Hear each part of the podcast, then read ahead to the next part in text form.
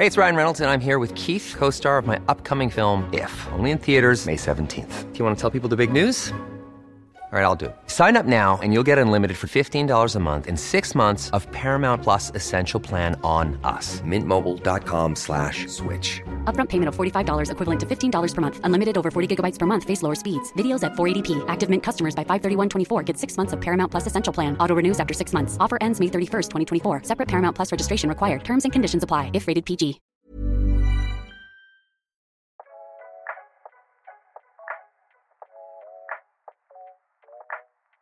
Bienvenue dans C'est quoi le podcast de référence.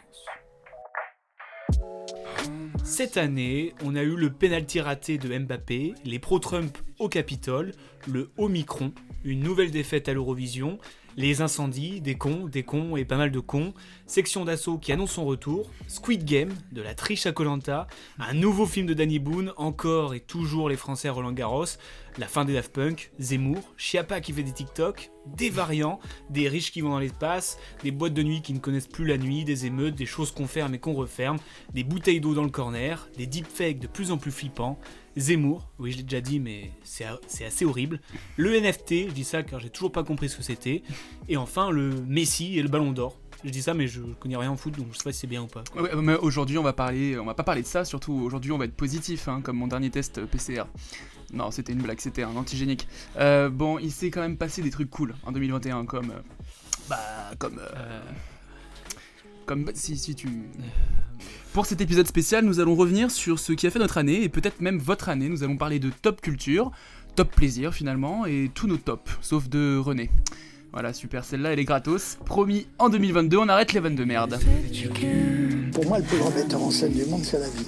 Et je lui ai tout pompé. Quand j'étais enfant, ça me donnait de l'espoir dans le cinéma ou même dans l'art, quoi. J'ai envie de dire, mais d'où elle vient? Qui m'a soufflé? Qui a parlé? C'est de la transpiration, c'est beaucoup plus de la transpiration que de l'inspiration. J'adore l'idée que les mots puissent changer les choses. Il a influencé tout le monde, moi le premier, hein, mais vraiment. Le peu que j'ai appris, c'est que je préfère me tromper avec mes erreurs qu'avec celles des autres, ça c'est sûr. Dire d'abord parce que je suis un passionné. J'aime les choses, j'aime brûler les passions les unes après les autres et j'aime les choses qui me procurent quelque chose, que ce soit une émotion, un plaisir, un sentiment. Quand on a envie de faire un truc, il faut plonger comme un fou et le faire, quitte à se tromper. Cet épisode est spécial en tout point puisque nous ne sommes pas seuls dans le studio. C'est un appartement. Non, il n'y a pas de chambre, c'est vraiment un studio. Je dis Ok, une pièce, ouais, d'accord. autant pour moi. Et euh, parce que nous sommes accompagnés de Arthur Sios. Bonsoir. Bonsoir. Est-ce que tu peux te présenter pour les gens qui ne te connaissent pas? Euh, carrément, donc euh, je suis journaliste pour Combini depuis euh, maintenant 7 ans. Euh, J'écris euh, notamment sur le cinéma, mais je parle aussi un peu de musique, de BD, de jeux vidéo. Je me rends compte que c'est quand même beaucoup. Parle de tout. Euh, parle. euh, je- J'ai écrit aussi un peu à gauche, à droite, et euh, je suis depuis peu euh, membre de l'équipe du podcast Pardon le cinéma, donc qui revient chaque semaine euh, sur les sorties de la semaine, mais j'en re- j'en reparlerai peut-être un peu plus tard. Ouais. Et euh, je pense que c'est un bon résumé. C'est un bon résumé. Quand est-ce que tu dors? C'est ma première question. Euh, peu, peu, surtout que je me lève très tôt le matin. Euh, J'essaie de regarder les films le matin avant le boulot. Oui, parce que Ah. alors, j'ai vu un truc. euh, Ah oui, on a- j'ai un peu stalké, je suis désolé. On a un chiffre. On a un chiffre. 495 films cette année? Sans doute. Il est à Euh, sur 365. Letterboxd, c'est ça. euh, le, alors oui, et en même temps, Letterboxd prend aussi en compte quelques séries et les courts métrages. Cela étant dit, oui, je regarde. euh, ouais, ouais. ouais, Enfin, ouais, il- ouais, ouais, ouais. J'ai une moyenne de plus d'un par jour en tout cas. Ouais, parce qu'il y a 365 jours dans une année. Ouais, il paraît, ouais. Ouais, le mois de décembre n'est pas encore fini. c'est clair. Ouais, ouais, non, c'est un peu, un peu vertigineux. Mais en fait, c'est, c'est toute la complexité de, de- du travail de journaliste, de ciné, de regarder toutes les sorties, d'être à jour. Et en même temps, moi, quand je vais préparer, par exemple, un vidéoclub de, disons, Paolo Sorrentino, pour ne Au citer hasard, ouais. par l'exemple, euh, je vais essayer de me faire toute sa filmo. Donc, en Ouais. fait, tu t'en prends vite dans la tronche. Euh, globalement, c'est un truc que j'essaie vraiment de faire pour mieux cerner, de regarder un peu toute la filmographie avant. Donc, forcément, ça rallonge. Et puis, à côté des nouveautés, parfois, tu as envie de rattraper des vieux films, tu as envie de regarder des trucs avec euh, ta meuf, avec tes potes, avec euh, machin. Et le tout cumulé, ça fait beaucoup. ça fait beaucoup. Euh, moi, ce que j'ai trouvé, le rythme qui me va, c'est j'en regarde un le matin. Mhm. Parfois, je sais, je regarde un film pas ouf. Donc, je peux commencer à écrire mes mails, euh, vérifier un peu les infos qui sont tombées la nuit. Parfois, je ne fais rien et je regarde que ça. Et puis après, il y a les projections presse. Et donc, euh, pendant ma journée de travail, je devais au ciné. euh, et oui, c'est un bel avantage d'être journée ciné. Euh, donc, ça fait beaucoup, ça fait beaucoup. C'est peut-être un peu trop. Ça y est, je commence à me dire que je perds un peu la, la, la- la saveur qu'a l'objet du film. Tu vois, le, le côté un peu on prend notre temps Ouais. et on regarde un beau truc. vois. plus, là, il y a peut-être un truc de si je loupe une semaine, j'ai Ah, tout ça rattraper, quoi. Ah ouais, laisse tomber, je suis parti en vacances, euh, je me suis dit, bon bah pff, tant pis, ces films-là, je les ai ratés, je les ai ratés. Ouais. Non, et puis c'est difficile euh, aussi, euh, surtout euh, la période de fin d'année, c'est un peu une période où vraiment tous les journalistes essayent de rattraper tous les films qui pourraient être dans notre top, Ouais. qui est vraiment un truc, moi en plus, que j'adore. Du coup, on se retrouve à regarder des vieux films suédois en disant, ouais, j'ai vu que New Yorker l'avait mis dans son top, et du coup, on regarde un truc de 1h10 en plan fixe, tu te dis, bon, j'aurais peut-être gagné un peu de temps si je l'avais pas regardé celui-là, mais... Et tu vas au bout de tous tes films? Franchement, ouais. Ouais. Euh, à part quand on est à Cannes, parce que c'est un peu la beauté du truc de se dire bon, allez, ça fait 45 minutes que je suis là, je me fais chier. J'en ai 5 Mm. autres qui attendent, on y va. Euh, je vous cache pas que je suis parti bien au milieu d'une Annie Moretti, qui était horrible. Ça balance, ça balance. Euh, mais euh, non, globalement, ouais, j'essaie de regarder le, tout. le Tripiani Ouais, non, c'était vraiment pas. Moi, j'ai j'ai pas trop mal aimé. Ouais, mais ça commence vraiment comme un, début, un téléfilm, quoi, au début. hein. Ah oui. C'est vraiment filmé comme un truc France 3 au début. Après, je crois que c'est vraiment bien, donc je suis parti vraiment au mauvais moment. mais je trouvais que le lancement. ah, Ouais, ce qui est marrant, en t'écoutant parler, j'ai l'impression qu'on interviewe un sportif de haut niveau ou un drogué. Mais en tout cas, c'est vraiment pile entre les deux. Les jeux. deux. Non, et par, par contre, par exemple, tu vois, ce qui est triste, c'est que je me rends compte que je regarde assez peu de séries du coup. Ah oui.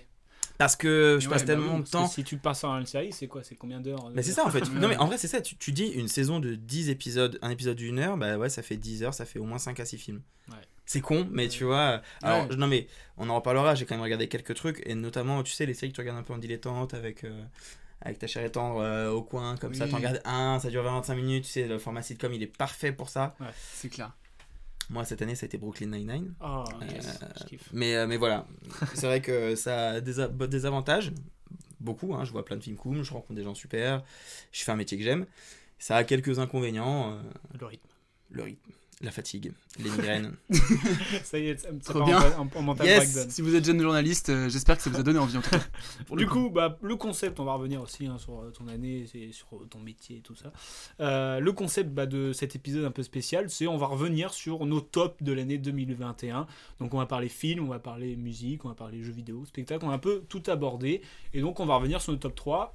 On fait quoi on, on dit le thème et on commence chacun notre tour par le numéro 3 et on monte jusqu'au 1 Très bien. Ça vous va? Voilà. C'est parfait. Et donc, euh, bah, je vous propose, hein, on parlait des films. On commence par le, le direct, le, le plus gros, je pense. hein, le, le top 3 des films. Allez, Euh, C'est parti. Ouais.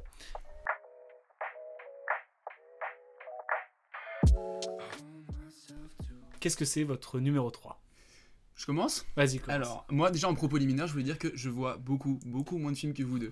Bon, Arthur, c'est ton métier, c'est normal. Toi, tu es simplement au chômage. Au Donc, chômage. du coup, c'est. c'est le mot. c'est le mot. Non, je rigole, je rigole. Mais, Mais, même, c'est vrai du que coup, je me sens, je me sens- Enfin, j'ai l'impression de- d'avoir vu un film, du coup, quand, quand, quand il passait. alors imagine-moi. Alors imagine-moi. Le dernier film que j'ai vu, c'était vraiment Louis de Funès, la grande badrouille. Non, je rigole, c'est pas vrai. Euh, mais pour de vrai, par contre, je vois beaucoup moins de films que vous, donc mon top 3 sera peut-être un peu moins. Mais du coup, c'est le top 3 d'un peu Monsieur Tout le Monde. Et dans Monsieur Tout le Monde, le top 3, eh ben, écoutez, mon numéro 3, c'est Le Sommet des Dieux. À cette époque, si vous vouliez relever un des plus grands défis de l'alpinisme, il fallait gravir les trois grandes faces nord des Alpes en hiver et en solitaire. L'Eiger, le Cervin et les Grandes Jorasses. La fameuse trilogie hivernale. Le Ouais. Sommet des Dieux de Patrick Imbert, donc euh, ce, ce- ce film d'animation euh, qui est sorti euh, cette année. euh, que j'ai vraiment vraiment beaucoup aimé, c'est toi qui me l'avais conseillé Ouais. Romuald à l'époque et cool. sincèrement en fait en- au, moment de faire mon top 3 je me suis dit mais c'était vraiment bien il y avait beaucoup beaucoup de, bons éléments je trouve dans, Moi, dans ce ça, film je crois, ce que j'ai préféré, en fait, c'est la fin. Je- J'ai pas envie de spoil vraiment, mais Mm. il y a Mm. vraiment un truc de. Je trouve la fin, c'est exactement la fin que je voulais. ouais ouais Il y a beaucoup de films où je dis ah j'aimerais bien que ça termine comme ça, j'aimerais bien que ce, enfin, ça soit une autre issue. Et là je me dis bah c'est ça en fait, c'est ça qu'il fallait faire quoi. oui Parce qu'on cherche un but et au final c'est pas le but, Mm. c'est le. moi j'étais hyper euh, impressionné par euh, le vertige que t'as. Ouais. Alors, c'est une animation ouais. en finale qui est pas en relief, enfin, tu vois, il y a un côté un peu euh, assez plat et pourtant t'as un vertige de malade. Je suis pas un grand connaisseur, mais euh, donc au départ c'est un manga de Taniguchi qui est Mhm. vraiment un, un maître pour le coup. Je crois que ça a été adapté plusieurs fois Et je- de ce que j'ai lu, je crois que c'est vraiment la première fois que tout le monde se dit Ah ouais, donc on peut vraiment euh, bien adapter Taniguchi. Apparemment, ça a. Par, Ah, il y en a beaucoup qui Ouais. sont risqués et qui- Ouais, ouais, et c'est compliqué. C'est un et qui ont dessinateur shooté, de- si on veut reprendre le C'est un dessinateur incroyable. Et surtout, ce qu'il faut noter, noter c'est enfin, c'est ouf de se dire que c'est français. C'est- Voilà. Mais qu'on garde une fibre vraiment hyper fidèle euh, au matériau qui est donc du manga. Tout à fait. Et pour le coup, euh, l'animation française cette année a été. Ouais, je suis d'accord. Ouais, général- généralement, on n'est pas Ouais, grave. mauvais. hein. Enfin, Ouais, c'était l'année dernière, on avait- j'ai perdu mon corps, qui était vraiment C'était il y a bien. deux, Deux ans, ans, je crois. Mais, ouais, mais ouais, non, mais il y a tous Enfin, les à gens, il y a des on est pas mal. hein. Bah, tu parles du vertige, il y a la scène notamment, toujours sans spoiler, mais la scène où le gamin. euh, mais sérieusement, je te jure que cette Mais la scène- musique aussi, Attends, mais on est d'accord que ces personnages n'existent pas, c'est du dessin. Quoi? C'est du dessin. Mais j'étais plus inquiet. Euh, que dans beaucoup de films que j'ai vus avec Ah, des vrais gens cette année et je me suis dit à ce moment-là je me suis dit oula pas normal de, re- de ressentir ça donc voilà Euh, d'ailleurs on n'a même pas forcément rappelé le, le synopsis du film euh, euh, écoutez vous irez sur Wikipédia Et donc- mais, mais c'est basé sur une histoire vraie. Enfin, Ouais. en fait, En personnages plus, du ouais. film, ne, on- je sais pas à quel point ça l'est, mais par contre, cette histoire de. euh, de la caméra, enfin de la de, de l'objectif photo Ouais. qui est euh, coincé en l'air et qui- enfin qui est coincé Bah, au, remet- au sommet de l'Everest. oui c'est ça Et qui remet en cause et qui remet- a été parmi les Et premiers. ça serait une à- exactement, preuve, ouais. ça serait une preuve ou non s'il y a une photo de qui est le premier à avoir gravi l'Everest. c'est clair mais c'est du coup voilà ça c'était mon top 3 euh, Ouais. un peu de mon côté Euh, moi, je. Je crois que le. Mon top 3, euh, j'y ai quand même réfléchi pas mal de temps, mais je pense que c'est le dernier duel de Ridley Scott. Ouais. Je réclame un duel judiciaire. Si vous perdez, votre femme en subira les graves conséquences. L'un de nous deux a menti. Laissons Dieu en décider. Vous ne me croyez pas. Je risque ma vie pour vous. Il faut risquer ma vie pour sauver votre réputation. Que j'ai trouvé. euh, pff, inexplicable. Euh, Ridley Scott, c'est un monsieur qui a quand même 83, 84 ans. Euh, bon, cette année, il a sorti deux films, mais en fait, il y en a un qui est sorti avant. Lui, il a tourné pendant le Covid. Euh, c'est un mec qui tourne avec parfois 16 caméras en même temps. Donc, il est derrière un combo où il y a 16 images, qui gère tout en même temps, qui filme du grandiose, mais en même temps, qui a au final un récit qui est hyper intimiste et qui est incroyablement pertinent. Je sais pas si vous l'avez vu oui Ouais. mais j'ai trouvé ça dingue. euh, bah, en fait, le coup de split en trois l'histoire, Ouais. avec d'un côté, donc pour, pour rappeler Avec vite fait, des détails qui changent, je trouvais ça trop fort. incroyable, c'est incroyable. Euh, Pour rappeler vite fait aux, aux auditeurs qui l'ont pas vu, c'est juste euh, euh, l'histoire du dernier duel judiciaire euh, euh, basé sur un chevalier qui euh, qui accuse un autre euh, écuyer, je crois qu'il est écuyer, hein, un genre de ouais, truc Oui. euh, d'avoir violé sa femme. Euh, tout, le, tout le débat du truc, c'est qu'en gros, euh, est-ce qu'elle dit la vérité? Est-ce qu'il a vraiment violé? Et s'il l'a violé, mais qu'il a- qu'il est innocenté, elle va devoir se faire tuer. Et en fait, il y a toute une histoire de guéguerre d'ego, euh, et qui est chapitrée en trois parties. La première, le point de vue de le mari dont la femme a été violée. Oui. Le deuxième, le, le violeur présumé, et la, et la femme. Et en fait, l'intelligence de la mise en scène et de l'écriture, c'est de laisser des trous dans l'histoire dans le premier chapitre, des ellipses, qui vont être répondues plus ou moins dans la deuxième partie, où tu sais, au début, tu te dis, oh, pauvre Matt Damon, et en fait, tu dis, ah ouais, donc en fait, la scène qui est racontée dans le 1, C'est pas exactement passé comme ça. pas du tout comme ça, en fait, c'est un gros bouffon. Et surtout, ce qui est hyper intéressant, c'est qu'en fait, c'est le point de vue féminin qui prime, Oui. qui est c'est le point de vue féminin qui, en fait, qui souffre le plus. C'est un film qui parle du patriarcat, qui parle de Weinstein, ce qui est d'ailleurs un peu un peu facile quand on sait que c'est Ben Affleck et Matt Damon qui ont écrit le script et qu'ils ont été les protégés de Weinstein pendant 20 ans et qu'ils ont rien dit quand il y a eu MeToo. Bref. ça balance. Non, mais, mais par contre, je trouve qu'il y a une vraie intelligence de, dans le dernier chapitre de donner la, la parole à cette femme, de montrer à quel point elle est forte, qu'elle peut se- s'en sortir sans eux, que ce sont eux les vrais poisons. Euh, Il y a une, une, une intelligence folle. Euh, je trouve que tout le monde joue bien, même, même avec la barbiche dégueulasse de Oh, Ben Affleck, ça marche bien. Et puis il y a un truc euh, aussi que je trouvais important, c'est que, enfin, toute cette partie triptyque et tout, euh, j'ai trouvé grave cool. Mais il y a quand même le dernier duel et, euh, le, le film est long. Et on se dit, j'espère que le dernier duel, il va être à la hauteur de la apnée. longueur Et du il film. Et il est ouf. Il est ouf. Je t'en apnée. Ah, Franchement. Ah, il est oufissime le, Ah le oui, il dernier duel. dingue. Le, le, le, le cinématographique, moi sincèrement, euh, j'étais avec ma copine, elle me serrait la cuisse. Bah ouais. plus. Mais même moi j'étais là, j'étais merde. Euh, Ah, tu chaud. connais la sanction en plus si jamais. euh, Bah bon, ouais. on va pas dire ce qui se passe. Mais tu dis, la femme, elle peut, donc tu dis mourir, mais c'est même pire que ça. Ils Ah non, disent c'est tout. euh, raser, brûler, euh, vivre. traîner dans la rue, ensuite euh, brûler vive. et- Enfin, non, mais c'est horrible. C'est- vraiment.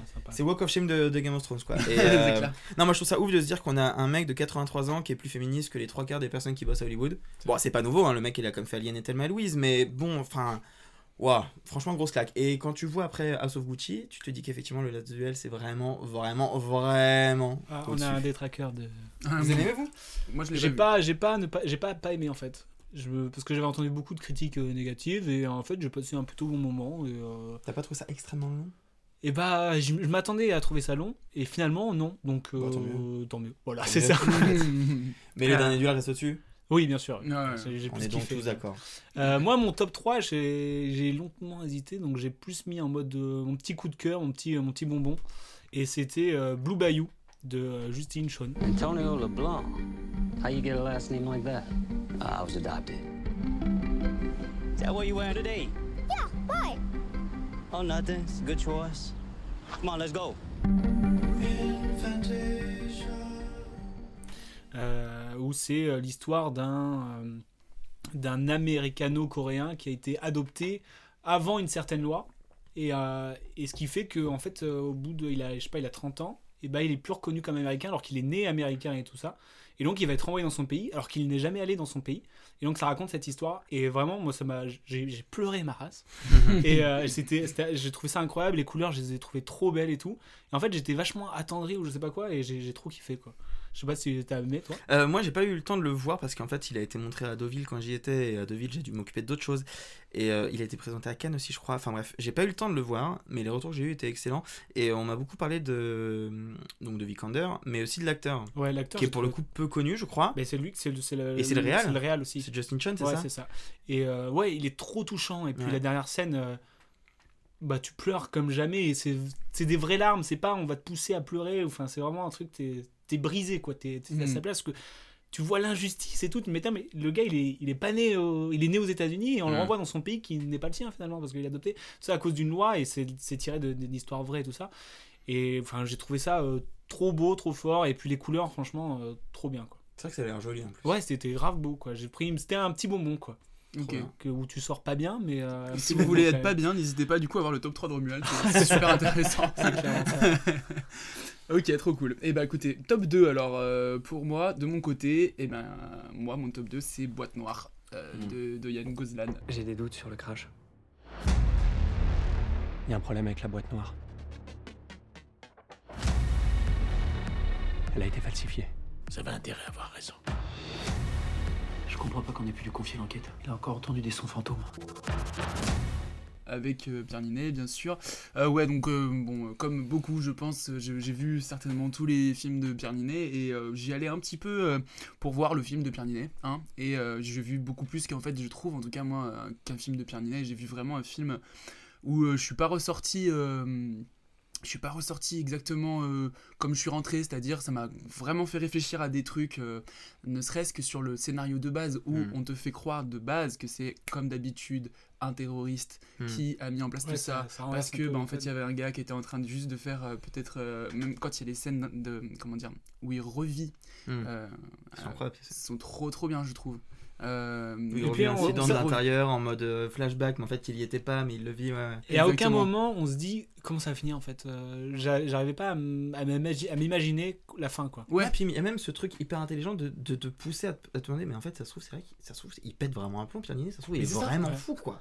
Mais ouais, c'est ça. Et ça, j'ai trouvé ça passionnant. Le Ouais. spectateur se dit, même t'as envie de rentrer dans le tra- écran et faire Oh Pierre Euh, Concentre-toi là, qu'est-ce que- qu'est-ce qui t'arrive Et en fait, non. Non, non. Euh, euh, du coup, dis, il, là, il va, il trop loin, et en fait, non, il va Ce que j'ai aimé aussi, c'est l'évolution de son personnage qui, d'instinct comme ça, tu le vois, tu le vois, alors tiré à quatre épingles, toujours en petites lunettes, petite Mhm. coupe bien faite, petit, petite vie bien rangée, et au fur et à mesure, pour aller euh, loin comme ça, il va aller se foutre au fond d'un lac comme ça, parce que en fait, il a cette intuition et il va au bout de son intuition. Je trouve que ça raconte énormément de choses sur aller au bout de, son intu- Mm. de ses intuitions, même si on prend un truc un peu large, un peu, mais aller au bout de ses intuitions, aller au bout de ses instincts qu'on peut avoir dans, dans la vie de tous les jours, et même sur des projets qu'on mène ou ce genre de choses.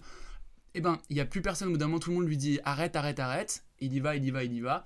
Bon, je vous laisse voir la fin du film, mais euh, c'était. Est-ce que du coup ils vont continuer quand tout le monde te dit d'arrêter Ah, peut-être. Oh, oh. peut-être. Arrête d'être comédien. Je crois qu'il a gagné, il a gagné le, le prix du public à, au Reims Polar, je crois. Ah, c'est possible. C'est possible. Mais voilà, du coup, c'est un film que beaucoup de monde a vu cette année, tout ça. Mais moi, sincèrement, euh, au-delà que ce soit un film populaire, j'ai vraiment, euh, vraiment, vraiment Et bien puis le travail du son est soigné. C'est exactement ce que j'allais dire. En fait, c'est un peu la suite de- du Chant du Loup. Ouais, c'est qui ça. était Ah sorti oui, il y a, c'est beau, il y a ça a 3-4 beaucoup ans, qui déjà très incroyable. cool. Ouais, grave. Et euh, le travail sur le son et comment tu, tu joues de ta mise en scène euh, et de la manière dont tu filmes le son. Enfin, tu vois, quand tu introduis le son dans ton image, Oui. c'est c'est vraiment. T'as euh, t'as envie de faire. hyper fort. Chut, chut, J'écoute, j'écoute. Ouais, c'est ça. Ouais, franchement, c'est hyper fort. Et alors, j'ai pas envie de me faire le, le classique avocat de- du cinéma, de la grande salle. Euh, plus tu le vois sur un grand écran, plus c'est impressionnant quand même. Bien sûr. Ah, moi, c'est mon petit, il c'est faut- mon petit reproche, enfin pas à moi-même parce que je l'ai pas vu. En, Oui, tu l'avais vu en, je l'avais vu en justement projection privée. au truc euh, euh, Reims Festival et c'était euh, sur internet et on avait des trucs et tout ça. Ah ouais, d'accord. Et du coup, je l'ai regardé sur mon, sur mon projecteur, mais euh, Ah non, mais Ouais. dans la salle, c'est pas la même chose. Non, mais tu vois, au niveau du son, franchement, l'image à la limite, ok. Oui. Au niveau du son, Ah, mais je suis d'accord. Et pourtant, le scénario de base, te- ça, ça te vend pas un rêve de ouf. Tu te dis pas, oh là là, pendant deux heures là, on va tenir ça. On te dit, un gars qui va écouter juste une boîte noire d'un avion, putain, ça va peut-être être long. Bah, pas du tout. Ouais. Enfin, voilà. C'était mon top 2. Euh, alors moi mon top 2 c'est un top 2 qui compte pour moi mais je comprendrais que ça marche pas chez les autres parce que euh, il faut savoir qu'en tant que journaliste ciné on a la chance euh, d'assister à des projections presse pour les films Netflix Hmm. et qu'il y a certains films Netflix quand on les voit sur un écran euh, assez grand qui est en plus souvent projeté dans la même salle à Paris à savoir une salle qui s'appelle le Club 13 avec des canapés en cuir on a tendance à se dire quand même qu'on est quand même bien mieux que devant sa télé. Et c'est vrai que tous les films Netflix que j'ai vus là-bas et que j'ai voulu revoir sur ma télé ou sur mon ordi euh, ont perdu en puissance. Hmm. Beaucoup. Euh, moi, je me souviens que j'avais beaucoup aimé Roma, par exemple. Et Mm. personne ne l'avait vu en projo et personne ne l'avait aimé. Et parce que tout le monde l'a vu sur son petit écran 13 pouces Bah là. oui. Bah, c'était compliqué à regarder. Et alors qu'en vrai, sur grand écran, c'était incroyable. Et cette année, moi, mon top 2, c'est vraiment le Power of the Dog de Jane Campion. Quel homme serais-je si je n'étais pas ma mère?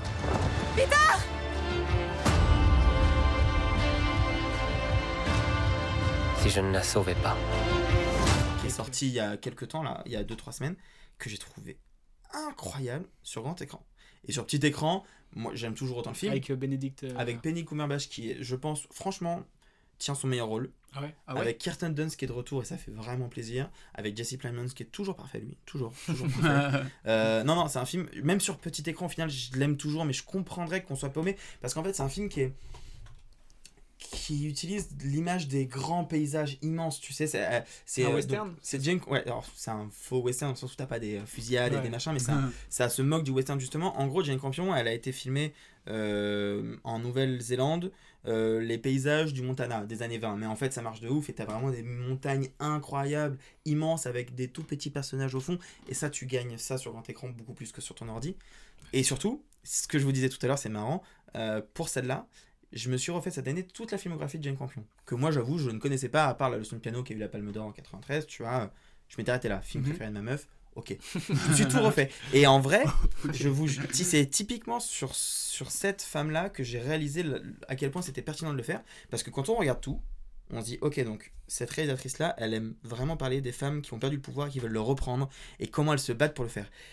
Et The Power of the Dog, c'est l'inverse. Elle va parler d'un homme dont le- quotidien est chamboulé par l'arrivée d'une Carson Dunst qui va un peu briser la- la- le lien qu'il avait avec son frère et l'entreprise et machin, et comment lui va, va renverser toute sa masculinité la plus toxique sur elle, et comment elle va essayer de se battre mais ne va pas y arriver, et son fils va prendre le relais. C'est un film qui est incroyable, peut-être un peu mieux encore quand on connaît la cinéaste, et peut-être encore un peu mieux quand on va sur grand écran, mais qui est largement, largement en top 2.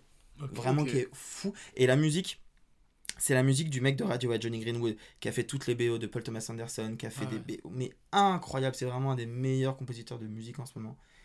Franchement, je sais qu'il y a plein de gens qui ont la flemme, je comprends, mais je vous jure que c'est un vrai bon top 2. Ok. Ok. C'est un vrai bon. Il, il le vend. C'est un vrai conseil. Ah ouais, là, si on n'a pas envie de le voir. euh, Moi, on est plus dans le classique pour mon top 2, c'est euh, Nomad- Nomadland de Chloé Zhao. Mère dit que vous êtes sans abri, c'est vrai? Non, je suis pas sans abri, disons plutôt sans maison. T'en fais pas, tout va bien. Où euh, bah, c'était attendu, je l'ai attendu et j'ai été servi pour le jeu de Frances McDormand en, en priorité que j'ai trouvé incroyable de naturel. Ouais. C'était bluffant, je trouvais la performance qu'elle a fait, j'étais euh, choqué quoi. Parce que tu oublies clairement que c'est une actrice.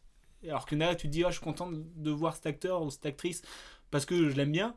Et là, t'oublies que c'est Frances McDormand parce qu'elle est juste trop forte et en direct, c'est quelqu'un que tu suis dans sa caravane euh, qui galère et tout ça. Les paysages, ils sont magnifiques. euh. Vraiment, c'est euh, pour moi, c'est mon top 2 parce que j'ai vraiment pris une claque. Ouais. Et il y a beaucoup de films que j'attends et au final, je suis déçu, comme la plupart Ouais.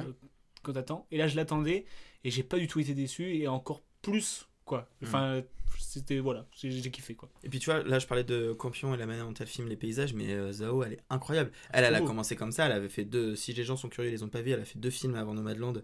euh, les chansons que mon frère m'a apprises et euh, The Rider et les deux c'est franchement elle a, elle a un truc enfin c'est une meuf qui est née en Chine si je me trompe pas qui est arrivée aux États-Unis après si je me trompe pas si je me trompe les gars euh, Enquête. vous me cut-erez. mais si je me trompe pas c'est une meuf qui est née en Chine qui est arrivée aux États-Unis et qui raconte les États-Unis comme le racontaient avant les westerns mais mieux que les Américains Ouais. et tu vois, genre les chansons que mes frères m'ont appris, c'est en gros sur euh, des Amérindiens euh, dans les zones les plus délaissées des États-Unis. Euh, The Rider, c'est aussi un peu ça. Il y a un peu ce truc de. Elle filme les, les- le. Tu sais, le Grand Canyon, les Nevada, mais Ouais. comme personne n'y C'est arrive. trop quoi. beau en fait, c'est ça- C'est c'est pur, beau. ça fait pur je trouve. Il y a un Ouais. côté vraiment où c'est à la fois lisse mais genre grandiose, tu dis mais ça existe ça dans la vraie vie euh Mm. Et tu vois, il y a plein de gens qui ont détesté le film qu'elle a fait juste après, qui est Les le film Éternels. Marvel Les Éternels. Moi j'ai bien aimé. Moi j'ai moi j'ai adoré, mais parce que je suis un bon gros Yoklin Marvel, je l'avoue. Euh, néanmoins, je trouve qu'on reconnaît, on retrouvait vraiment ça. Bah, y tu vois avait- la manière de avait filmer les paysages, c'est incroyable. La- tu vois. la- les- notamment les dernières scènes là où il y a la- Ouais. la, la bataille euh, finale quoi, Mm. où euh, ça se passe sur sur une étendue d'eau, sur une île, sur le volcan et tout. Tu fais waouh, c'est géant en fait. Ouais. Et surtout au cinéma où tu te sens vraiment petit et Ouais. t'as l'impression de voir le, le paysage en, en géant et t'es t'es émerveillé quoi. Mais tu vois, je trouve qu'elle le fait aussi dans Nomadland, tu vois, cette, cette Ouais. sensation de filmer l'immensément grand pour, fi- pour en fait montrer le tout petit, l'intime, tu vois. Ouais. Et ben même dans les éternels, elle y arrive, je trouve. Même quand vrai. t'as des, des demi-dieux qui se battent avec un titan, tu vois, t'as cette sensation d'intimité, tu te dis c'est ouf d'y arriver Mm. à ça dans un gros blockbuster. euh, Ouais, et je trouve qu'il y a le côté, il y a le 250 côté millions de pur aussi que je kiffe. Ouais. Que je trouve euh, c'est- tout est lisse, c'est trop beau quoi. Ouais, c'est un peu épuré comme style. Euh, Ouais. en termes de réalisation. Non, mais c'est- je pose. Ah, mais, non, mais tu, tu brilles de l'œil, je me suis dit. J'ai pas ah. vu les deux, c'est pour ça que j'essaye de. Elle, de dit, me elle, cure. elle dit souvent que ses, ses rêves les principales, c'est c'est Terrence Malick. Et tu, si vous connaissez un peu Terrence Malick, tu vois vers quoi tu vas Mm. quand tu vas voir ces films. Non, c'est cool. Et du coup, bah, Nomadland. l'Oscar mérité. Hein. Eh bien, donc mon top 1, c'est Annette de Annette. le Léo Carax. Voilà. First time I fell in love. Woke up next to the girl and escaped fast and far. But Anne has changed me. What I see in her is obvious. What she sees in me. Hmm, that's a little more puzzling. Donc, euh, bon, bah oui, c'est quand même grand, grand public aussi. Enfin, grand public. Mm, Mi-grand public. En tout cas, moi, cette année, c'est vrai que ça a été une année où je me suis encore plus intéressé au cinéma qu'avant. Euh, Peut-être parce que j'ai commencé euh, il y a un an et demi de faire des études de comédie. Donc, du coup, ben, ça m'a euh, vraiment intéressé. Et puis, je me suis inté- j'ai- j'écoute pas mal de, de podcasts de, sur le cinéma, tout ça. Et j'ai eu envie de voir ce film qui était un peu décrit, genre un peu film de niche, un peu film de cinéphile, mais à la fois quand même belle porte d'entrée vers la cinéphilie un peu plus poussée. C'est ce que, c'est ce que j'avais entendu. Et ben c'est exactement ce qui s'est passé. C'est-à-dire que je suis arrivé, je me suis dit purée, là si j'emmène des néophytes euh, regarder ce film, et au bout de 3 minutes ils me font pourquoi il y a une poupée qui parle? Et, et- et- et- et finalement euh, moi je, je- je suis resté, je suis resté dedans, je suis resté dedans. Et en fait euh, pff, la, la scène de fin dans le parloir, Mm. elle m'a, elle m'a trop claqué. euh, sans compter que je suis un gros adepte de base des comédies musicales et que dès la première euh, chanson euh, Should We Start, euh, c'est quoi cette scène d'intro elle, trop ah, cool. elle est phénoménale. Elle est phénoménale. Donc la scène d'intro et la scène du parloir, entre autres, parce que tout le reste est, Mm. est incroyable. Et, euh, et voilà, Adam Driver aurait vraiment, pu, aurait vraiment pu être mon acteur coup de cœur de cette année, sans problème aussi, avec euh, notamment le dernier duel, Mm. où il est trop bizarrement attirant d'ailleurs. dans ce ouais, je vois ce que tu veux dire. Et, et, alors qu'il est odieux. Et, euh, et dans ce film-là euh, aussi, dans sa toxicité qui- qu'il arrive à faire euh, passer sans être dans le caricature du jeu du mec toxique, euh, je te contrôle, je te... Pas du tout, il est quelque chose en très naturel. Mais... euh, Moi, à l'heure qu'il est, je sais toujours pas si j'ai aimé ce film. C'est vrai? Parce qu'il y a vraiment un truc. Après, je sais que ça m'a, ça- il va me marquer longtemps ce film parce que c'est. Ah oui. Tu sors pas un- vraiment indemne entre guillemets, si je peux, voilà, de ce film, mais j'ai vraiment un truc genre j'aimais, là je, je m'ennuie, là j'aime, là je m'ennuie. Ah ouais, j'étais vraiment, c'était Ouais. que des vagues et c'est ça qui, enfin c'est ça qui m'a fait que c'est un grand film parce que vraiment Mm. j'étais Bon, là, c'est. Je me prenais des vagues à chaque fois, en fait. Et à chaque fois, ça, ça me mettait des claques. Je Moi, savais a- pas d'où ça arrivait. Il y avait quelques plans euh, de la gamine slash poupée Mm. euh, qui arrive comme ça dans la nuit. Sincèrement, c'était presque pour moi, bon, je suis peut-être un petit, petit joueur, mais ça faisait penser à des plans de films de genre un petit peu. Mhm. Ou de plans presque de films, euh, bah, peut-être d'horreur, c'est beaucoup dire, mais en tout cas d'épouvante, tu vois. T'as une espèce de poupée comme ça qui marche, qui fait Ouais, maman, maman, quoi Mais qu'est-ce qui se passe? Et en fait, ah, bon, bah, et tu comprends toute cette métaphore qui est filée tout le long du film Mhm. à la fin. Et euh, non, j'ai vraiment, vraiment, vraiment adoré ce film. Et euh, je pense que comme ça a été vraiment une belle porte d'entrée pour moi cette année vers la cinéphilie, je me suis dit que symboliquement, ça, peut, ça, ça, ça serait mon top 1 de cette année. Je te cache pas que Sommet We Start, c'est mon top 1 des meilleurs morceaux de l'année. hein. Voilà. Mais, Ah ouais, euh, ouais. mais je comprends, la scène d'intro, elle est incroyable. En plus, il y avait ce truc, tu sais, où les salles avaient été fermées pendant longtemps. Ça a été Ouais. présenté en début juillet à Cannes, c'est sorti direct dans la voilà. foulée. Il y avait un peu ce truc de bon, on n'est pas au ciné depuis quelques mois, alors est-ce qu'on recommence? Exactement. Putain, c'est Oui, c'est incroyable. vrai, t'as raison, ouais, bien sûr. franchement, euh, symboliquement, d'avoir. euh, Tu sais, en plus, ça commence, t'as Léo Scarax qui est euh, derrière le studio, qui Ouais, dit So May We Start, qui enregistre, t'as les Sparks qui ont écrit le film. Oui. Qui sont là, qui commencent à enregistrer. T'as une espèce de plan séquence euh, dans Los Angeles avec tout le monde qui fait la musique dans la street, qui a un plan séquence, mais en plus assez long. Oui, Ouais, c'est impressionnant. Ok. Mais même ils fixent ça, mon gars, t'as envie, t'as l'impression qu'ils font sur un ring de boxe tous ensemble. Ah, Euh, Adam Driver, Driver, et- il- je trouve, par contre, Driver, il est vraiment incroyable dans ce film. Il, Ouais. a, il, il a un truc, tu dis, waouh, le gars, c'est une masse. Moi j'ai un truc aussi avec le, le chef d'orchestre. Ah oui. Ouais. Incroyable. Ah oui. tu sais, il y a une scène où euh, il y a la caméra qui tourne Oui. autour de lui et la caméra change de rythme en fonction du rythme Ouais, de la ouais, musique. cool. En plan séquence, tu te demandes alors déjà comment on a fait. en vrai, comment t'as fait. Et euh, derrière, non, franchement, euh, l'acteur dont le nom m'échappe là présentement, mais. euh, euh, Je vais le retrouver parce que il faut le retrouver. C'est vrai il- qu'il a. Il est... Simon. Sim- Simon euh, Attends, t'inquiète. Simon Mertz, ça fait bien. pas ouf comme prénom. Pas ouf du tout. Non, attends. Simon Elberg. Bien vu. Simon Elberg. Ouais, franchement, lui. Euh, Non, il avait, ce plan, il est dingue, il avait un hein. côté touchant, ce gars-là aussi. Oui. Genre, c'est peut-être le plus humain, entre guillemets, de tous. Oui, et Parce que même à Driver, il fait pas humain, tu vois. Je trouve qu'il a vraiment un truc, c'est. Il fait un truc, euh, genre, c'est la bête, tu vois ce que je veux dire Les Et- scènes dans le bateau, là. Incroyable. Oh mon gars. Bah oui, bah de toute façon c'est l'affiche, mais euh, oui, c'est c'est incroyable. Et euh, coucou au caméo de Angèle. Et... Alors, Ah ouais. ouais, bah, caméo. Qui fait la en montée vrai. des marches, qui Caméo fait la montée des marches. Petit On record, ça Petit Et, euh, et si je ne m'abuse, parce que l'info est tombée il y a vraiment quelques heures, on enregistre euh, le jour où c'est même tombé, mais il me What? semble que. euh, Attendez, je vérifie bien l'info avant de dire n'importe quoi. Il me semble que Marion Cotillard a été nommée aux Golden Globes euh, pour sa performance dans Annette Annette. Laissez-moi vérifier. Il me semble que j'ai vu ça. Et tout pas Adam. Driver Si.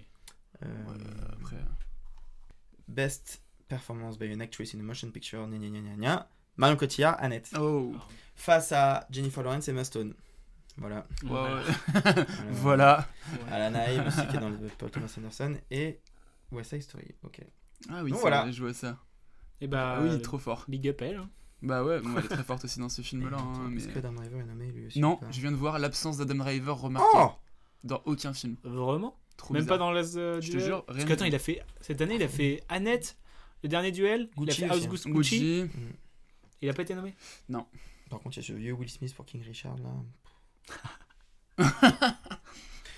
Pas du tout kiffé ce. Euh, King Richard, c'est sympatoche sans plus. Moi, j'ai bien En aimé, plus, moi. Moi, j'aime pas la. Moi, j'aime bien le tennis. Ouais, mais moi, j'ai pas aimé. En fait, je sais que c'est une figure importante, mais j'aime pas qu'on se dise.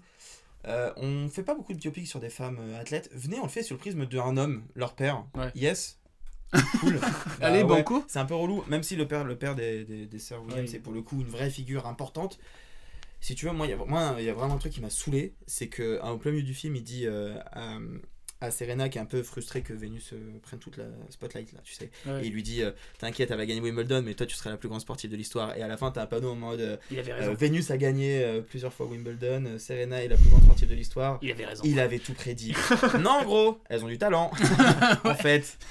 Donc, Moi, le ça, truc, ça que, le truc j'ai vois. bien aimé, c'est que ça m'a un peu renoué avec Will Smith parce que ces derniers temps, Will Non, ça, je Smith, peux comprendre. je, enfin, je trouvais nul Will Smith. Vraiment, euh, il, Bah fait- déjà, il était il plus a encore là. ses mimiques et tout ça, mais là, je trouve il, a, il fait vraiment une performance d'acteur que Mm. sur les trucs de Bad Boy, sur les Jiminy Man. Je, enfin, je trouvais assez. Après, c'est un film très à Oscar, tu vois.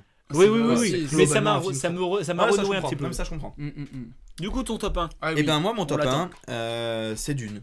Ma planète Arrakis est tellement belle quand le soleil est bas. On peut alors voir sur le sable l'épice qui tourbillonne au gré du vent. Les étrangers ravagent nos terres sous nos yeux.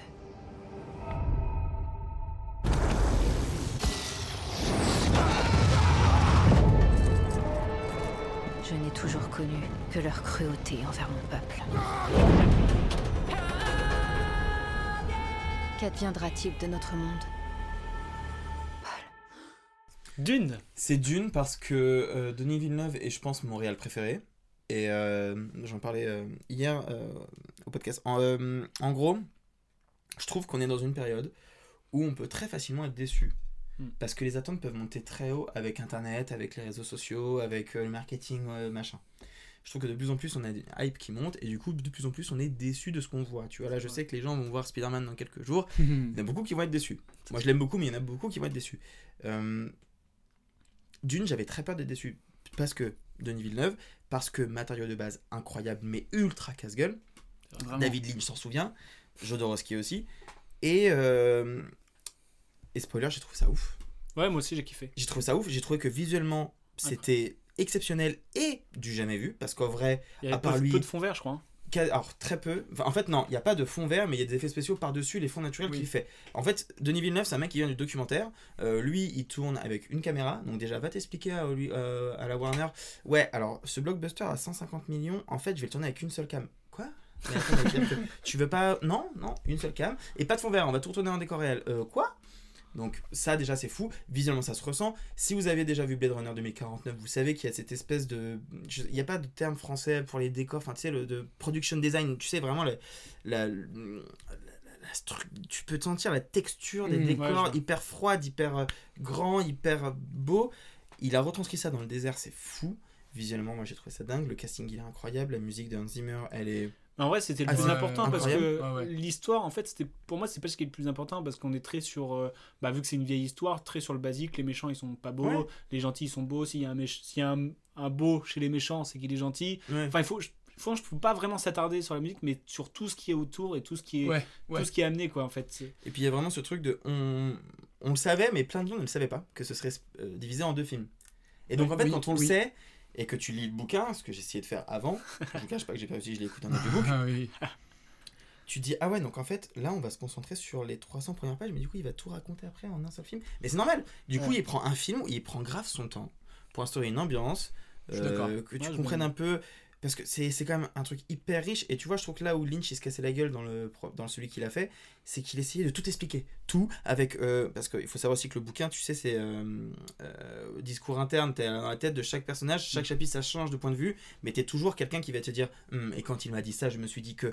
David Lynch, il le fait. Il texto, t'as des voix Mm. off par-dessus qui va dire. Hum, je me suis dit que non, ça ne marche pas. Lui, il prend le temps. Il essaye de se dire. Allez, tu sais quoi, on va on va enlever cette info. Il y a ce truc que les fans adorent, c'est pas grave, on n'est pas obligé de le mettre, que en fait c'est des robots qui. Ouais, il a fait des choix pertinents, quoi. Et je trouve que ça marche de ouf. Il le dit depuis, pour le coup, vraiment quasi 10 ans. C'est un des bouquins, c'est le bouquin le plus important de sa vie. Il l'a découvert à 12 ans. Il est ultra fan. Ouais. Et ça se voit. Enfin, c'est vraiment le travail d'un fan.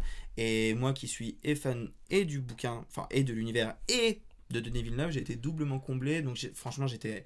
J'étais obligé quoi. J'étais obligé de le mettre top 1. C'est le seul film que j'ai été voir trois fois en salle. Ah, quand même. Mais voilà. moi, alors j'ai alors, alors qu'il va voir, qu'- qu'il regarde 450 films par an, il va regarder Justement, tout. je, je- je m'autorise assez peu d'aller voir deux fois le même film. Bah parce que oui, c'est j'ai pas le temps, mais là, celui-là, j'ai fait bon, allez, tu sais quoi? Vas-y. Se fait péter tellement. Je comprends, je comprends. Et puis il y a eu ce truc-là aussi, euh, moi je parle toujours sur le prisme de Monsieur Tout le Monde, hein, ça on a bien capté. Mais euh, c'est vrai que moi je suis allé le voir celui-là pour le coup. Et il y a eu ce truc de se dire, on te propose quand même là indéniablement du cinéma. C'est grandiose. c'est clair. En fait, C'est grandiose. On, te, on te propose indéniablement du cinéma et je me voyais, moi, euh, mal positionné de me dire, ouais. Tu vois pas ce que je veux dire Ouais. Et sans compte, après, tu peux de l'hi- de l'histoire, tu peux être un peu déçu de ci, un peu déçu de ça, y a pas de problème. Un peu déçu de, je sais pas, de tout ce que tu veux même. Mais sincèrement, tu ressors de là, t'as pris, t'as pris 3 heures de film dans la tête comme ça, des grandes images, des grands trucs, des grands combats, des grands. Mais tu, tu peux être, que- tu peux que dire, bon bah merci quand même monsieur de nous avoir offert quand même du cinéma grand public comme ça euh, euh, sur un De plateau qualité, en ouais. fait de cette qualité. Parce que tu vois, moi, Et je suis vraiment un, un gros fan de Marvel, j'ai pas de souci avec ça, et je reconnais que Avengers, les deux derniers, moi, j'étais j'étais trop fan, j'ai vraiment adoré. Ouais. Mais c'est pas du tout la même chose, tu vois. La Bah ouais, proposition, ouais, elle est quand je suis même d'accord. incroyablement différente, beaucoup plus jolie, beaucoup plus travaillée, beaucoup plus riche. Tout à fait. Je trouve ça incroyable. Ouais, ouais, et, 100% et, euh, et, euh, et de voir qu'en plus, euh, Denis Villeneuve n'a jamais eu vraiment eu beaucoup de succès en France. De- Blade Runner 2049 avait fait que 1,2 million d'entrées, ce qui est quand même pas beaucoup. Ouais, et de voir ouais. dans un contexte de Covid, il en a fait plus de 3. Ouais, c'est cool. Ouais, ouais, c'est clair. BG. Franchement. Et limite, moi, je dès suis- que le James Bond se passait devant. Quoi. Moi, je suis sur un top 1 plus euh, intime, on va dire. Oula. C'est euh, Sound of Metal.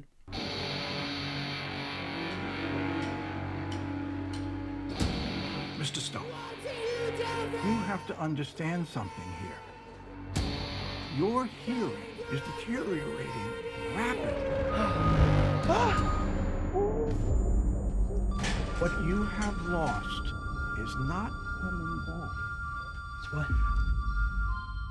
de Darius Marder avec un incroyable Riz Ahmed et euh, un film euh, tu parlais de- de- du son et là le son Mm. Mm. c'est incroyable c'est une claque en gros c'est un batteur de d'hard rock un peu qui euh, perd l'audition et, euh, et du coup bah, il va dans des centres avec toujours l'espoir de retrouver son audition mais on sait qu'il va, la perdre et même avec les appareils, c'est pas le même, la même chose que quand t'entends tous les jours. Et, et tout ça, c'est retranscrit. Et le jeu de Riz Ahmed, il est ouf. La scène où. enfin, il y a une scène que je trouve bluffante, c'est quand il, euh, il, il a ses appareils et qu'il se rend compte qu'il n'entend pas comme il, il entendait avant, tu vois. Et genre, il y a vraiment un truc de. J'entends, mais je suis grave déçu. Et genre, je trouve que c'est. C'est une trop belle scène. Mm. Et le film, il est trop bien fait. Il a le traitement sonore où t'entends ce qu'il entend. Et il y a un côté très frustrant, très rageant dans ce film Ouais. que, que quoi. C'est vrai que t'es tout le temps dans sa tête, donc t'entends toujours ce qu'il entend, donc c'est vraiment, vraiment dur. Et tu vois, tu parlais de cette scène-là, moi, il y a une scène juste après qui m'a encore plus bluffé, perso. C'est la scène où ce qu'il entend est tellement pas bien que juste il est là, Il- et il, il, il, a, il s'est pris trop d'infos dans la gueule, il en a marre, et juste il l'enlève, et il redevient sourd pour de vrai. Et là, tu te reprends le silence, et tu le vois limite soulagé de ce qui le, qui le mine Mais depuis il- des ouais, semaines. il y a- et Il y a tout un jeu de frustration que je trouve très bien joué. Ah Quoi. ouais, ouais, franchement, c'est. euh, moi, Riz Ahmed, il est dans mes acteurs coup de cœur. Ah ouais. Ah voilà. Franchement. euh, Bah ouais, bah voilà.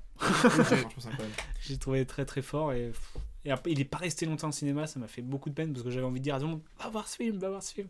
Parce que c'est vraiment une expérience ciné aussi. On parlait de la boîte noire, c'est pareil. À mon avis, ça c'est un truc que tu vois au ciné, c'est, c'est ouf parce que tu, tu, te sens, tu te sens dans sa tête et, euh, et son, son jeu d'acteur est incroyable. Quoi. En fait, ce qui, ce qui a été frustrant cette année, euh, c'est qu'on a eu énormément de bons films parce qu'il y a eu tous les films de 2020 qui se sont reportés. Donc, on s'est pris une année 2020, on va pas se mentir, vraiment au-dessus de la mêlée. Mhm. Mais du coup, avec une grosse dizaine, voire quinzaine de sorties par semaine. Donc, c'est forcément, On passe à côté. En fait, déjà, euh, tous les petits films et les moyens films ont été tués par les blockbusters. Ce qui arrive déjà auparavant, mais au moins, t'as pas un tel écart de sortie. Donc, en fait, tu te dis, un petit film, il fait pas un score de malade. Bon, allez, on peut laisser une deuxième semaine, voire une troisième semaine. C'est pas grave. Là, tu peux pas. Non. Là, tu peux Non. pas parce qu'en fait, euh, la semaine prochaine, il y a Spider-Man et que la semaine après, il y a Matrix qui va prendre deux salles chacune et que. Enfin, c'est pas possible en Ouais, fait. Et frustrant. et il y a plein de petits films comme ça euh, dont on a parlé. Mais même les derniers duels a eu un box-office très décevant par exemple. Tout à fait, tout à fait. Et, Ouais, parce que c'est euh, pas. Là, même- c'est encore, mais il y a peu de séances et puis il y a tellement de choses à voir que t'as tellement le choix que tu fais plus choix. Mais normalement, c'est un événement, un film de Ridley Scott. Ouais, et puis même tu parlais de Blue Bayou, ça tu te dis un petit Ouais, film ça d'auteur. En fait, il y a plein de gens qui sont friands de ce genre de petits films là, tu Bien vois. sûr. Notamment, euh, on va pas se mentir, hein, les gens qui vont principalement au ciné, je crois que c'est au moins la moitié, c'est les retraités. Bien sûr. Ça c'était vraiment un film, tu vois. euh, Ouais. Vu que les retraités vont plus, plus trop au ciné, qu'il y a eu le pass sanitaire, qu'on a quand même freiné plein, et que bah voilà, bah du coup Blue Bayou a fait à mon avis des scores euh, assez Ah tristes. ouf, ouais. Bah, c'est resté une semaine. et, euh, Mm. Comme, comme euh, Sons of Metal que Sound of Metal, je crois que c'est resté une semaine. hein. J'avais entendu. C'était euh, pas, c'était- c'est pas dans tous les ciné, il fallait aller le chercher. Moi, c'est parce que j'en avais entendu parler, que l'histoire m'intriguait. Et je me dis, mais comment tu peux laisser qu'une semaine ça Aller Ouais. voir quoi. Après, euh, nous à Paris, euh, je sais qu'il y a des gens qui nous écoutent qui sont pas forcément à Paris, mais nous à Paris, on a quand même la chance d'avoir l'UGC des Halles, Ouais. qui est le plus grand cinéma européen en termes de nombre de salles. Il y, a, un- il y en a 36, enfin tu vois. Franchement, 36 salles, tu sais qu'il y en a un que t'as raté. Là, typiquement, je vais, je- il y a un film iranien que je viens de voir qui est un film assez pointu. Je sais que la semaine prochaine, loi il sera encore, tu vois. Non, euh, vraiment un film s'appelle Le diable n'existe pas. Ah, un truc de parlé. 2h30. Pardon, excuse-moi. Un truc de Ouais. 2h30 en plusieurs chapitres qui a l'air vraiment pointu, mais j'en ai entendu vraiment beaucoup de bien. J'ai très envie de le voir. Bah voilà, il est quasiment plus diffusé. Mais je sais qu'il y a le le GC des Halles, alors. tu vois. Et euh, si j'ai un conseil aux gens qui nous écoutent, qui veulent aller au cinéma, mais qui disent Ah ouais, mais ça se trouve, il y est plus, et que vous habitez à Paris, checkez les Halles, on sait jamais. Voilà. On est quand même, je crois, la ville où il y a le plus de salles de ciné, où non, c'est- il y a plus de films différents qui sortent à la semaine, je crois. Ah, c'est hallucinant. Donc, euh, vive, vive à Paris. c'est- C'est clair. Euh, Alors, la bah, je vous propose. la euh, transition était toute faite, Sur les plus. coups de cœur, tu as parlé. Ton coup de cœur, c'est Riz Ahmed, c'est ça? Alors, euh, on, part, on part toujours du top 3 Ouais, ou Ou Bon, là, je, on n'avait pas forcément un top 3, c'était juste les coups de cœur qu'on balance en mode big up. Euh, Alors moi, mon vrai gros big up, c'était quand même malgré tout Andrew Garfield. Que Dans j'ai Tic Tic Bam. Tic Tic Boom. Trop bien. Incroyable. Trop Franchement. bien. Ouais. Euh, je connaissais pas le, le personnage euh, de départ. hein, je Non, non plus. Enfin, c'est donc le mec qui a composé. ouais, c'est ça, j'ai checké après. Donc c'est le mec qui a composé la comédie musicale Rent, qui pour le coup est une énorme comédie musicale à Broadway, qui est restée, euh, je sais pas, 10, 15, 20 ans en salle. Euh, Enfin, à Broadway. Euh, biopic incroyable, mais surtout performance d'Andrew Garfield. Ouais, il joue qui est- bien. qui est Incroyable, là je vois qu'il est nommé aux Golden Globes en meilleure, Ah ouais. meilleure performance dans un musical. Ça mais, se mais pour le coup, c'est méga mérité. Ouais. Mm. Et je suis frustré qu'Adam Driver ne soit pas, mais pour le coup, j'aimerais vraiment qu'Andrew Garfield l'ait. Parce que vraiment, c'est un acteur que j'adore. C'est un acteur qui est assez peu mis en valeur. euh, qui a joué dans le film pas dingue de euh, Coppola. Alors, pas Francis Ford, ni Sophia, euh, ni euh, euh, Gia. Je crois que c'est encore un autre, un film qui s'appelle Mainstream, qui est sorti en VO2 en France, qui est vraiment pas dingue. Bref. Et puis. Non, je vais pas le dire sinon je vais spoiler les gens. oh Ah, je pense Alors, que ça, parle de, ça doit parler de J'ai rien dit. Euh, Andrew Garfield pour moi, euh, vraiment. euh, Ok, euh, d'accord. On a du. J'ai rien dit. On Non, a... non, non, non, non, personne n'a rien dit. Non, rien du tout. Euh, non, non, Andrew Garfield, vraiment, euh, vraiment fou. Riz Ahmed, moi, m'a foutu une claque énorme Ah, avec ce film-là.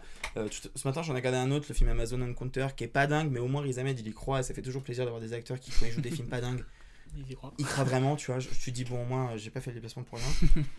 Et puis, non, en vrai, moi, mon vrai gros coup de cœur de l'année, mais on en a déjà parlé, c'est Adam Driver. hein. Ouais, moi aussi, Ouais, c'est mon Ça, coup de cœur. c'est. Je l'ai mis dans le coup de cœur entre coup de cœur. euh, le dernier duel à et Annette. Enfin, je trouve que c'est un, un acteur qui est tellement bon Mm. et qui, on dirait qu'il devient encore meilleur. Je me dis, mais jusqu'à jusqu'où il va aller, quoi? Ouais. Et tu vois, moi, j'ai pas du tout aimé Asoguchi, Ouais. mais lui, je l'ai trouvé brillant dedans. Et il a quand même un, un, un physique qui peut paraître un peu ingrat. Ouais, je l'ai jamais trouvé aussi sexy que dans Asoguchi. Ah. Je le trouve fou, quoi. Vraiment, il y a un truc, tu dis, bon, il, a bah. une, il a une sacrée gueule. C'est hein. pour ça que toutes mes potes elles le kiffent en fait. Ça y est, je crois que je comprends. C'est Moi aussi. ouf. Dans Soft Gucci, Ouais. il a vraiment une espèce de gueule, une carrure. Tu sais, surtout à la fin, il se tient comme as, il a le visage en avant, il a oh, une confiance en lui. il a une sacrée gueule, en fait. Dans la Soft Duel, il est dégueulasse, mais en fait, tu es obligé d'être charmé par lui. Mais trop. Dans Annette, il y a des scènes où vraiment tu te dis, oh là là là là. c'est Mais si lui, il il joue une pourriture, il, te il joue, jure. il joue la représentation de la masculinité toxique. Après, on parlait de l'artiste qui, qui fait du mal et qui ne sait pas Ouais. aimer, et tu te dis, je l'aime. Ouais, c'est Ouais, ça. grave. C'est ouf. Tu te mets grave à la place, en fait. Donc pour moi, le vrai, vrai gros coup de cœur, c'est vraiment Driver. Dans ces scènes de, dans ces scènes de stand-up dans Annette où il est risible, parfois il est risible total. C'est long. C'est si long Mais des fois, tu mais moi je me suis dit, je me suis dit, mais il a pas coupé là Enfin, tu sais, je me suis dit, putain, mais on aurait dit que le réalisateur il, il- il laisse un peu trop à chaque Il fois. aime, un bien peu le- trop. il aime bien la petite gêne. Qui c'est ça, la petite euh, gêne qui fait. Ouais, Driver, moi, ouais, c'est aussi dingue, mon hein. coup de cœur avec euh, en actrice euh, Frances McDormand aussi. J'étais Mm. obligé parce que je trouve elle est dans, elle est constante dans ses performances qui sont toutes aussi différentes les unes des autres et à chaque fois elle- tu te dis bah, elle est trop forte en fait. Hmm. Et je trouve euh, bah, là dans typiquement dans Nomadland elle est trop forte dans The French Dispatch je l'ai kiffé aussi je trouve. Il y a, il y a Ouais. vraiment un truc euh, je- je la- j'aime la voir en fait et euh, chaque année euh, encore Ouais. j'aimerais la voir quoi. Ok. Euh, moi, je suis plutôt Team France pour mes deux, pour mes deux acteurs, euh, actrices coup de cœur. Alors, j'ai mis en acteur, euh, moi j'ai mis Pierre Lotin dans Un Ouais. Triomphe, que j'ai vu euh, le, le film euh, de Emmanuel Courcol avec euh, Cadmerade. Et, euh, et j'ai vraiment beaucoup aimé. Alors, il faut, ça, il faut, il faut rappeler quand même que Pierre Lotin, c'est le mec qui, qui Les dans tuches. ouais, c'est, c'est le mec qui joue dans les tuches. Et ça, ça me choque à chaque fois quand je le vois dans ce rôle-là. Et dans d'autres rôles plus sérieux où je me dis, mais oui, mais en fait, il sait faire vraiment beaucoup, beaucoup d'autres choses, ce garçon. Et, euh, et je trouve qu'il joue dans ce film-là. En fait, j'y ai cru tout le temps à son personnage, tout le temps. Dès qu'il a commencé à parler, Ouais. il, joue un tol- il, il joue un tolard dont on sait même pas réellement ce qu'il a fait. euh, tout ça. euh, bon, le film, c'est Cadmerade qui est un prof de théâtre qui vient donner des, des cours de théâtre à des mecs qui sont en prison. Et il doit monter euh, en, attendant, en attendant Godot, euh, le film- la pièce de. Euh, Samuel Beckett euh, avec euh, des mecs qui n'ont jamais fait de théâtre de leur vie, tout ça. Et donc Pierre Lotin joue un mec qui est incarcéré, tout ça, et qui est bègue. Et en fait, on y croit, selon moi, on y croit tout le temps du film qu'effectivement il a des problèmes d'élocution. Il en fait pas trop, il est sincère, c'est, c'est, c'est, ouais, c'est dans l'incarnation, j'ai trouvé ça hyper propre ce qu'il a fait. Et je pense que plus tard, il va vraiment faire des films où il sera premier rôle et euh, il va être, euh, à mon avis, enfin, il ne peut être que bon pour le moment parce que je l'ai vu que dans des trucs où il était plutôt bon, Bah là, sachant il est que dans je n'ai les- pas vu les tuches. Il est dans une, euh, il est dans une phase. euh, faut que je sorte de justement de ce rôle euh, qui m'a emprisonné un petit peu quand même. Peut-être dur, hein, c'est toujours dur. dur. Mais tu vois, on- enfin, c'est c'est pas comparable, mais tu vois, quand on voit William Lake Bill qui est vraiment sorti de sa série avec. Ah, lui, il, a- euh, il a- Soda, il est bien ouais. sorti, lui. hein. il en est bien sorti, tu vois. C'est clair, ou- ça Enfin, tu vois, tout le ça monde se fait, bien ça, sûr. Ça se fait, ça se fait. Donc il faut laisser le temps, je pense. Tout à fait. Et pour l'actrice, comme ça, je fais d'une pierre deux coups. euh, moi, j'ai beaucoup aimé euh, le jeu de Kenza Fortas dans Back North Ouais. de Cédric Jiménez. Euh, j'ai bien aimé le film et tout, euh, mais Kenza Fortas, je trouve, est, est super de naturel dans ce film-là. En fait, je la trouve. euh, Et c'est cool que tu parles d'elle parce qu'on a tous parlé du trio d'acteurs et assez peu d'elle au C'est final. vrai. Et Alors alors, qu'elle le, trio, importante. euh, le trio et le trio, hein, et Oui, forcément, oui. enfin, ça marche, tu vois. Oui, c'est ça. C'est vrai qu'on a assez peu parlé d'elle qui est vraiment, vraiment formidable. Mais surtout dans un film de mec, un Mm. peu.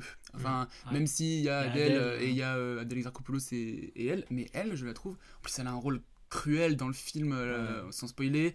Euh, elle est tout le temps, on a tout le temps, j'ai j'ai l'impression qu'on est tout le temps en empathie pour elle. Et en fait, c'est quelque chose qui ne partira pas. Euh, elle a une tête qui est comme ça, je veux dire. Et le fait qu'elle joue ce jeu très naturel, très sobre, je trouve, te donne encore plus envie d'être avec elle et de l'aimer dans, dans ses films. Et je pense que plus tard, euh, elle Ah, va moi, je me multiplier suis les fait un films. petit coup de Mm. cœur aussi français, je me suis dit, voilà. je voulais parler de juste Benjamin Voisin, que je, que je- c'est un acteur que j'aime beaucoup Mm. dans Les Illusions perdues, où là, le, il a un grand rôle, il joue vraiment très bien. J'aimais beaucoup son jeu, et là, ça m'a vraiment fait plaisir de le voir dans Les Illusions perdues. Et lui, lui pareil, c'est euh, c'est le futur de ouf. Alors, est-ce que ça t'a fait plaisir de voir sa verge en très gros plan pendant de longues secondes Parce que j'adorais le film, et ce plan, je me suis vraiment dit Pourquoi? pourquoi? On est sûr? Ok. Parce que c'est long. je, je dis pas que ça me dérange, hein, y a pas de euh, souci, hein, mais euh, c'est long. Qu'est-ce qui est long? Le plan? Bah, le plan sur Ah, sa Ah, ok. Alors, Et sinon aussi, Ouais. euh, Lina Koudry, que j'aime beaucoup. Ouais. Oui, Lina Je Koudry, trouve elle, ouais, est, elle vraiment trop forte. Je- je- la première fois que je l'ai vue, je m'en souviens, c'était dans Papicha, elle m'avait, bluffé. Et là, à chaque fois que je la vois, pareil, ça me fait Ouais, trop ouais, plaisir, elle est trop forte. Euh, Lina Koudry qui a joué dans un film euh, l'année dernière qui s'appelait. euh, je vérifie que c'est bien, que je dis pas de conneries. Oui, sorti dans- qui a joué dans un film l'année dernière qui s'appelait Gagarine. Ah oui, j'en ai entendu beaucoup de bien, j'aurais trop aimé le voir. Incroyable, et pour le coup, elle était vraiment exceptionnelle dedans. Ouais. Euh, moi, euh, je me suis noté. Alors, si je dois parler d'une française, parce que j'ai eu aussi un coup de cœur, moi je parlerai de Lucy Zhang, qui est euh, Ah, vraiment ma vraie, révélation à les Ah, Olympiades. ouais. Elle vraiment sortie de nulle part et elle est vraiment hyper touchante. Mais mon, non, mon vrai gros coup de cœur, ça a été Renate Reinsve, l'actrice du dernier Joachim Trier, Julien du Chapitre. Qui est, Ah oui, Ah Julien ouais, Chapitre, elle était trop forte. elle est incroyable. Trop forte. Incroyable de naturel, euh, histoire trop, trop touchante aussi parce que c'est une actrice qui, a, qui vient du théâtre, qui avait eu un micro-rôle dans Oslo 31 août de Joachim Trier aussi, mais, mais voilà, qui s'apprêtait à tout abandonner parce qu'elle en avait marre et qu'elle n'arrivait pas et que ça, ça lui faisait trop mal. Et, et Joachim Trier lui dit hey, J'ai pensé à toi pour mon nouveau film, elle fait quoi? Je trouve le, le Euh, film, il la rend et- trop belle. Alors, déjà, elle, elle est belle. Mais je veux dire, ça, Ça- elle- elle- ça, ça la met trop en valeur, je trouve. Et surtout, il y a une espèce de naturel dans tout ce qu'elle peut faire et dire et engager que tu, tu ne peux que être en mode je te soutiens, meuf. Là, de ton mec. Vas-y. Vas-y, en vrai, enfin, genre. Do it. Vis ta vie, tu vois. Et elle est trop touchante et elle est. euh, bah, franchement, elle a pas eu le prix d'interprétation à Cannes pour rien, je pense. Ouais, et vrai, elle est déjà nommée et je pense qu'elle peut aller euh, jusqu'aux Oscars. Mm. Et euh, franchement, euh, moi, c'était ma vraie révélation. Et elle aussi, vraiment hâte de voir ce que ça va donner par la suite parce que bah, elle, elle a que ça sous le pied pour l'instant. Ouais, Mais franchement, de ce qu'elle délivre là, tu te dis, ok, il y a Ça du démarre bien, potentiel. ça démarre bien. C'est cool. Ça elle va est très forte, ouais. Elle est très très forte. Bon, je crois qu'on a fait notre plus grosse partie, hein, le film, où on allait forcément s'attarder sur plein de choses. Euh, tu disais que tu regardais moins de séries, mais est-ce que tu as réussi à faire un top 3 quand même?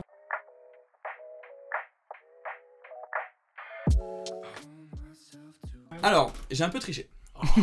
J'ai un peu triché parce que, en vrai, je vous ai dit que j'étais un Yankee, hein, les vraies seules séries, vraies séries telles qu'on les entend de 2021 que j'ai regardé, c'est en gros les Marvel. Ouais, ah non, ouais. ouais, c'est ça. C'est Marvel. Euh, donc, dans mon top 3, je vous cache pas que j'ai mis Vendavision, mais que je trouve, pour le coup, vraiment hyper qualitative. Mhm. Vision, nous sommes vraiment un couple pas comme les autres. Nous n'avons pas de chanson, même pas d'alliance. On peut remédier à ça? Je le veux. Et toi? Je le veux. Je l'ai pas mis là parce que j'avais besoin d'un bouche-trou, hein, sinon j'aurais trouvé autre chose. En vrai, vraiment, je trouve qu'il y a un, un vrai parti pris hyper intéressant de la part de Disney. Euh, esthétiquement, hyper intéressant aussi. Le, le côté un épisode d'une époque des sitcoms marche hyper bien. Moi, Elisabeth Olsen, je l'adore de toute façon. Je trouve que ça s'inscrit plutôt bien dans la continuité de ce que fait Marvel. Et en même temps, ça propose quelque chose d'assez nouveau. C'était la première série Disney, donc c'était ultra casse-gueule. Enfin, la première série Marvel, donc c'était vraiment ultra casse-gueule. Ouais. Moi, j'étais vraiment. euh, J'étais en mode, euh, bon bah, Toi, t'es- let's go. T'es team euh, binge watching ou euh, semaine par semaine? Bah, je regardais semaine par semaine. Ouais. Euh, déjà parce que j'avais pas envie de me faire spoiler sur Twitter. En vrai, et je vous jure que ça compte. Surtout quand on est journaliste et qu'on passe la journée sur Bah, Twitter à chercher ça. des infos. Normalement, c'est toi qui spoil, non? Ça m'arrive. Euh, non, moi, je- heureusement, j'écris pas sur la série, mais euh, j'ai un collègue qui a déjà spoilé des, des, des morts dans, dans Vikings ou dans Sons of Anarchy ou même Pas dans cool. Game of Thrones. Ah, c'est pas qui- Ouais, non, c'est pas bien. Et Euh, du coup, ton numéro 3, c'est quoi? du coup, mon numéro 3, c'est WandaVision. Ah, Parce que euh, mes deux autres tops, j'en profite, je les fais comme ça, voilà. Euh, c'est des séries et en même temps, qu'est-ce que c'est qu'une série, tu vois? Putain, j'ai peur. Non Vous avez 4 heures. Mon top 2, mon top 2 c'est euh, Get Back. Now we're gonna take the Beatles and I'll be quiet. Oh, you recording our conversation?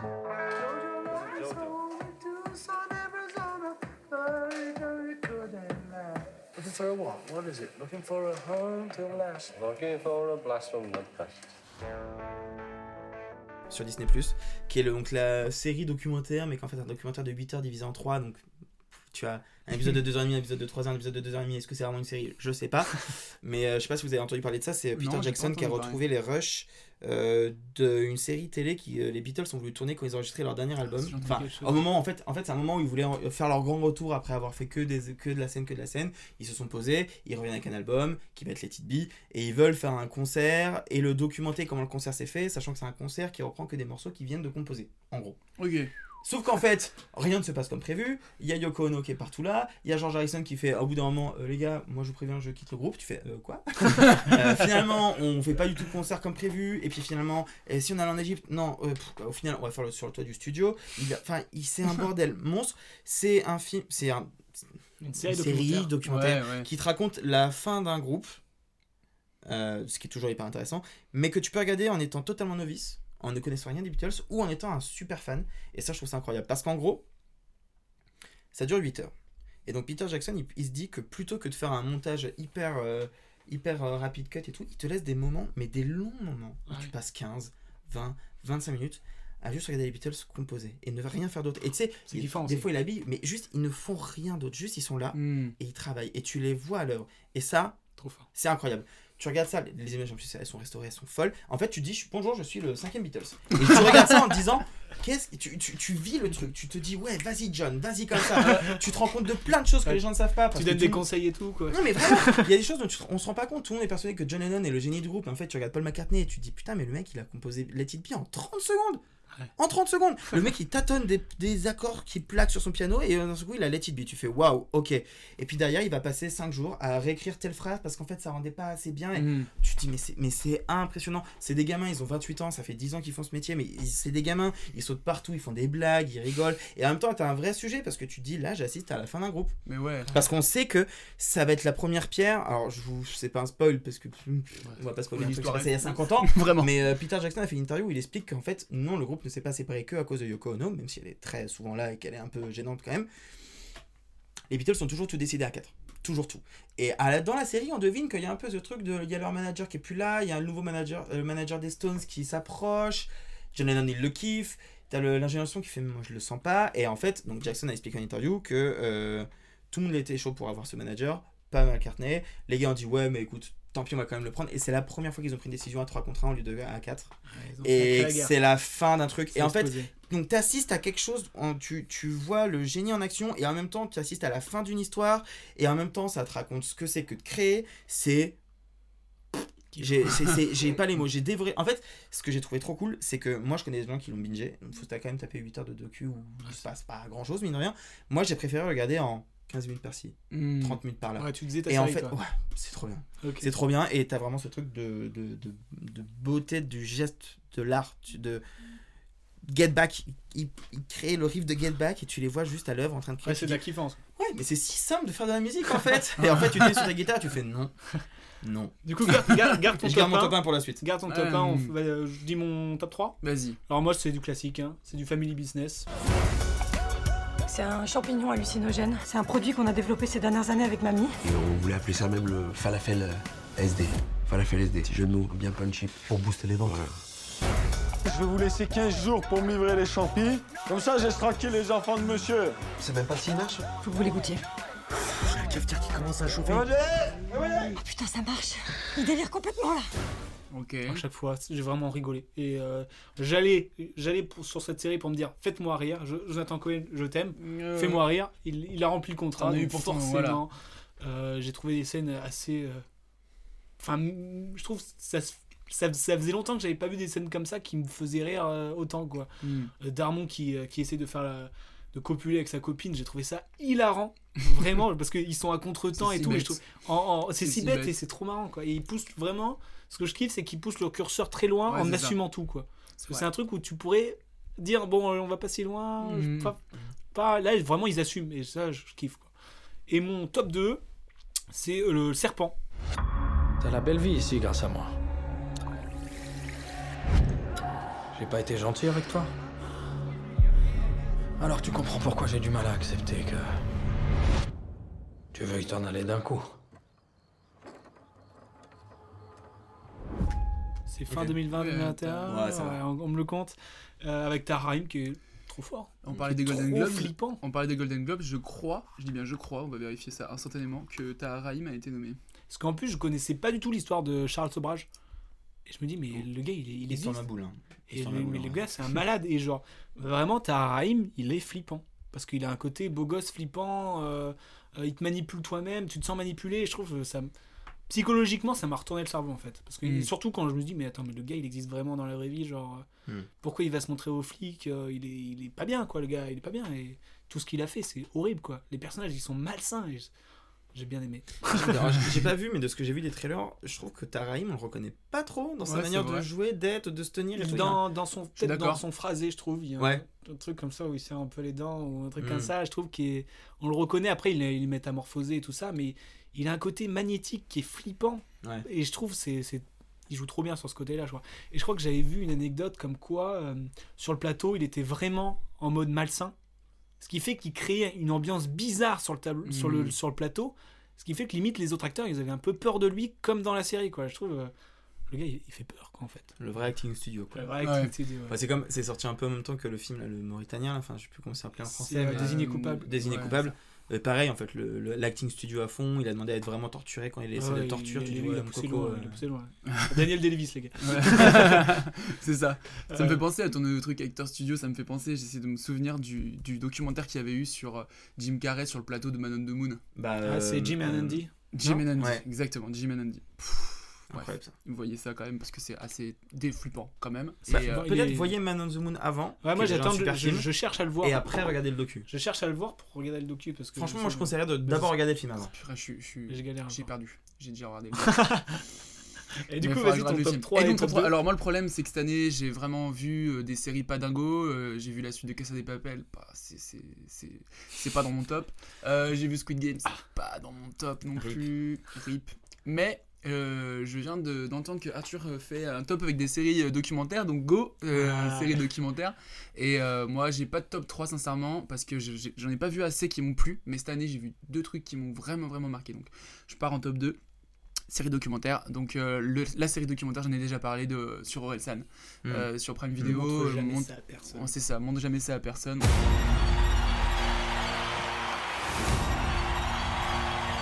Si je vous disais que normalement, c'était perdu d'avance.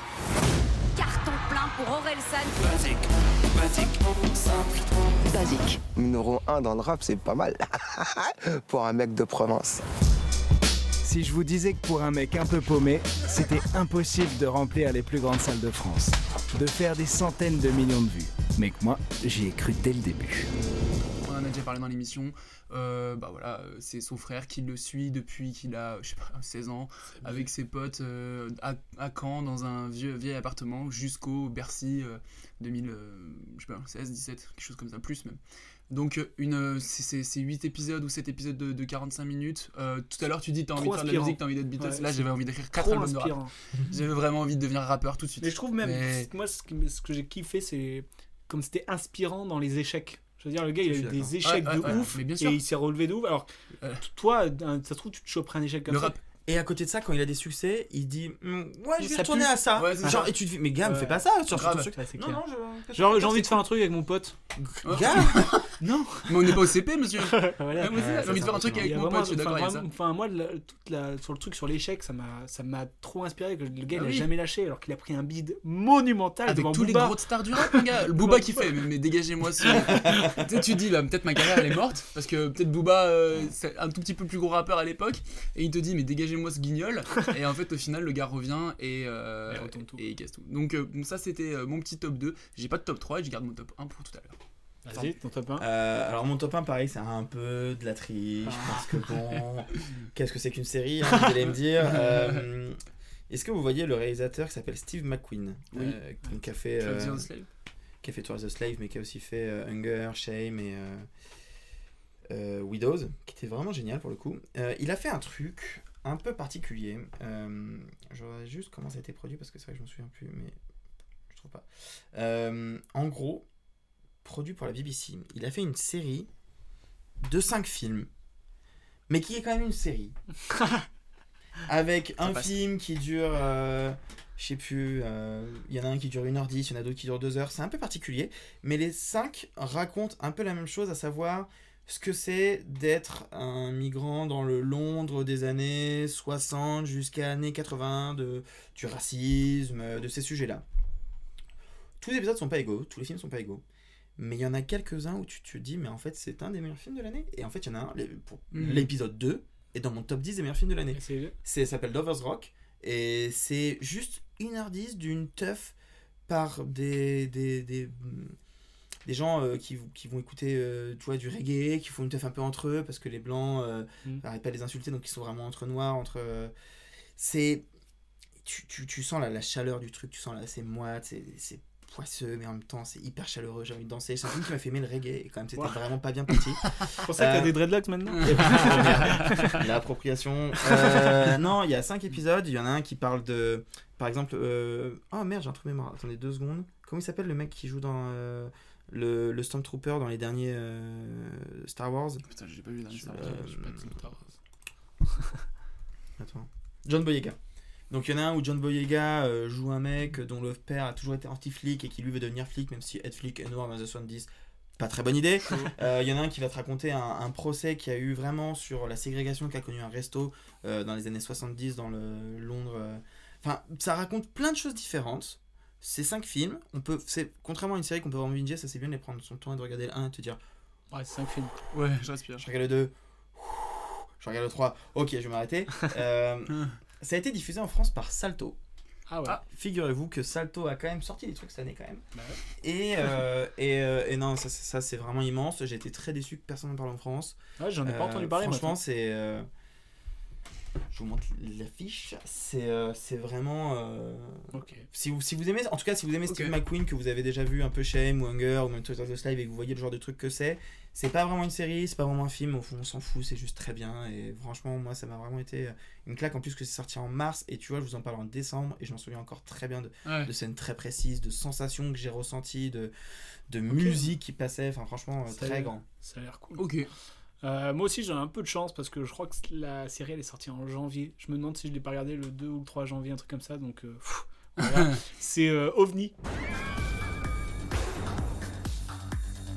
Tu connais le GEPAN Groupe d'études des phénomènes aérospatiaux non identifiés? Enfin, les ovnis, quoi. Tu prends la tête du GEPAN. Moi, j'y connais rien en ovni. Avec euh, Melville Poupeau, euh, Michel Villermoz, euh, Géraldine Payas, que j'ai adoré. Parce que c'est pareil, j'ai l'impression d'avoir. Moi, je suis plus film que série.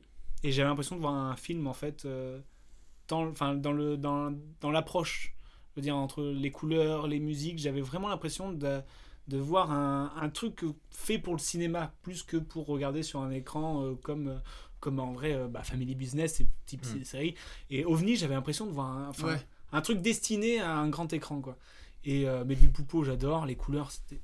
c'est- c'était- C'est un mood qui était trop sympa, en fait. C'était euh, genre bonne ambiance, c'était chill, c'était Un peu absurde c'était tranquille, pas- c'était absurde. Ouais. C'était à la fois, tu dis, mais attends, mais ça se trouve, euh, c'est vraiment le truc. Parce qu'en fait, l'histoire, c'est euh, c'est dans les années euh, 80, il y a une, un truc qui existe vraiment, qui est euh, une, un endroit où ils vont récolter tous les phénomènes paranormaux Donc il y a des gens qui appellent, font, ah j'ai remarqué qu'il y avait ça chez WAM, est-ce que vous pouvez venir voir et tout ça? Et donc eux ils sont, ils sont allés voir et ça existe, ça a existé, c'est le, le GEPAN ou le GEPAN je crois. ouais. Oui, c'est ça, je crois. Et, euh, et donc ça existe, ça a vraiment existé le GEPAN où tu avais des gens ils disaient ah j'ai vu un extraterrestre, est-ce que vous pouvez venir vérifier?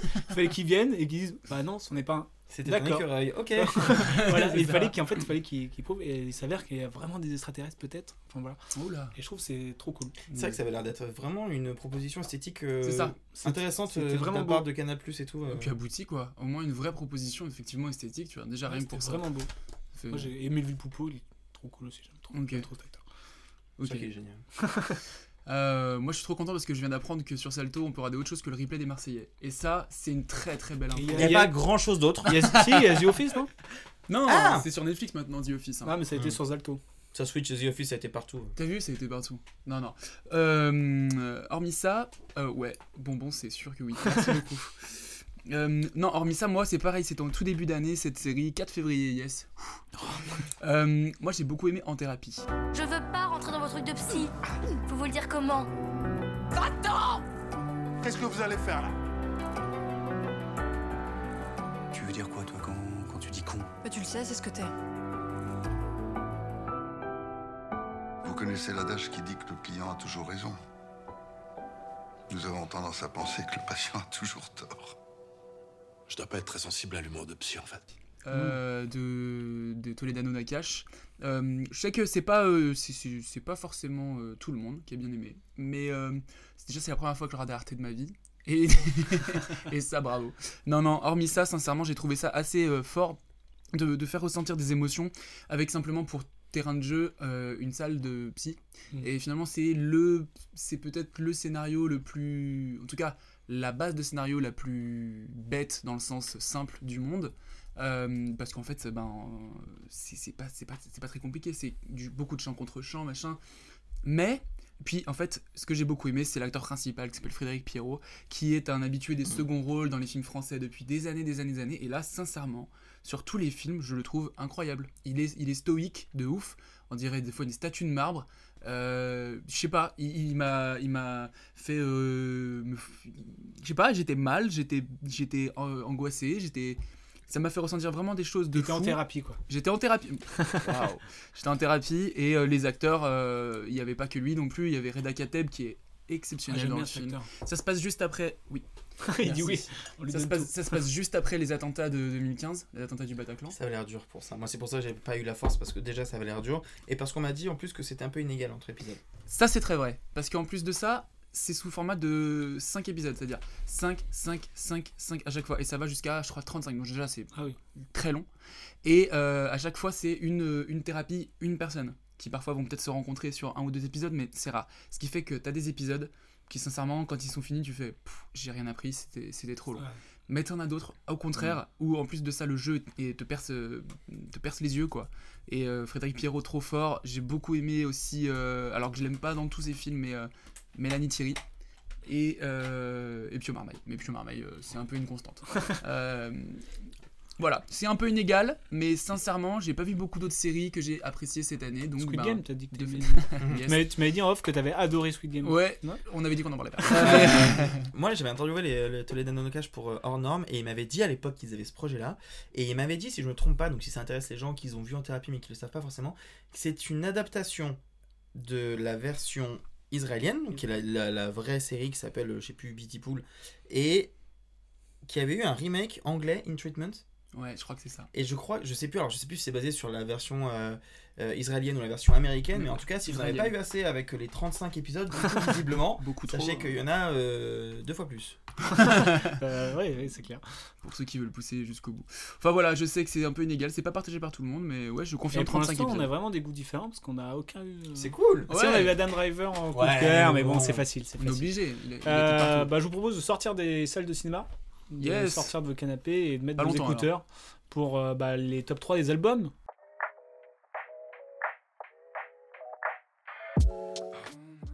Allez. Désolé, je sais pas si vous écoutez beaucoup d'albums. J'espère qu'on aura des trucs différents aussi. Mais je pense. Je pense que oui, je pense que oui. Euh, Peut-être on va avoir, Mais je je pense pense- qu'on va avoir un truc en commun avec Jeanne, mais euh, Ok. Euh, bah, je commence du coup, vu que j'ai- jamais commencé. Alors, moi, mon, mon top 3. le mec. Je commence parce que je m'aime bien que. j'ai jamais commencé, donc on, tourne, on tourne. T'as bien raison. Euh, moi, c'est euh, c'est sérotonin, sérot, je sais pas comment on le dit, sérotonin de Girl in Red. Girl in Red, j'ai un accent Ah, pourri. Et euh, c'est vraiment. En fait, je crois qu'on dit sérotonine. Sérotonine. Merci, merci, merci souffleur. Et euh, c'est vraiment, c'est un album mood à marcher sous la pluie. Je sais pas, c'est un truc. euh, la vie c'est triste, mais c'est cool qu'elle soit triste. C'est vraiment euh, dans ce délire là. Et euh, j'enchaîne les, so- les, les sons et je dis ah j'ai déjà écouté tout l'album. Bon bah on recommence. Ouais. Et euh, vraiment c'est c'est par contre c'est pour un mood particulier. Je l'écouterai Ah pas tout temps. C'est vraiment chill, il pleut. Fais-nous écouter un petit bout alors. Moi, je connais pas trop. I'm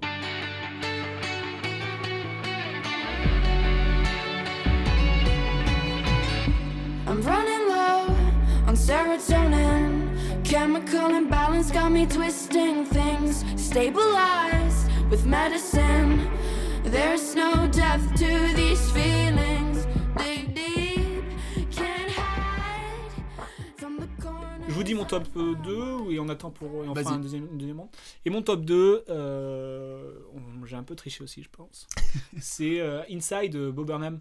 Oui Oui Oui, quoi J'étais très triste de pas pouvoir plus le placer dans mes films, mais pour moi, Inside Bob Burnham est vraiment Yes un des chefs-d'œuvre de l'année. Ouais, j'ai trouvé Et c'est marrant parce que pour le coup, je sais que j'ai plein de potes qui ont fait comme toi, mais moi, j'ai pas réussi à le réécouter. Pour moi, je l'associe Ah, trop au sketch et Mm. au film.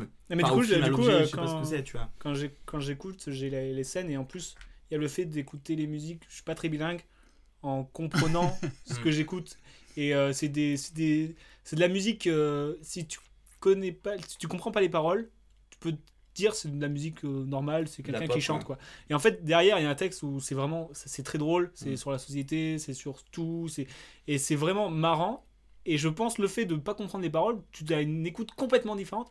Et là, vu que j'ai vu le film que j'ai adoré, euh, et bah du coup, ça, ça, ça va bien et ça, me- ça me met un mood aussi euh, particulier quoi. Welcome to the internet. Have a look around. Anything that brain of yours can think of can be found. We've got mountains of content, some better, some worse. If none of it's of interest to you, you'd be the first. Welcome to the internet. Come and take a seat. Would you like to see the news or any famous women's Et euh, feet? alors parce que je vis dans mon époque, donc j'ai TikTok, je ne poste rien, mais je regarde TikTok. J'ai trouvé ça très drôle que plein de, plein de morceaux de, de Bob Burnham ont été, aient été repris, soient devenus des mêmes. Je pense à Ouais. Jeff Bezos, tu vois. Ouais, qui même, est devenu euh, un vrai mème et c'est trop ou, cool, euh, tu vois. quand ou- il rigole. Ouais. Ouais, c'est ça. On nous a vraiment été approprié par plein de gens, même je pense plein de gens qui n'avaient pas vu au final. euh, le Ouais, truc. je pense, ouais. Et moi je dis, ah, mais ça c'est Bob Burnham Quoi Ouais. Ah, d'accord, bon, tant pis. Et au passage, Inside Bob Burnham, je pense que c'est le meilleur truc qui est sorti du confinement, je pense. Ah bah, une y a chance. Pas de. Bah, il y a eu l'humanité quand même. Y a quoi? Le film Danny Boone. oh putain Oh non. Non, vraiment, c'était c'était- c'était assez bluffant. Après, il- je trouve le film, il a, des- il a ses, il a ses limites parce que c'est. Ah ouais, moi je trouve ça incroyable. Mais j'ai j'ai kiffé le, le, le Et- procédé Mm. et Mm. euh, l'inventivité du gars et le, la- le génie en fait du Ouais. gars. Et euh, franchement, c'est bluffant une petite claque. Et du coup, l'album, bah, je l'écoute en boucle. Et si vous Voilà. avez euh, entendu euh, Romuald a dit j'ai triché, c'est parce que euh, c'est une rêve qui nous vient de Martin Darondo qu'on avait. Ouais, mais j'ai euh, triché dans le sens où c'est un album tiré du film. Oui. C'est pas l'album. Mais t'es un voleur de rêves. Oui. ça sert à ça les rêves, non C'est- J'ai la brigade des rêves qui est juste derrière. très très chiant cette Du coup, vas-y, ton top 3 et 2. Euh, top 3. Alors, moi je suis plutôt sur la France de nouveau. Euh, très, Zemmour, euh, il- très il, a, il a sorti un album, Zemmour Aïe aïe aïe. Ouh, tout de suite là Euh, Non, non, par contre, pour le coup, je suis plutôt rap français également de base. Donc, mon, mon, mon top 3, ça va être Giorgio. Le diable m'appelle sur mon 06 quand la lune est fou Les cas s'allument comme Jean Désolé maman, demain je n'irai pas à la school Je fais le tour du monde comme Zinedine J'ai passé la plupart du temps dans le froid avec mes partenaires Le sang du... Alors, Giorgio, son dernier album 2021 s'appelle Sacré. Et, euh, et c'est un mec que j'ai découvert. Mais il est sorti il y a 2-3 semaines, non? Alors, Il y non, a il a, il semaines. a sorti un nouveau truc il y a 2-3 semaines. Ah, Le mec le mec tu est parles de celui d'avant? Ah ouais, Celui d'accord. de- celui qui est-. Il a sorti en avril, je crois. Quelque chose comme ça. Ok. Où, euh, selon Spotify, Et le Wrapped de, de Sp- de Spotify, euh, la chanson la plus écoutée, ça a été euh, une chanson qu'il fait en duo avec Esprit Noir dans, cette, euh, dans, cette, euh, dans cet album qui s'appelle Full Moon. Euh, et tout ça pour dire que c'est un mec que j'ai découvert assez tard avec son premier album, notamment Era, de, qui date de 2016, qui pour moi est largement supérieur à son deuxième.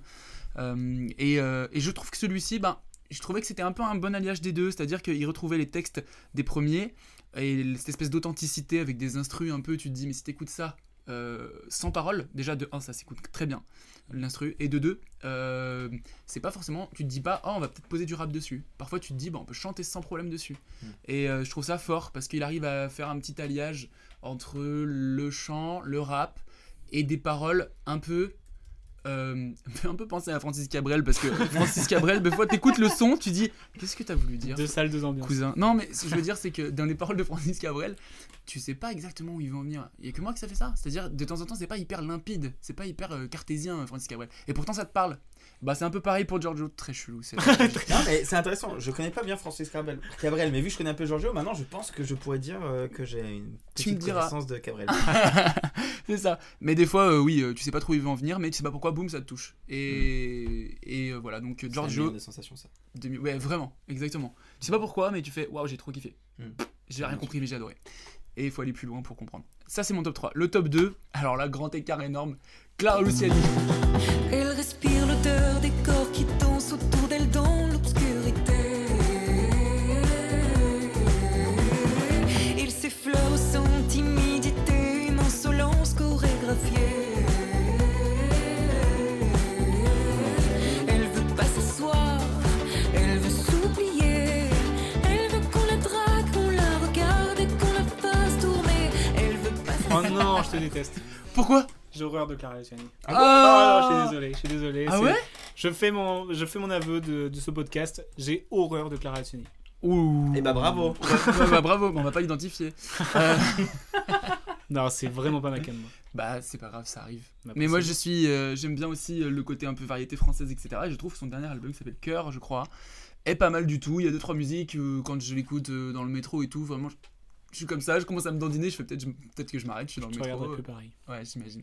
Je t'imagine avec du gros rap et tout, et là tu me dis euh, Clara Luciani. Non, mais parce que le premier c'est du rap. Là, je voulais pas faire trois raps, tu vois. Mm. Et je trouve que ça fait partie des musiques euh, sur cet album qui, qui me restent en tête euh, bah, sur plusieurs jours. Donc je me dis, bah, c'est peut-être que la personne est un peu douée. Et, euh, et du coup. C'est vraiment un truc qu'on contrôle pas. J'ai beaucoup aimé. Non, mais c'est quelque chose que tu peux pas contrôler, hein, en vrai. hein. Et, et voilà. Donc, Alors, j'ai- et puis, je sais pas si ça doit rentrer dans le jeu, et c'est vraiment pas pour me la péter, mais euh, souvent quand on interviewe les gens, on a tendance à, à voir un peu le vrai côté. Des fois, tu les vois faire semblant devant les journalistes et devenir des connards tout de suite après, Ouais. et tu vois les gens qui sont naturellement gentils. Par exemple, je ne suis pas un immense fan de la musique de Louane, ok. mais Louane, je l'aime d'un amour fou parce qu'elle est incroyable. Clara Luciani est une personne exceptionnelle. Ok. Voilà. Bah ça, c'est, ça, ça me fait, ça me fait un C'est une vraie gentille personne qui est en plus d'être extrêmement talentueuse et de très bien bosser et de très bien écrire et composer et Mhm. d'être très forte sur scène et d'être une très bonne musicienne en fait est une personne extrêmement gentille Et ben. extrêmement drôle et extrêmement que Ça tu, qui mérite tout ton amour Et bah, trop bien. Bah, ça m'étonne pas du tout en plus. J'avais vu dans une interview. Après, moi j'ai dit que je, je jouais la musique. Hein. La- non non t'as dit Oui, que tu ne l'aimais pas T'as dit que tu détestais Clara Luciani. La T'as dit que tu personne, souhaitais euh, son décès. Waouh. C'est too much. Too much. Ça sera coupé. Euh, voilà pour mon moi qui top fais le 2. montage donc. À toi. Alors pour mon top 3 j'ai mis un album que j'ai écouté mais en même temps je regrette de ne pas l'avoir assez écouté parce que c'est je pense un de mes groupes préférés. Je pense qu'ils ne sont pas malheureusement assez connus en France. Moi je les ai découverts euh, via un album euh, en collaboration avec un, un des rappeurs du Wu-Tang Clan qui s'appelle Ghostface Killah c'est un groupe de jazz canadien qui s'appelle Bad Bad Not Good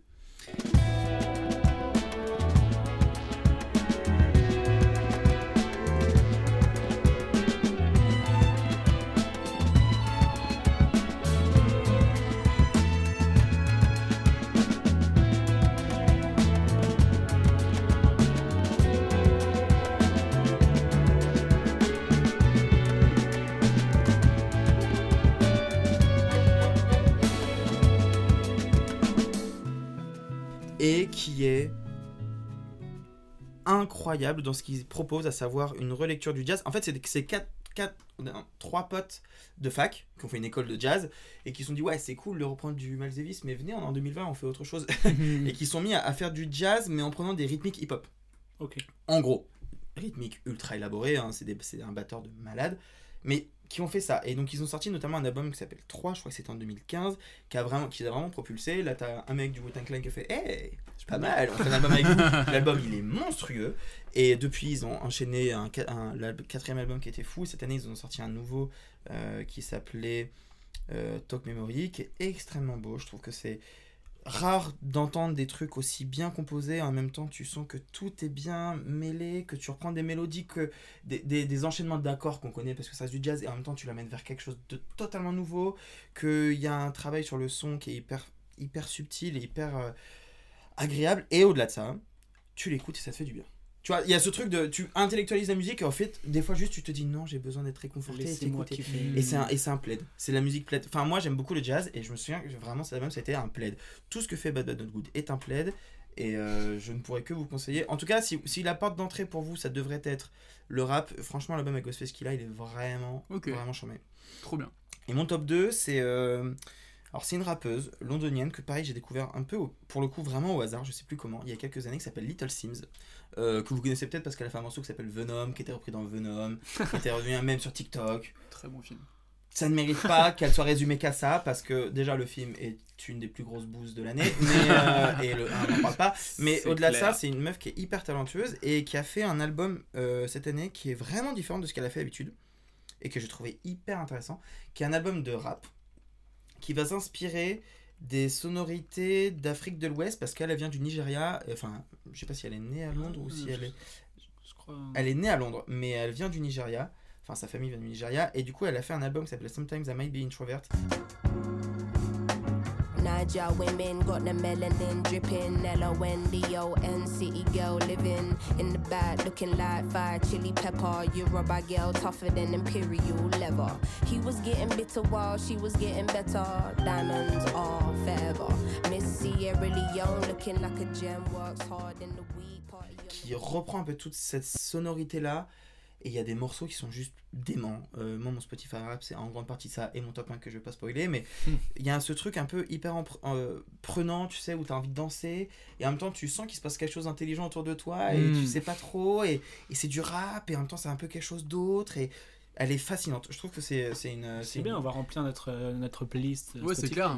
Deux J'ai- moi. J'allais dire cette gamine, alors qu'en fait, elle est pas du tout a mon âge. Elle a 47 ans. elle- elle- non, non, elle est 94, tu vois, elle a 27 ans, mais elle est très talentueuse. Euh, c'est vraiment un album qui ressemble pas aux autres. Donc, je comprendrais qu'il y en a qui préfèrent les anciens, qui préfèrent les nouveaux, tu sais, il y a toujours un peu Mm. ce clan. Euh, mais si vous ne connaissez pas Little Sims avec un petit Z à la fin, euh, franchement, euh, Pure Pépite est vraiment, vraiment, vraiment incroyable. Euh, bah, du coup, le top 1, je pense que Bah, c'est le le même, même, que toi. oui. C'est euh, Civilisation d'Orelsan. Ah bah c'est du propre. 5 heures du mat sur le port, un dernier shot. C'est pour ma ville, sauce magique beau gosse. Mort en ville quand elle est morte. Autopilote. Encore un dernier shot. Allez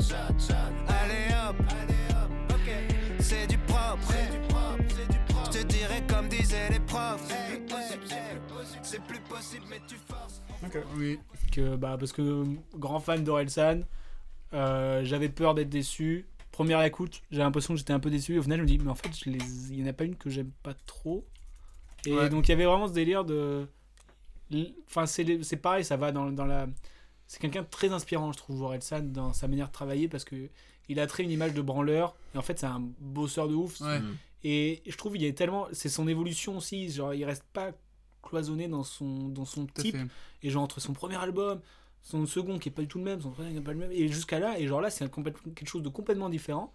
Et tu kiffes d'une autre manière parce que tu, tu grandis aussi avec lui, ou je sais pas, et je, et je- je kiffe ça. Alors moi j'aurais juste une question parce que moi je suis un peu moins fan de l'album et je suis un peu moins fan d'Orelsan même si j'aimais beaucoup avant. Euh, j'avais- par exemple j'avais pas trop accroché à La fête est finie. Euh, moi qui ne suis du coup pas fan de cet album là mais des précédents, j'ai l'impression que sur Civilisation ça reprend pour le coup un peu La fête est finie, que c'est un peu la même vibe. Est-ce que c'est le cas selon toi ou pas? C'est euh, plus. euh, J'ai l'impression que. euh, on dirait qu'il est un peu plus noir, la fête est finie, ou il est plus en Ouais. mode déprime, j'ai l'impression.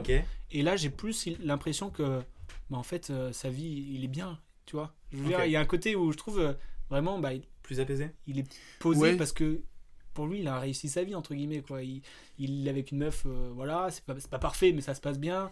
Et genre, il, il kiffe, quoi. Il kiffe sa vie, il est revenu euh, à vivre chez lui. euh, Il fait, il fait ses sons qui, pour, le- pour le plaisir, tu vois, genre euh, c'est du propre, c'est juste c'est du pur kiff quoi. Il fait un truc avec les casseurs flotteurs et je trouve qu'il y a vraiment une vibe de il est bien quoi. Et genre juste là d'avant j'ai l'impression que c'était un peu plus son ou je sais pas. Il y a même au début, du, au début, du, au début de, de Flotteur, euh, le, le son qu'il a fait avec euh, Gringe, du coup, le Casseur Flotteur Infinity, au tout début, il dit Je fais un album sur ma meuf et la société. il dit ça au tout début du son. Et en gros, il résume ça un peu comme ça, visiblement, euh, cet album-là. Cet album-là. Et La Fête est finie était peut-être un peu plus. Je suis, un peu- je suis d'accord avec toi, un peu plus noir. Là, par contre, c'est vrai qu'il dépeint quand même sur certains, euh, Ouais. sur, sur certains sons l'état dans lequel la société est, notamment Ouais. euh, Manifeste, dont on a beaucoup, beaucoup, beaucoup parlé, parce que ben, c'est 7 minutes d'un récit d'une manifestation, malheureusement, qui, qui doit se passer comme ça, euh, malheureusement pour beaucoup de monde.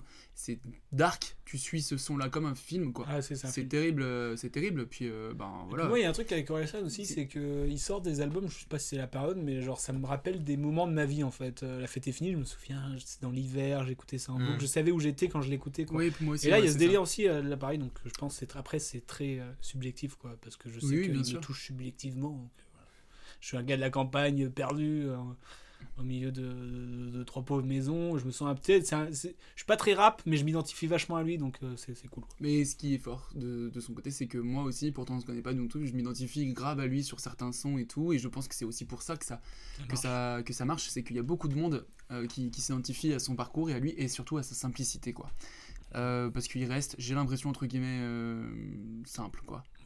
Basique. genre, basique.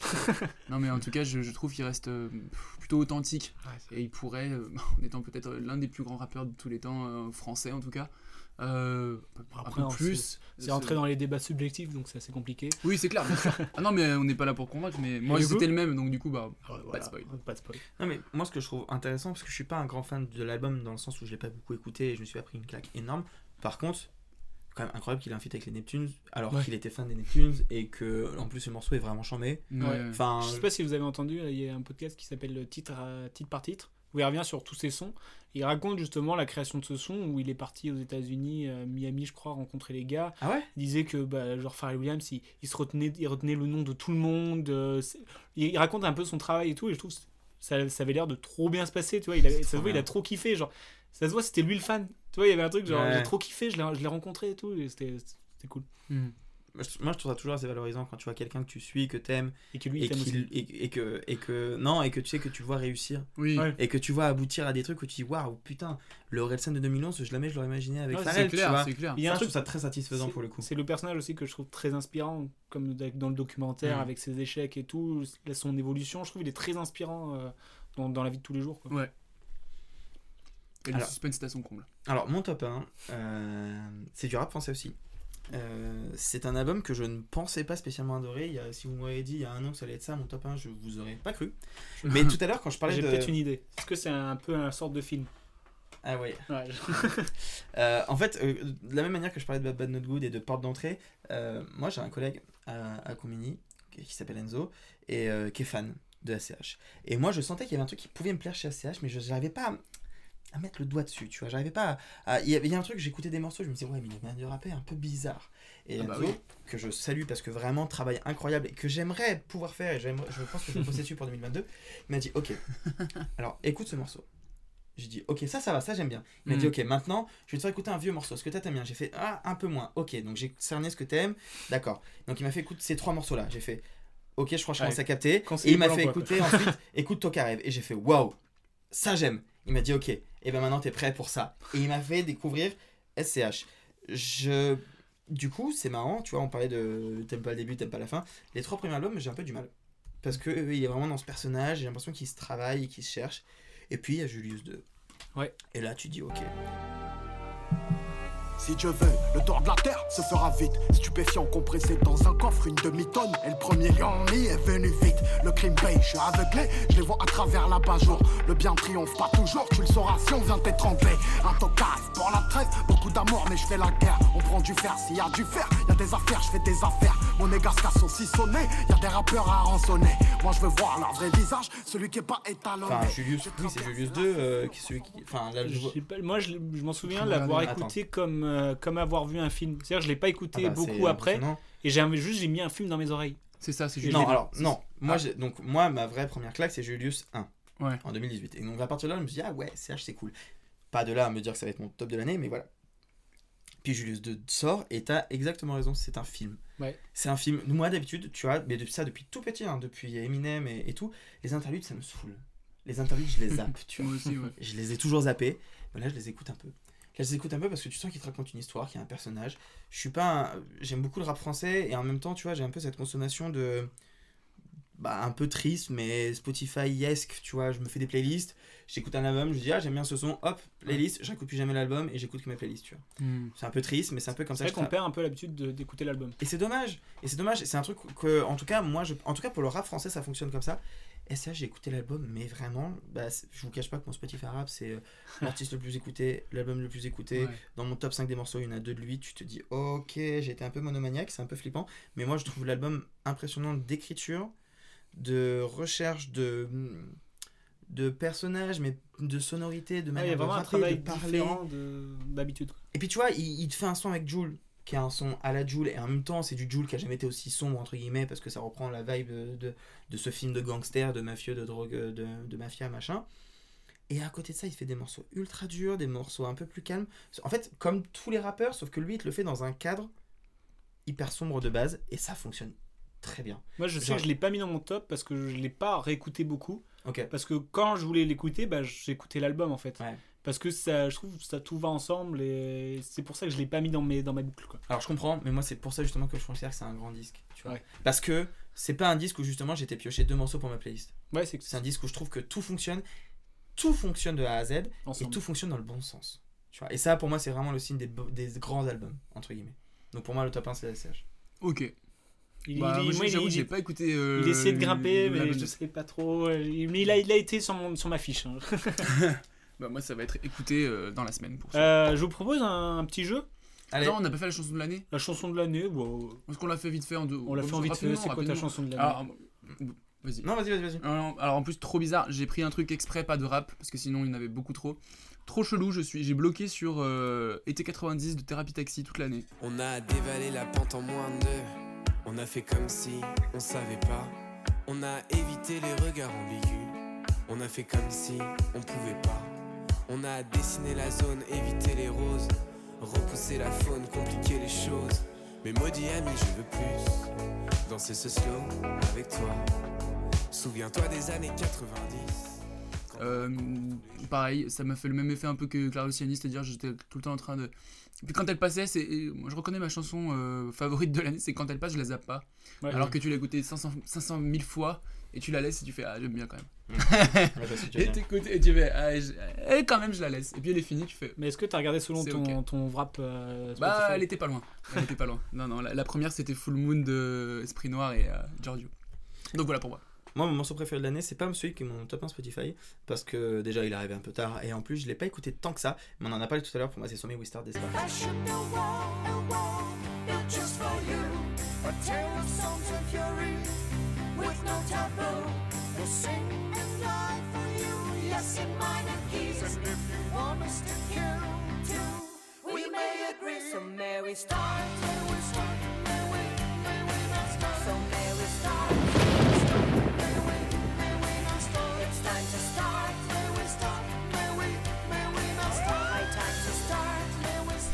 d'Ahmed, parce que je trouve qu'il représente vraiment quelque chose de par rapport au film, par rapport à l'amour que j'ai pour le film, par rapport au groupe que moi je connaissais très peu avant et Annette et le documentaire d'Edgar Wright qui est sorti cette année qui est super.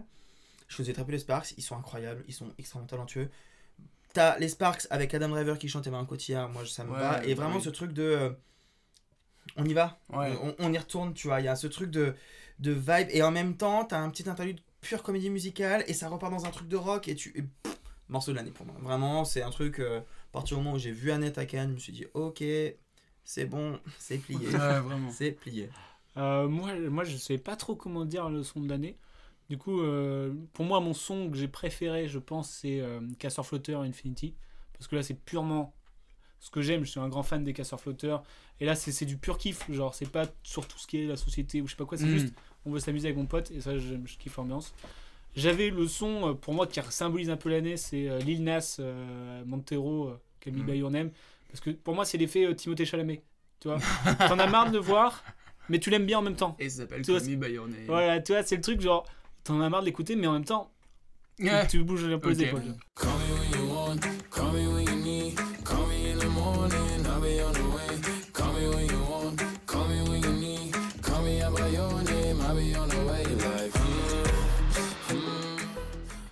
Me rap, euh, c'est bizarre, c'est The Moon Song de, du film R. Je sais pas pourquoi, c'est la, c'est la musique que j'ai écoutée le plus cette année. Qui est un très très beau morceau. hein. Ouais, mais c'est trop bizarre, je comprends pas ce qu'il fait là, mais je l'ai écouté beaucoup. Euh, du coup, petit jeu.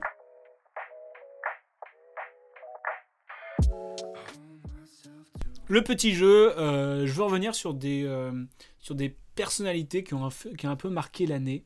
Et euh, en vous disant euh, son top, que j'ai bien sûr inventé, parce que je ne suis pas allé voir les gens. je n'ai pas ton métier.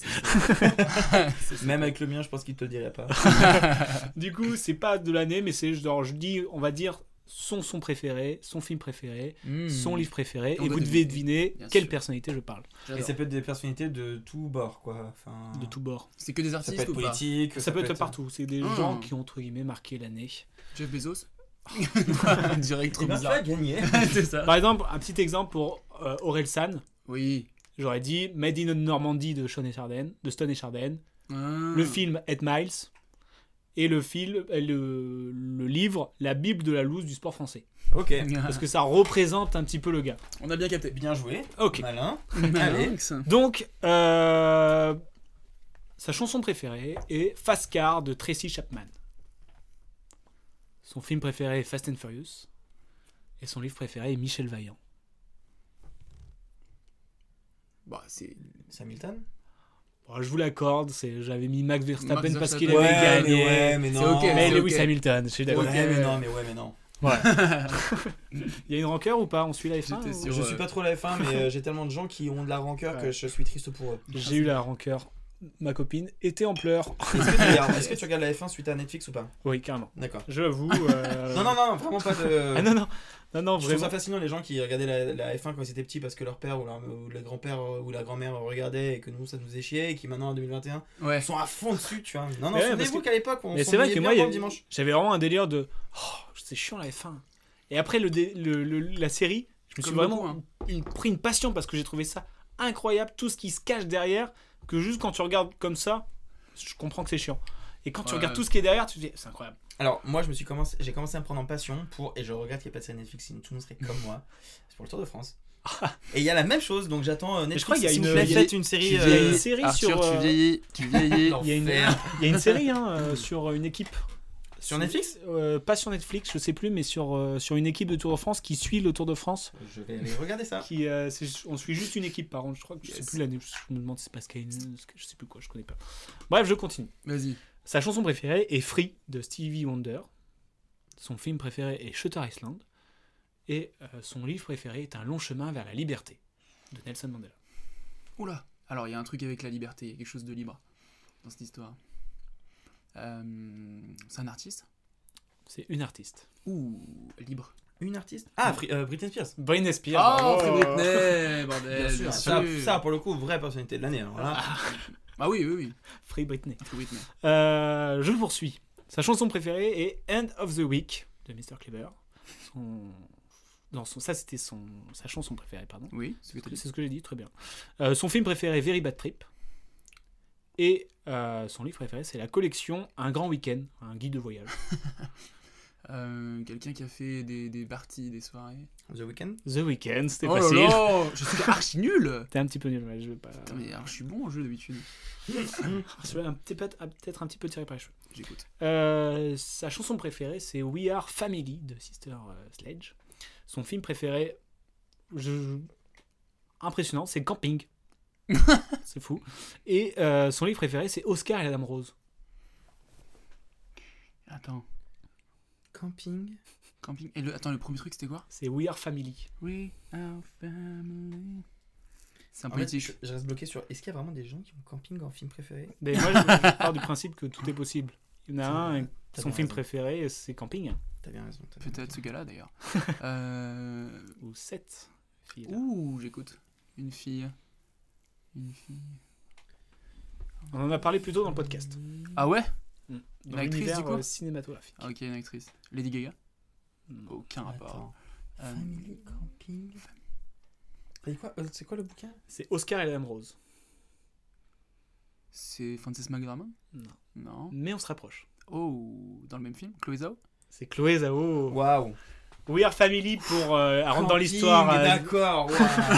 Quel bâtard. Elle reste dans l'histoire, dans, elle rentre dans la famille Marvel. Hmm. Euh, Ah, waouh, ok. Camping pour la caravane de Nomadland. Pas du tout Et Oscar parce hein. qu'elle a gagné un Oscar. Voilà. Oh Ah non, bien. Une fois que c'est expliqué, c'est si fluide et si logique. Grave. Euh, prochain, euh, Space Oddity de David Bowie et sa chanson préférée. Euh, son film préféré est A Star Is Born. Et son livre préféré, c'est Dune de Frank Herbert. Jeff Bezos Non. Bah, Quelqu'un qui était dans l'espace, quoi. Bah, c'est ça, oui. bah, Thomas Pesquet. Et Thomas Pesquet Ah ouais, ouais, ouais, ouais. J'étais parti loin, moi j'étais genre. C'est qui déjà les inconnus qui sont méga riches et qui sont partis dans l'espace? Thomas Pesquet, effectivement, je, je voyais que. tu l'avais? Euh, Prochain, euh, sa, sa musique préférée, c'est Ramener la coupe à la maison de Bay. Son film préféré, c'est Super Bad. Et euh, son livre préféré, c'est Le choc des titans. Bappé Non. Euh, ramener la coupe à la maison. Ah, bah c'est. euh, qui, a, qui a gagné Roland Garros? Euh, Nadal Pas du tout. Djokovic? Ah non, c'était pas. Voir. j'ai des idées, mais pourquoi Superbad? C'est ça qui me perturbe. Genre, il a perdu le gars. Ça me pensait à du sport, c'est un sportif? Non. Ah ouais, d'accord, je suis loin. Cinéma. Cinéma. Indice en bas de votre écran. Ramener la coupe. Coupe de cheveux Est-ce que c'est un délire avec une coupe de cheveux Hmm, non. Et t'as Attends, donc ramener la coupe à la maison. Super Bad Superbad et, et- Le choc des titans. Le choc des titans. C'est une réalisatrice. Titan. Ah oui, d'accord, c'est euh, Julia Ducournau. Julia Ducournau. Julia Ouais, Ducournau. non, c'est- C'est pour Arthur, bravo. Ramener Bravo. la coupe à la maison parce qu'elle a ramené Bien la sûr, palme bien à la sûr, bien maison. sûr, bien sûr. Pas mal. Super Bad parce que son premier film c'est Grave. Grave. Je m'en veux de pas l'avoir trouvé.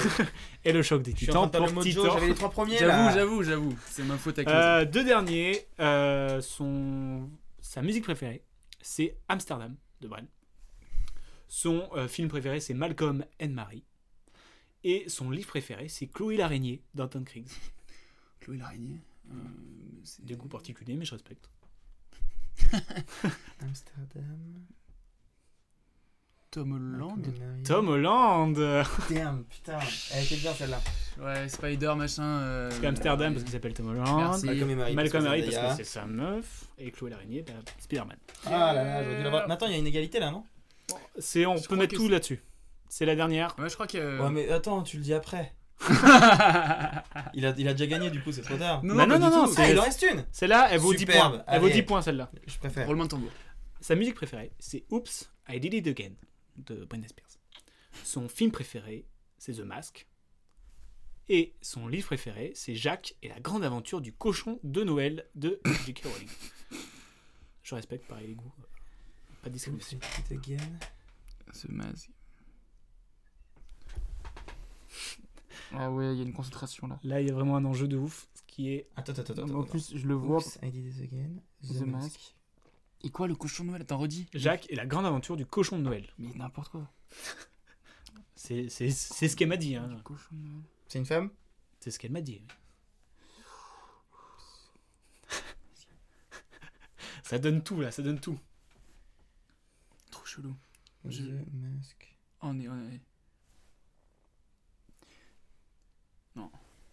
Je vais dire Cet épisode sort en fin d'année, donc euh, nous sommes dans une période de Noël. Donc Oui, on mais on fait est un petit clin Ah, d'œil. Maria Carré Maria Carré Pourquoi The Mask Parce qu'il y a Jim Carrey dedans. Oh putain. Oh, quel connard Oh oui Jack et la grande aventure de Noël, de cochon de Noël parce que c'est Noël. Bravo, bravo. Et Merci, monsieur. Oops, I Did It Again parce que chaque année, on se tape du. Maria Carré. et. Voilà, c'était une belle bataille. Bravo. Euh, Il y aura peut-être une revanche. Il y aura une revanche. Eh ben. euh, Arthur, tu pourras te faire les dents sur. Bah, J'espère bien, parce que c'était bien parti. Je me suis fait lamentablement Rattraper la rattraper. remontada. Ah, la belle remontada bien nulle de ma part.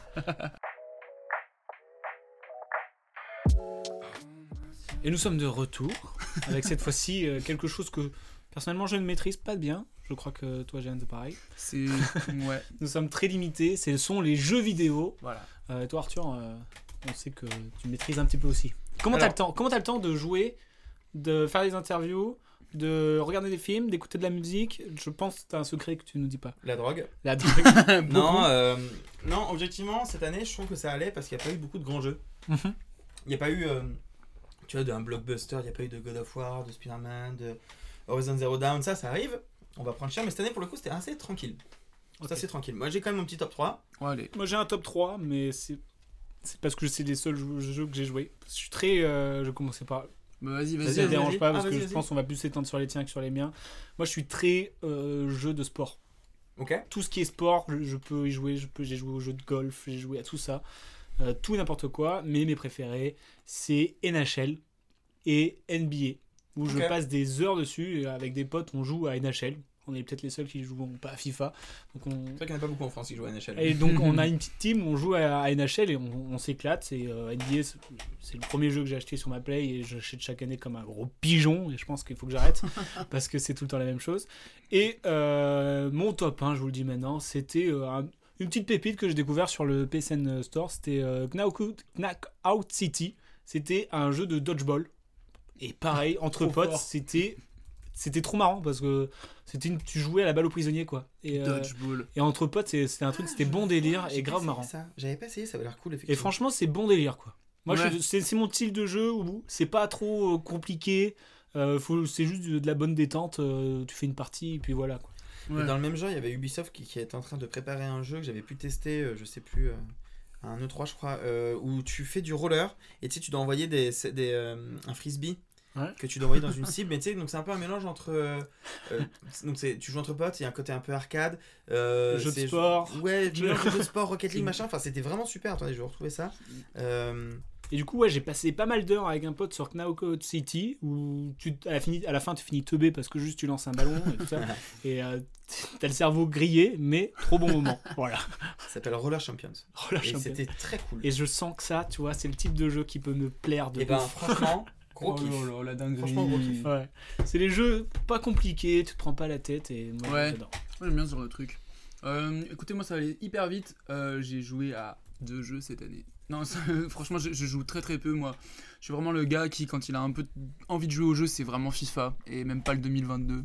Donc euh, on est sur quelqu'un qui a pas trop trop de hum, comment dire d'appétence pour les jeux vidéo. Donc un bon FIFA, un bon Mario Party, un, un bon Mario Party, un bon Mario Kart avec des avec des amis en soirée. Et puis voilà. fait le café. Donc euh, on va vraiment pas s'attarder et on attend tous les top 3 de Arthur maintenant. Euh, je viens de réfléchir qu'en fait j'ai fait un top 3 qui est un peu faux parce que j'ai pas mis Among Us alors que c'est probablement le truc auquel j'ai plus joué ces deux dernières Ah, années. Us. Mais bon, c'est pas grave. Euh, non, moi J'ai jamais réussi à rentrer dans Among Ah Us. ouais? J'ai dû faire quelques parties, mais j'ai jamais dû. Mais t'aimes le loup-garou?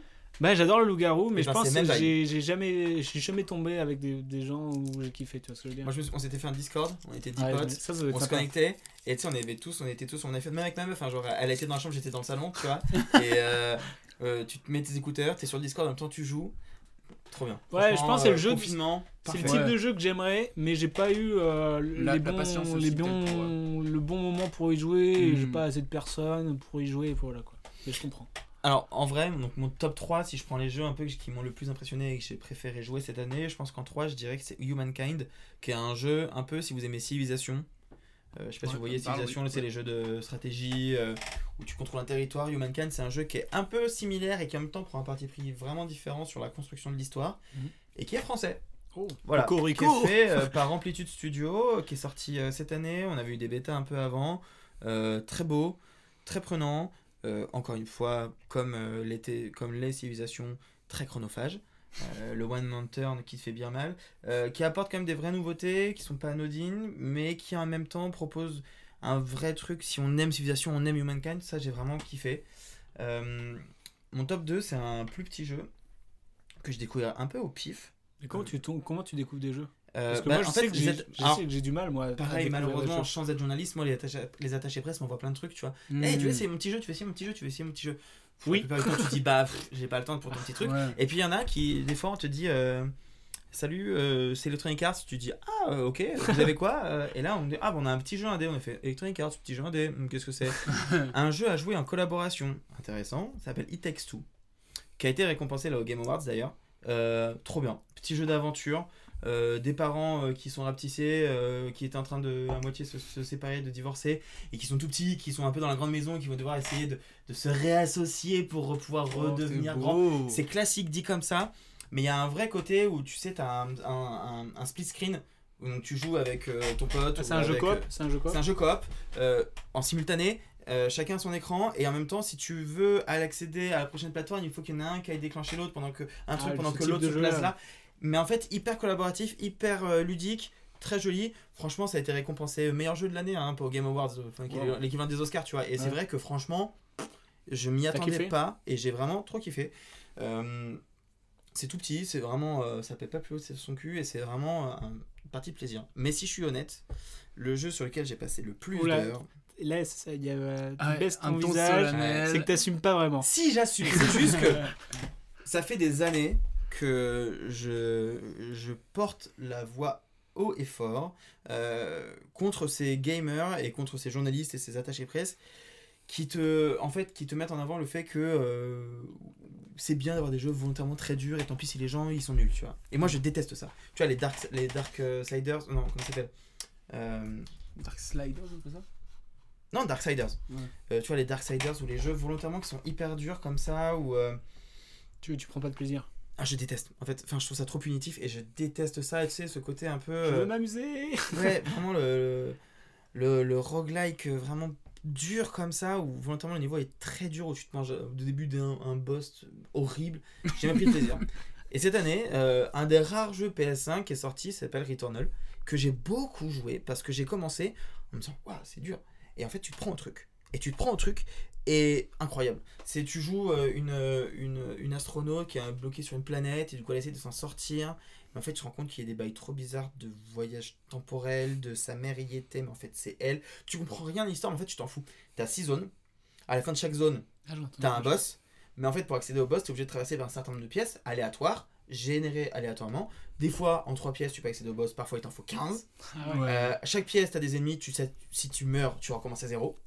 Ok. Et quand tu recommences à zéro, tu recommences avec ton stuff à zéro, tu recommences avec tes armes à zéro, tu recommences tout à zéro. Frustrant. Typiquement le genre de jeu que je déteste. ouais, Typiquement le- le genre de jeu où j'ai passé plus de 100 heures cette semaine. et je ne l'explique pas. Mais je J'ai pense que t'as plus de- à ce il, a, truc. il a plus de jours que nous dans. dans Oui, oui, c'est quelqu'un qui. Euh, non mais en fait non c'est c'est pas moi qui jouais 100 heures si tu veux c'est que j'étais moi mon coloc ma meuf mon frère on était là genre putain la frustration et en même temps que tu bats un boss t'as une telle excitation et t'arrives dans la prochaine zone et bam tu meurs au début tu fais ok La, difficu- la difficulté est bien dosée, quoi. et ben non c'est un jeu qui est dur Ah ouais mais où je trouve que euh, l'amélioration de ton de ta manière de jouer est vraiment valorisante Ouais. où euh, tu sais tu passes du temps à, Tu te mets sens du- progresser, ouais quoi. tu mets du temps à progresser mais quand tu progresses tu progresses vraiment Et du coup, t'as joué ça sur euh, Play 5 Play 5 Et elle est disponible sur euh, d'autres. Euh, Euh, non, je crois que c'est une exclu Play 5. C'est une exclu Play 5, c'était très beau, c'était euh, vraiment très très beau. Ah, t'as senti euh, la différence entre- Ouais, ouais, ouais, ouais, ouais. Et euh, non, surtout ce qui est. bon, c'est petit détail de geek, hein, mais moi ce que j'adorais c'était la, la DualSense, tu sais, la, La nouvelle manette La DualShock euh, 2 là, je sais pas comment on dit, la nouvelle manette dont j'ai oublié le nom. Qui a une, un système de vibration qui en gros euh, maintenant vibre sur toute la manette et pas sur, sur juste Ouais. deux zones. Et vraiment la sensation de. Ah ouais Ah, ce ouais, ouais, ouais, ouais. Et en plus, c'est un, plus, c'est un peu un jeu d'horreur, tu vois. Genre, euh, il y a des moments où j'étais pas serein, tu vois. Genre, euh, moment, tu visites une maison hantée, tu dis qu'est-ce qu'elle fout là, cette maison hantée? Et non, non, franchement, euh, je m'y attendais pas, mais pour moi, c'est vraiment, vraiment le meilleur jeu de l'année. Parce que c'est un jeu qui m'a réconcilié avec un genre que j'ai toujours détesté. Et donc, pour ça, chapeau. Et au-delà de ça, c'est vraiment un truc euh, bête et méchant, mais divertissant, et bien écrit, et bien fait. Moi, ça me va. Trop bien. Tu m'as donné grave envie. Et je n'ai pas la Play 5. Il faut que tu sais que c'est Noël. Euh, oui, Eh, mais. tu sais que c'est cher. Parce que je sais que c'est cher. C'est cher, c'est cher. Trop cool. Bah, s'il y a des gamers qui nous écoutent, du coup, euh, bah, waouh, les gars, vous avez Ah ce qu'il ouais, faut pour. ça a l'air- euh, ça a l'air trop cool. Bah, grave. En tout cas, trois propositions différentes. Ouais, Ouais. c'est ça qui est bien aussi. C'est très Alors éclectique. que nous, on était.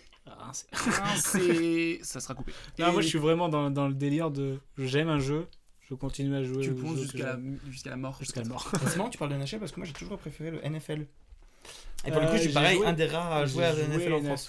J'ai joué une, une- une- NFL, c'est dur. Mais euh, le rythme, c'est pas le même quoi. Ah bah non. C'est très. euh, je fais une stratégie, j'envoie. Je fais une stratégie, j'envoie. Non, mais ça, c'est pour aimer le. C'est le, le football américain. c'est complètement dû à ça. Euh, J'adore le, le- le sport US et tout ça, mais c'est ce que j'aime le moins. Et NHL, euh, il y a vraiment un truc où. euh, moi, j'aime y jouer un peu comme le foot, le, le truc My Team, foot, où t'as Mhm. des cartes et tout ça. Mhm. Mais le côté avec les, avec- quand tu joues avec tes potes, c'est vraiment cool parce que t'as un truc, tu crées ton personnage à toi et tu joues un seul personnage et tu rejoins tes potes dans un vestiaire et chacun joue son personnage. Et tu joues contre d'autres équipes qui ont chacun leur personnage, où tu joues juste un gars, quoi. Et Ouais. donc il y a vraiment ce truc qui Équipe est, un peu team, qui est euh. bien fait et qui est pas comme à FIFA où ça, je pense, je crois que ça existe, c'est ça De quoi Mais Bah oui, mais ça existe en mode carrière en fait. Oui. Mais Mais tu crées genre, un personnage, ouais. mais tu joues. Alors si tu peux jouer, si tu peux jouer que lui, mais c'est très frustrant. Et tu puis peux c'est pas jouer avec tes potes. parce que t'es Ouais. t'es- t'es- t'es 11. Et Ça t'es m'est un arrivé. joueur sur 11, tu touches pas le même nombre Ça de m'est ballons. arrivé de alors faire que- ça, tu passes des. Franchement, tu commences en plus avec un niveau éclaté, t'es ouais, à long. 60 ou quelque chose comme ça. Attention la technique que t'as. hein. Euh, Alors C'est-à-dire que- que... tu touches pas un ballon du match et. Et bien si, l'astuce c'est de se mettre dans Ligue 2, euh, de jouer à Clermont. Je me fais prêter aussi, moi. Et bah ouais, et après tu montes comme ça, mais c'est c'est frustrant et c'est long. Ouais, là, le, truc- c'est- le c'est truc long. des Le NHL, côté pote que- c'est cool, j'avoue. Le truc euh, NHL, c'est que c'est entre potes, et puis une équipe, c'est 5 max, et puis il y, a une- il y a un mode, c'est du 3 contre 3, donc tu vas à 3 et on fait des passes, on élabore des stratégies et tout. Genre, ça fait vraiment truc de team, et ça, je, je kiffe. Ok. Voilà. Trop Donc, bien. Moi, c'est, je kiffe les jeux de sport, donc euh, j'ai du mal à sortir un peu. J'essaie je les Assassin's Creed, aussi. mais je- j'arrive rarement à finir les jeux. Hmm. J'arrive rarement à finir ce que je fais dans ma vie, finalement. Trop cool. Mais j'ai fini Cette ces émission, BD, les BD que là. je vais vous parler. Ah. Ah, Parce que moi, ah. je suis, on a dit livre BD, mais il n'y a que des BD, j'ai Moi aussi. Ouais. Moi aussi. Et donc, euh, bah, je vous propose de passer au Il top. est fort, hein. Ouais, Merci, ça me fait plaisir.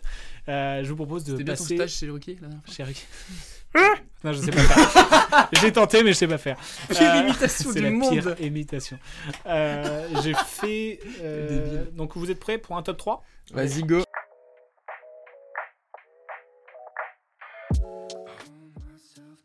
Qui veut se lancer dans le top 3 Je peux me lancer puisque je n'ai pas de top.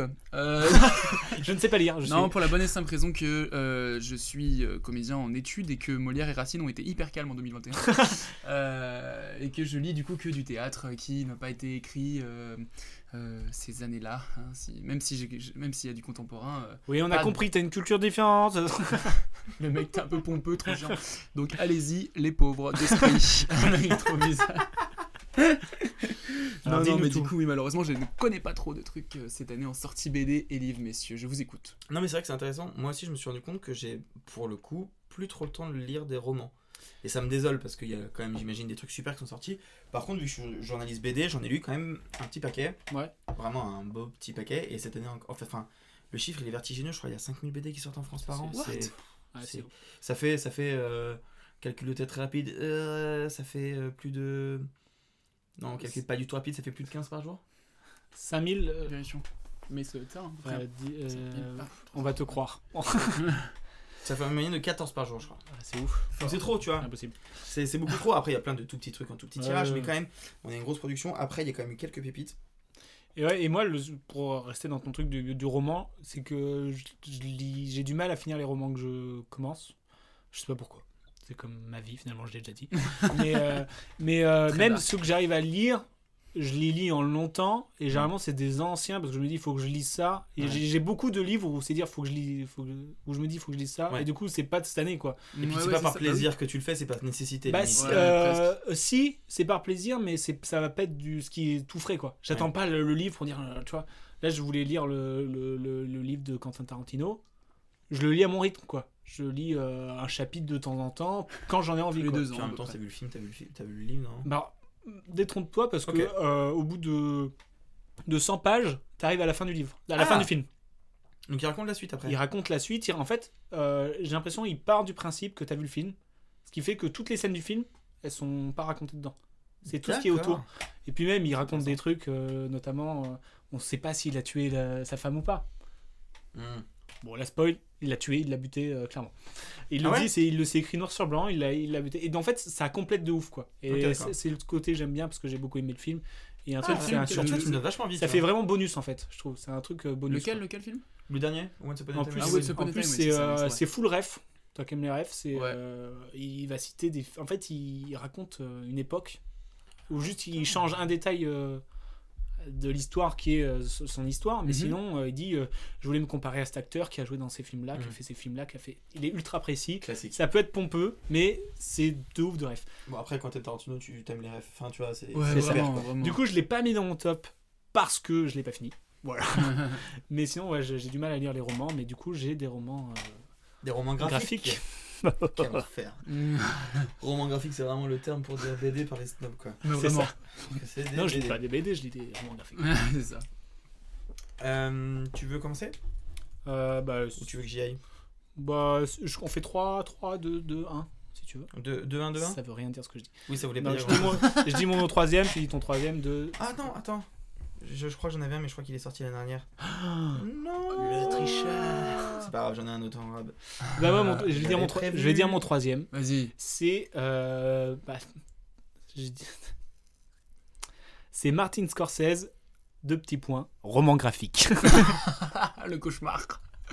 Ah, le cauchemar. C'est. euh, c'est c'est une BD de. C'est euh, je crois qu'elle fait, presque elle fait presque 400 pages. 1000 pages. Où ça raconte euh, bah, la vie de Martin Scorsese.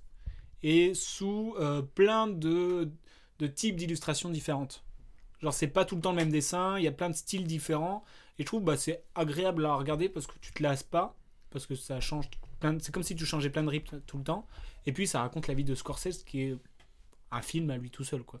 Et donc du coup j'ai pris vraiment du plaisir à c'était c'est comme en fait c'est comme une série documentaire quoi, c'est j'avais l'impression de regarder un documentaire et euh, le fait que ça change euh, d'illustration, c'était j'ai kiffé quoi. Ok. Voilà. Sur monsieur Martin Scorsese. Tout à fait. Donc on fait 3-3. Vas-y, ton 2, troisième. 1, 1. moi, mon troisième, c'est un livre euh, qui est sorti chez 2024, je crois. Qui est une maison d'édition qui fait de très beaux livres. Très beaux livres. Euh, maison d'édition indé qu'on salue. Je sais pas. Salut. Ça fait toujours pas. plaisir. Euh, non, c'est un livre qui s'appelle Le Grand Vide de Léa, de Léa Muraviec. Je sais pas comment on prononce Mura. C'est un W, donc ça peut être euh, Ouek, Iek. Léa Muraviec qui a sorti donc Le Grand Vide, qui est une espèce de de grande réflexion sur euh, la condition humaine dans la société qui est un peu obsédée par la célébrité, mais avec un dessin que je trouve belle. hyper beau. Ah ouais. Et euh, tu, tu vois les dessins en La face de toi couverture, là, est splendide. C'est magnifique. Il y a un côté vraiment très vertigineux, euh, des Ah ouais, très grandes cases. En fait, c'est un assez grand bouquin. Mhm. Le dessin est un peu rond et en même temps hyper généreux. Euh, tu te plonges dedans, et en plus littéralement, parce que c'est vraiment euh, pff, des grands immeubles, des grands trucs Ouais. vertiges, machin. Euh, J'ai trouvé ça super. hein. J'étais franchement assez obsédé par le truc. Euh, J'enchaînais, j'enchaînais, j'avais plus envie de l'arrêter. C'était vraiment, euh, pour moi, une des meilleures BD de l'année. J'étais très surpris que ça n'a pas eu plus de prix que ça, parce que pour moi, ça devait en avoir vraiment plus.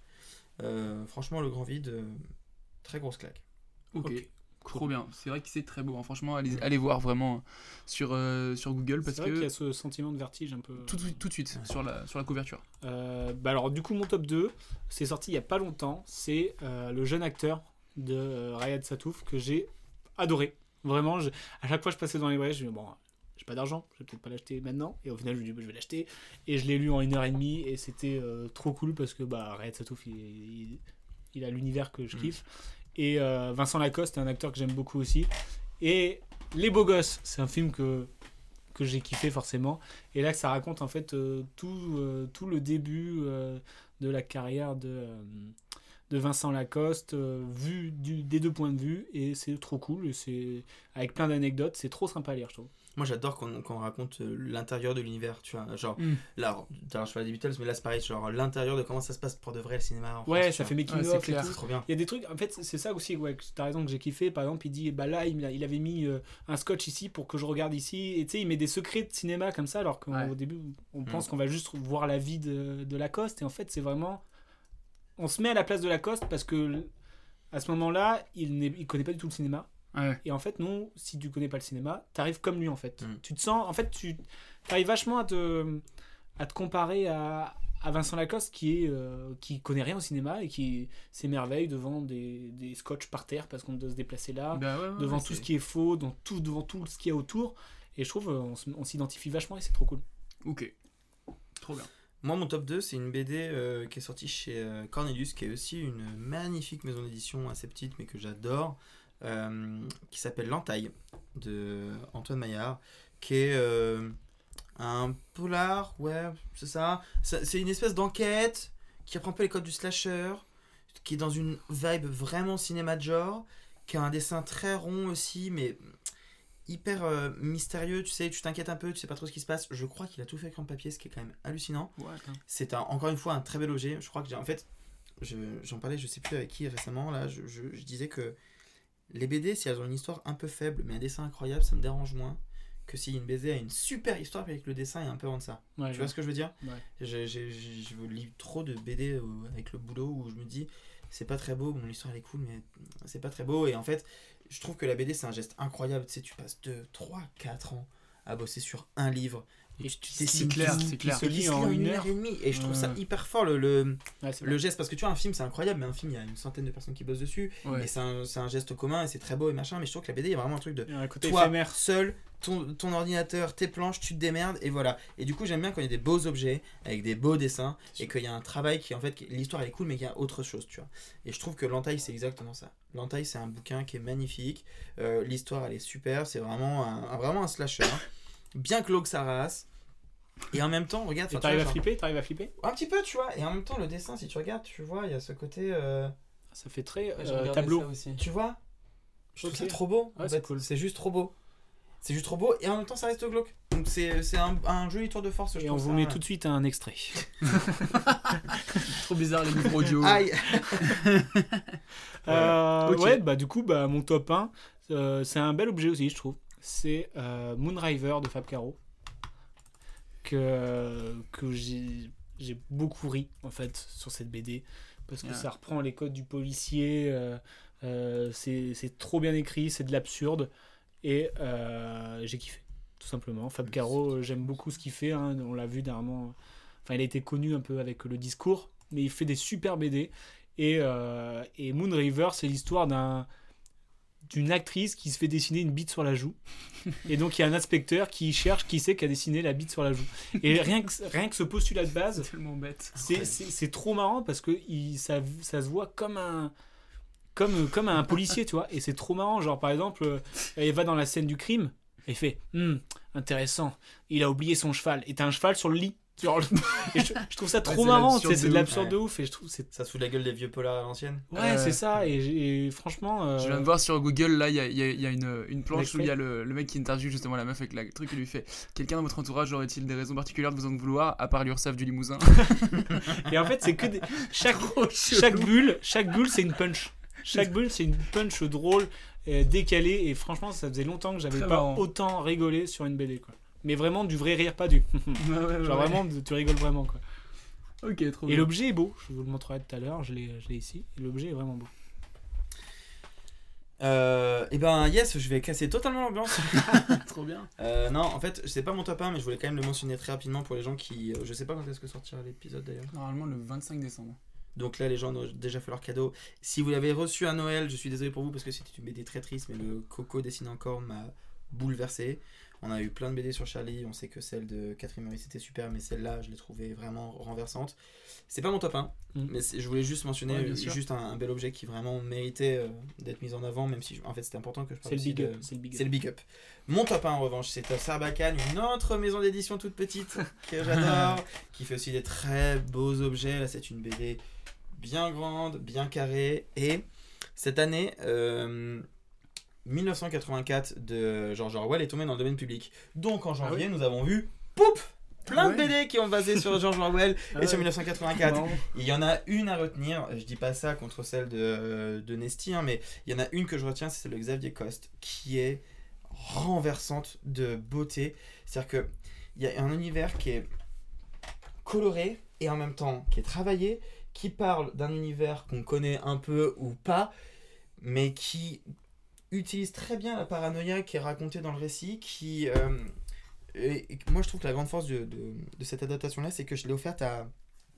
Enfin, je l'ai conseillé à la petite sœur de ma meuf qui avait jamais lu le bouquin, et elle a trop kiffé. Et en fait, je pense que c'est une super porte d'entrée pour les Voilà, gens qui connaissent ouais. pas Orwell, et qu'en même temps, pour en avoir parlé avec des gens qui sont des gros fans d'Orwell, c'est une super relecture. C'est-à-dire que vraiment, c'est c'est un univers qui est quand même pas facile, tu vois, il y en a qui ont essayé de, de- de le faire en film, bon, c'est un peu casse-gueule, tu vois. Et en même temps, je trouve que sur papier, ça fonctionne trop bien. Il y a ce dessin qui est un peu austère, mais qui en même temps est très coloré, mais effrayant. Euh, Xavier Coste est très, très fort. Euh, ça m'étonne pas que lui, il rafle des prix dans les semaines à venir, parce que vraiment, euh, c'est en fin d'année là les. euh, Ouais, tu sais, un peu tout qui vient Ouais. comme ça, là, au fur et à mesure, tu sais, il y a déjà eu le prix L, là, il y a le prix Fnac BD France Inter, Mm. enfin, ça s'enchaîne, et euh, c'est une BD qui est sortie en janvier, et dont on parle encore en décembre, Ah, et je me dis, c'est quand même fou, tu vois, c'est un très bel ça objet. marque comme ah ça. ouais, ouais, ouais, ça marque. Et c'est vrai que la BD, c'est vraiment un. Dans mes top 3 des cadeaux que j'aime offrir. Ouais, moi aussi. Parce que c'est Ouais. vraiment, je donne. C'est comme si je donnais une partie de moi parce que je dis, j'ai trop kiffé ça, tiens, regarde, C'est vas-y. exactement ça. Et c'est vraiment un truc de rendre. Notamment à des amis que, enfin des gens que je connais pas forcément Mhm. et tout ça. C'est vraiment, je dis, bah regarde, c'est personnel parce que c'est ce que j'aime et tiens, prends cet objet. Je suis bien d'accord, c'est exactement Belle période des Secret Santa aussi, en vrai, un- une belle BD en Secret Santa. Mais vraiment, Bah, tout le ouais. temps. Moonri-. Moonriver, ça a été mon Secret Santa. Pépite. Il l'a acheté 4 fois le gars. Oubliez vraiment, les chaussettes, achetez des BD. Vraiment. Clairement, vraiment. clairement, c'est chose qui t'apporte un univers à quelqu'un. Et ben moi, vous m'avez donné envie de lire des BD. Yes Véridique. Pour de vrai. Euh, bah parfait. Euh, on poursuit euh, avec le top 3 des spectacles. Des pestacles. Des pestacles.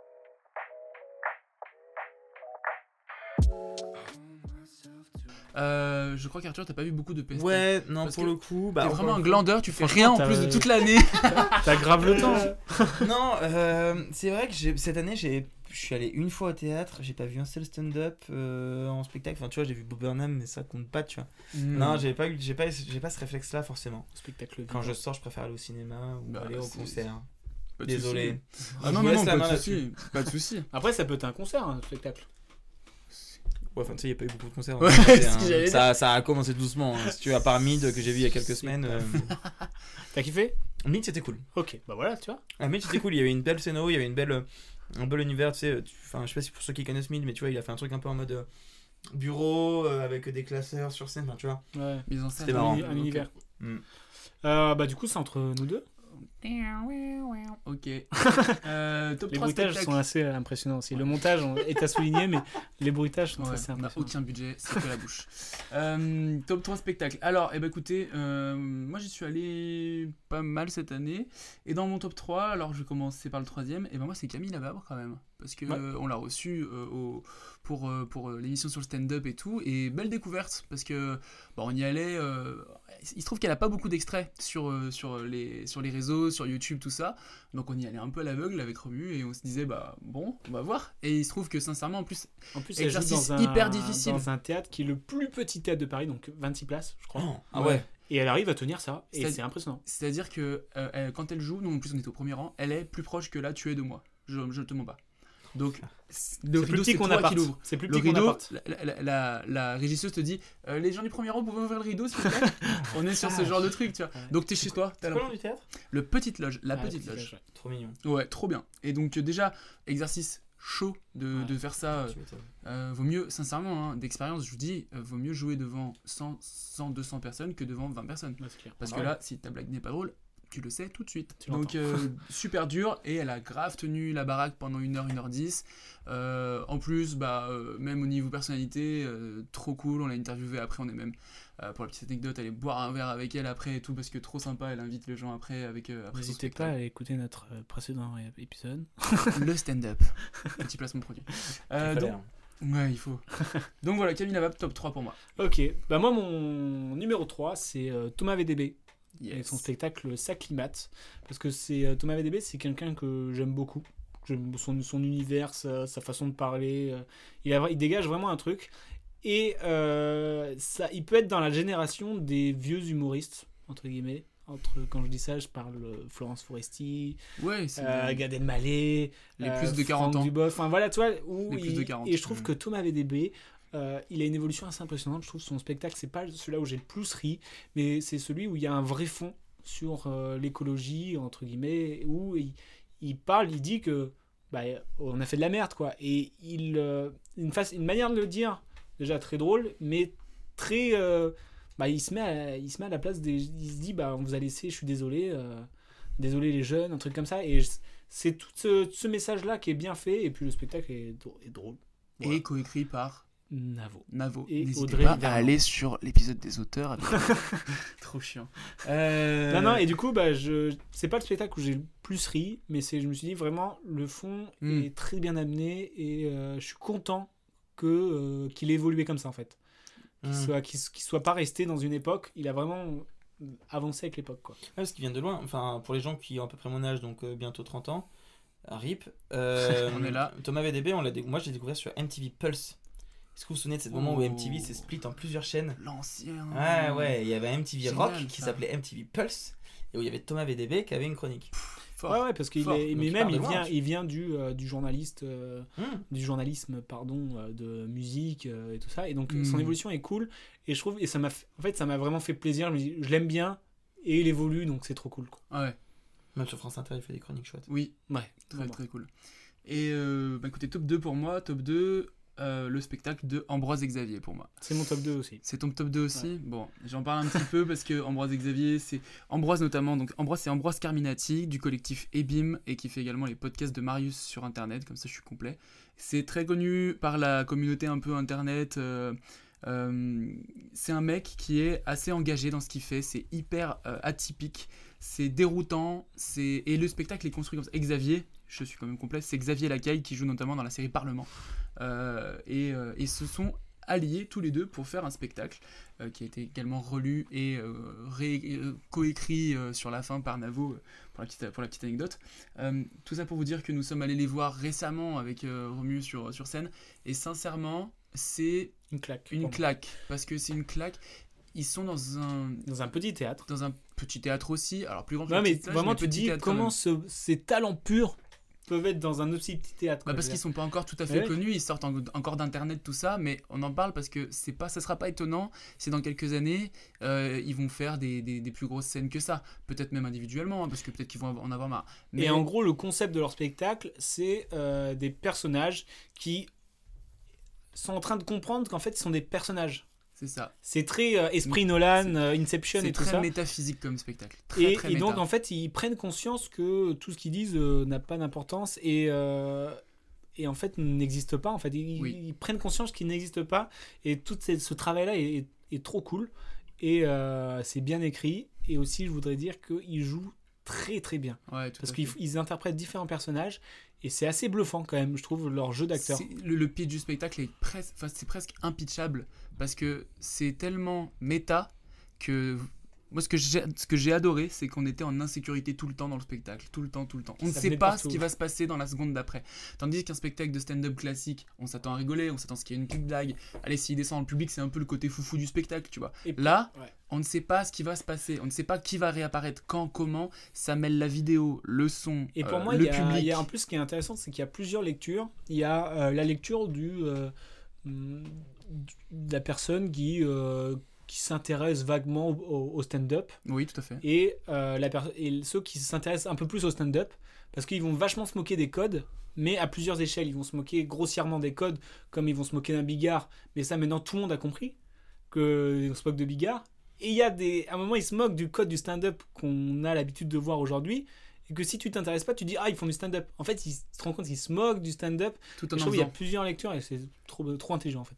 C'est ça. Mais on va pas aller plus loin parce que c'est tellement difficile d'expliquer Ouais, ce que vous voyez qu'il faut le vivre. Et je vous invite à le vivre du coup tous les lundis.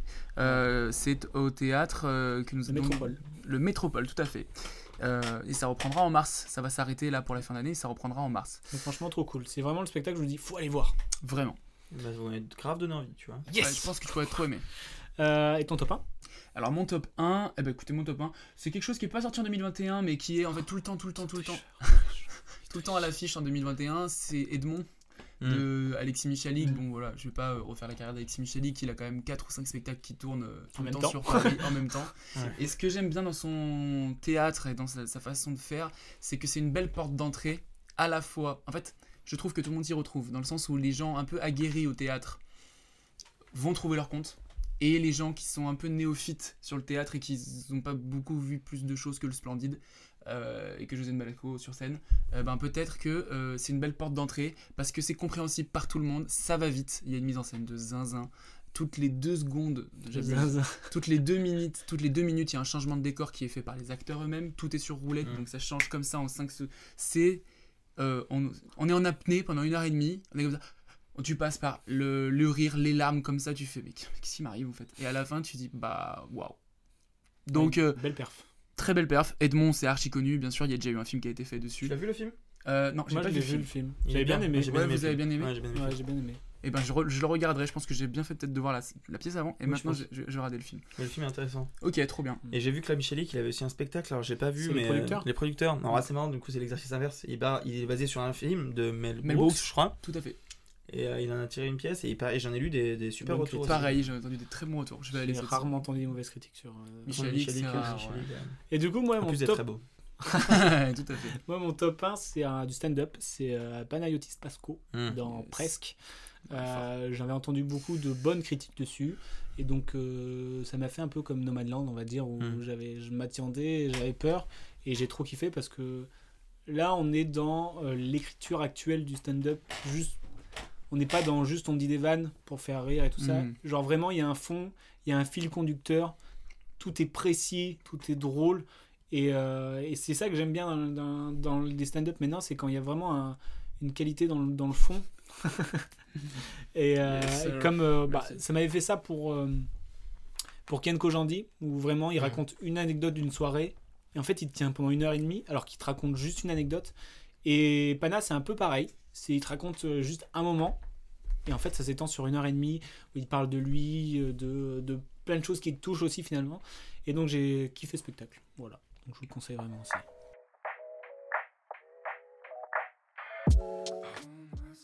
Tu joues pour. euh, Allez. Allez, petite respiration, on adore jouer. Euh, c'est moi qui fais le jeu Yes. maintenant. Allez. Messieurs les messieurs les filmovores, les, les filmovores, ça ne se dit pas. Mais en- Cinéphile. Ciné- En fait. j'aime bien comment les messieurs les cinéphiles qui voyaient énormément de films, c'est très simple. Je vais vous donner trois titres d'une bande originale d'un film. Avec cette bande originale, vous devez trouver de Le quel film. film il s'agit. Sorti en 2021 Sortis tous en 2021. Ok. Même, je vais même aller plus loin dans les top 80 des sorties. Top 80. c'est- le 80e avec 400 sorties, c'est ridicule. 400, euh, je veux dire, entrées. Attention, système de points. Oh, J'ai une pression. Je vais vous faire passer une pro- un premier titre. Vous avez le droit à une réponse chacun. Si vous marquez, c'est 3 points tout de suite. Attends, tu me fais écouter un extrait? Un seul extrait. D'accord. Droit à une réponse. Si c'est perdu, deuxième extrait. Droit à une réponse. Deux points, celui qui trouve. Dernier extrait, un point, celui qui trouve. Donc, deuxième extrait d'un autre morceau de cette même BO. Exactement. D'accord. C'est parti, monsieur. Vous êtes euh, Très- prêts?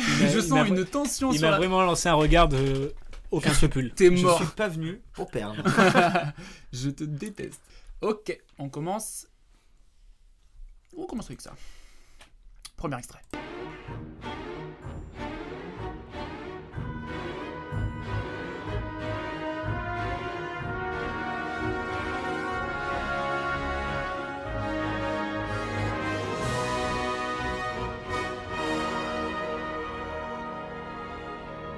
Droit à une réponse par bonne. Qu'est-ce que ça vous évoque c'est hyper dur en C'est dur, hein Vraiment dur, ouais. Qu'est-ce que ça vous évoque Est-ce que vous avez. Peut-être que vous avez pas d'idée, on passe au deuxième extrait, mais c'est Euh, comme vous voulez. Hmm. C'est marrant parce qu'il y a un côté épique. Donc au début, je partais sur un Marvel, mais en fait, il y a un côté un peu Disney. Donc je me suis dit non. C'est exactement pareil, je me suis dit. Tu, tu- tu vois ce que je veux dire Ouais, vraiment, Ouais. genre, c'est trop de films mélangés. Genre, je vois pas un blockbuster d'action sur ça, mais je me gourre peut-être totalement. Euh, en même temps. euh, Oh, j'adore. En vrai, je tente un Dune. Non, Peut-être à un moment. pas. À un Trop pas. moment. Non, non, trop pas. À aucun moment d'une. Euh, Mais c'est bien noté. Ouais, j'ai tenté, je me suis dit. bah, Black Widow, mais je crois pas. Black Widow, c'est pas ça. Deuxième extrait, messieurs.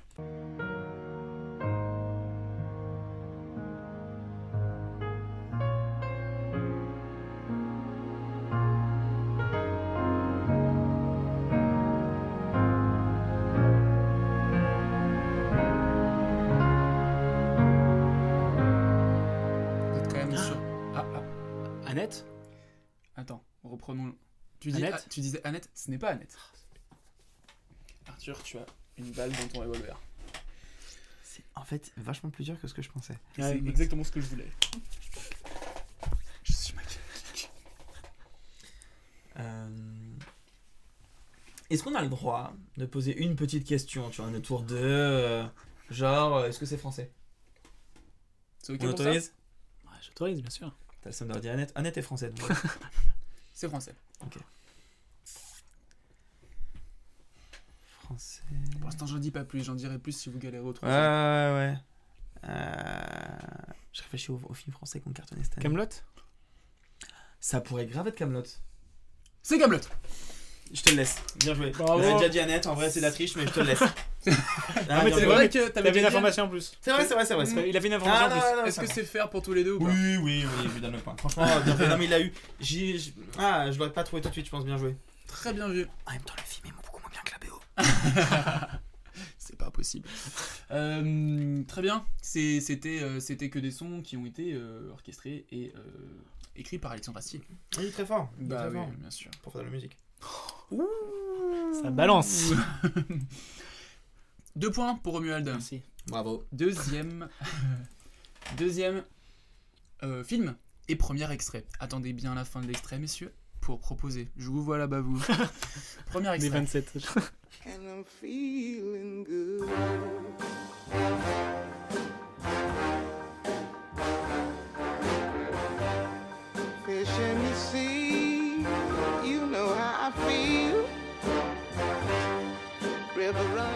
C'est Arthur qui commence pour la proposition. Last Night in Soho Ce n'est pas ça. Damn. James Bond Ce n'est pas James Bond. Euh, Nina Simone, Feeling Good. Euh, tout le monde connaît, mais il a tellement été utilisé dans les BO. C'est vrai, c'est vrai, c'est vrai. Deuxième extrait. Right, you're bloody well right. You got a bloody right to say.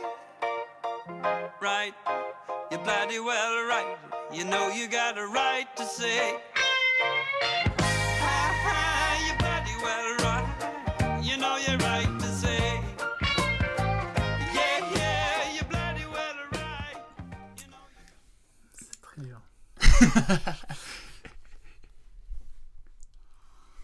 Bah merde alors. Bloody Well Ride de Supertramp.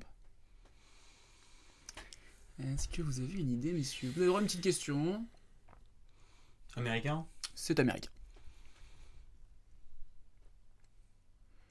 J'y crois pas une seconde, mais je vais dire euh, Gucci. Ce n'est pas Gucci. Hmm, Promising euh, Young Woman. Ce n'est pas Promising Young Woman. Mais c'était une bonne idée, effectivement. Nous avons le troisième extrait. So you got to let me know. Should I stay or should I go? It's always tease, tease, tease. You're happy when I'm on my knees. One day it's fine and next it's black. So if you want me off your back. Cruella C'est Cruella. Oh, bien ouais. Mais tu vois, t'aurais mis le Iggy Pop, j'aurais trouvé direct. J'ai fait exprès un peu de. Bien joué, bien joué, bien joué. Mais bah, bien joué aussi à toi. Ouais, mais j'ai euh, un point, tu vois. Un point. 2-1, messieurs, dames, c'est très serré. euh, Il y a combien le de- stade est combien en de films folie. hein. Combien de films Il y a 5 films. Donc nous sommes à 2 Non, j'ai le temps de, j'ai le temps de, de, de te manger, t'inquiète. J'adore. C'est parti pour le troisième euh, film et premier extrait.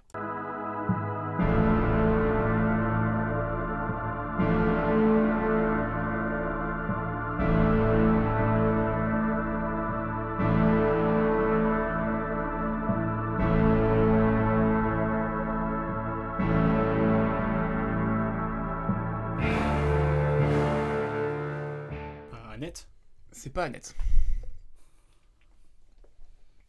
Là, on est vraiment sur une bande originale, originale. si je Ouais, ouais. Ouais, Vous l'auriez, vous l'avez, vous l'aviez euh, compris. Franchement, je l'ai pas. Je vais dire Last Night in Soho parce que. Ce n'est pas la Night in que je vais le dire à chaque fois. Ouais, je pense que- tu sais, sur malentendu, à un moment, ça C'est clair, c'est clair. Deuxième extrait. Dune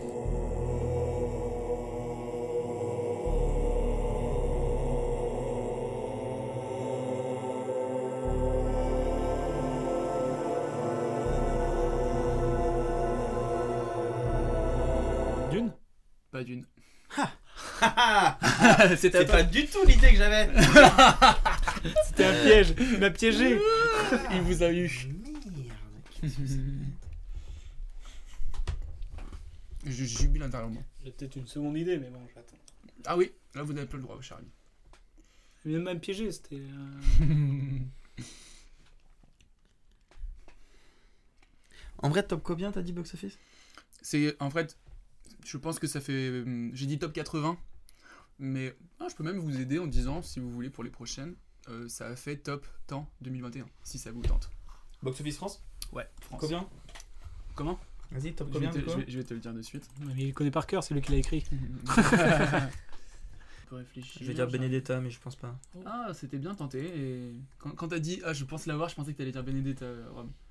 Attends, je vous trouve tout de suite le, le classement comme ça, je le dis pour la prochaine. Le classement, c'est top 57. Vous avez pas Ça vous aide. Mais de- si, bien sûr, tu sais très bien que le 55ème film, c'est. C'est pas Benedetta. Et le troisième extrait.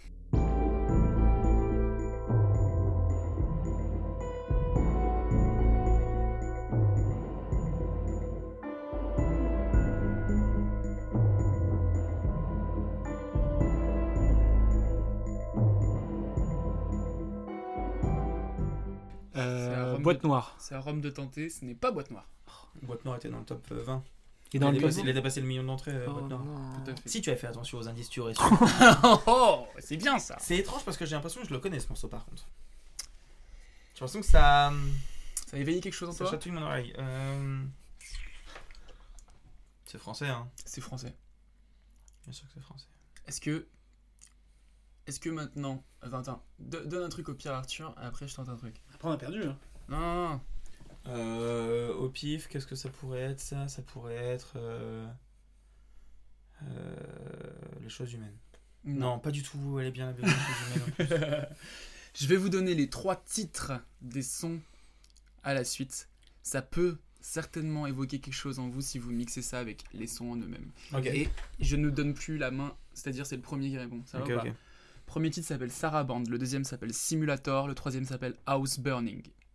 House of Gucci Non. Il a dit que c'était français Oui. si tu avais bien écouté. Mais pourquoi il a mis des mots sur Sarah Sarah Band, Simulator, House Burning. Annette Non. Pas Annette. J'ai déjà dit Annette. T'as déjà dit Annette. tire la bourre, c'est bon ça. Euh, bah merde, qu'est-ce que ça peut être que- Est-ce que, est-ce que je donne le. le- Ah, on a perdu là. Est-ce que je donne le, le- le compositeur? Sait-on jamais? Hmm. Qui a composé toute la musique de ce film-là, ça s'appelle Jim Williams.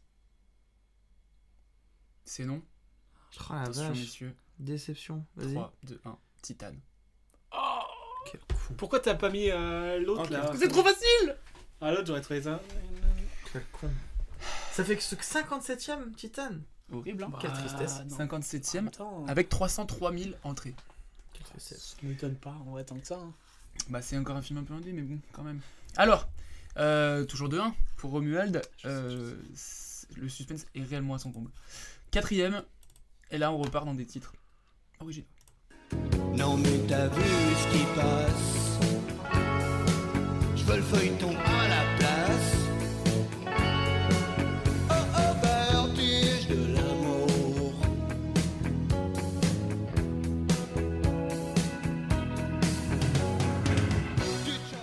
Je la parce qu'il faut pour la beauté du geste, of Gucci. Non.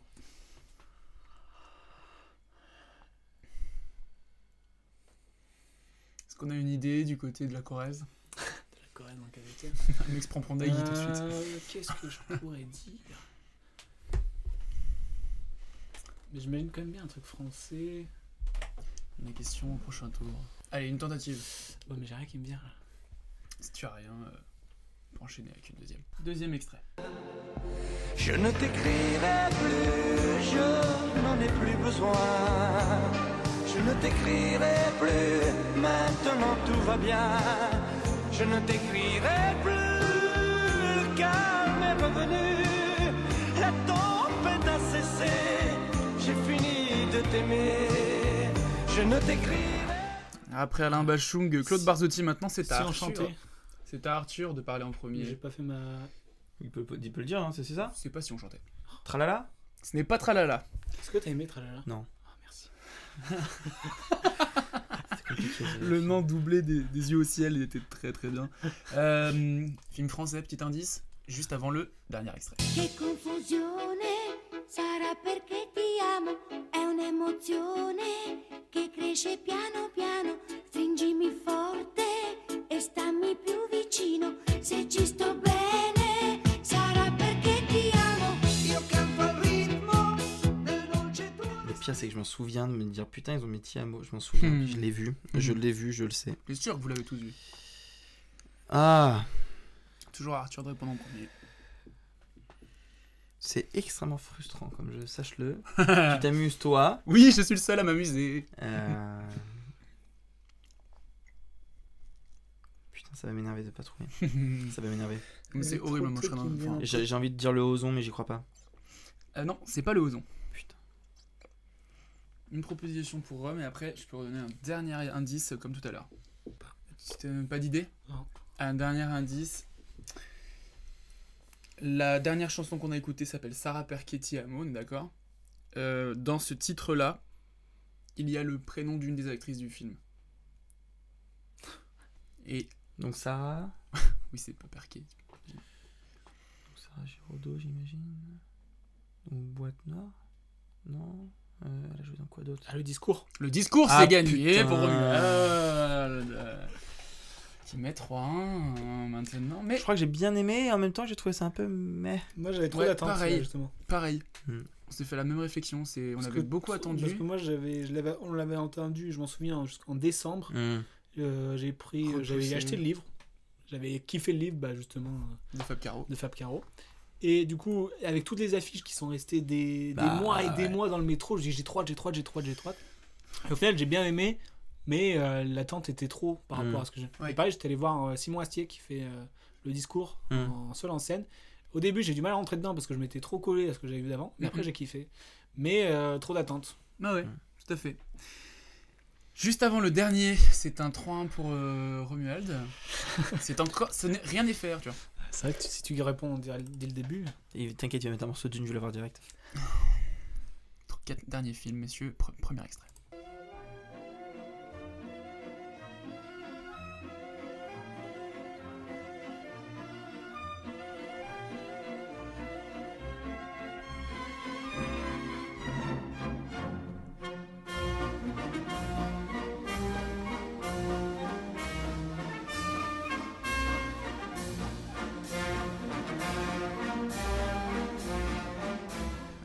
Romuald a peut-être une idée. Moi, j'avais les yeux perdus. Tu aurais dit ça C'est ça. Ouais, bien joué. Bravo, ouais, Ah, c'est le-. Ouais. Bravo messieurs, vous avez, vous êtes C'est la beauté du sport, bien c'est la beauté du Oui, sport. tout à fait, tout à fait. Bah écoutez, c'est une victoire de Romuald, mais très beau match et euh, j'ai vécu un bon moment. Je suis certainement le seul dans Ah cette bah, place. donc tout perdu en fait. Superbe. Et bah très bien. Non, non, pas du Je tout. pensais que vous allez faire semblant de perdre un petit peu. un moment. Même pas donc. Oui, mais tu as gagné l'amitié et un bon moment. C'est vrai. C'est très vrai, c'est très beau. Merci. Euh, France donc, Inter, on- il est 10h. On est parti pour la troisième et dernière partie. C'est vrai. du podcast. euh, avec les trois événements qui vous ont marqué cette année, autre euh, l'enregistrement de ce podcast, bien évidemment. Bien sûr.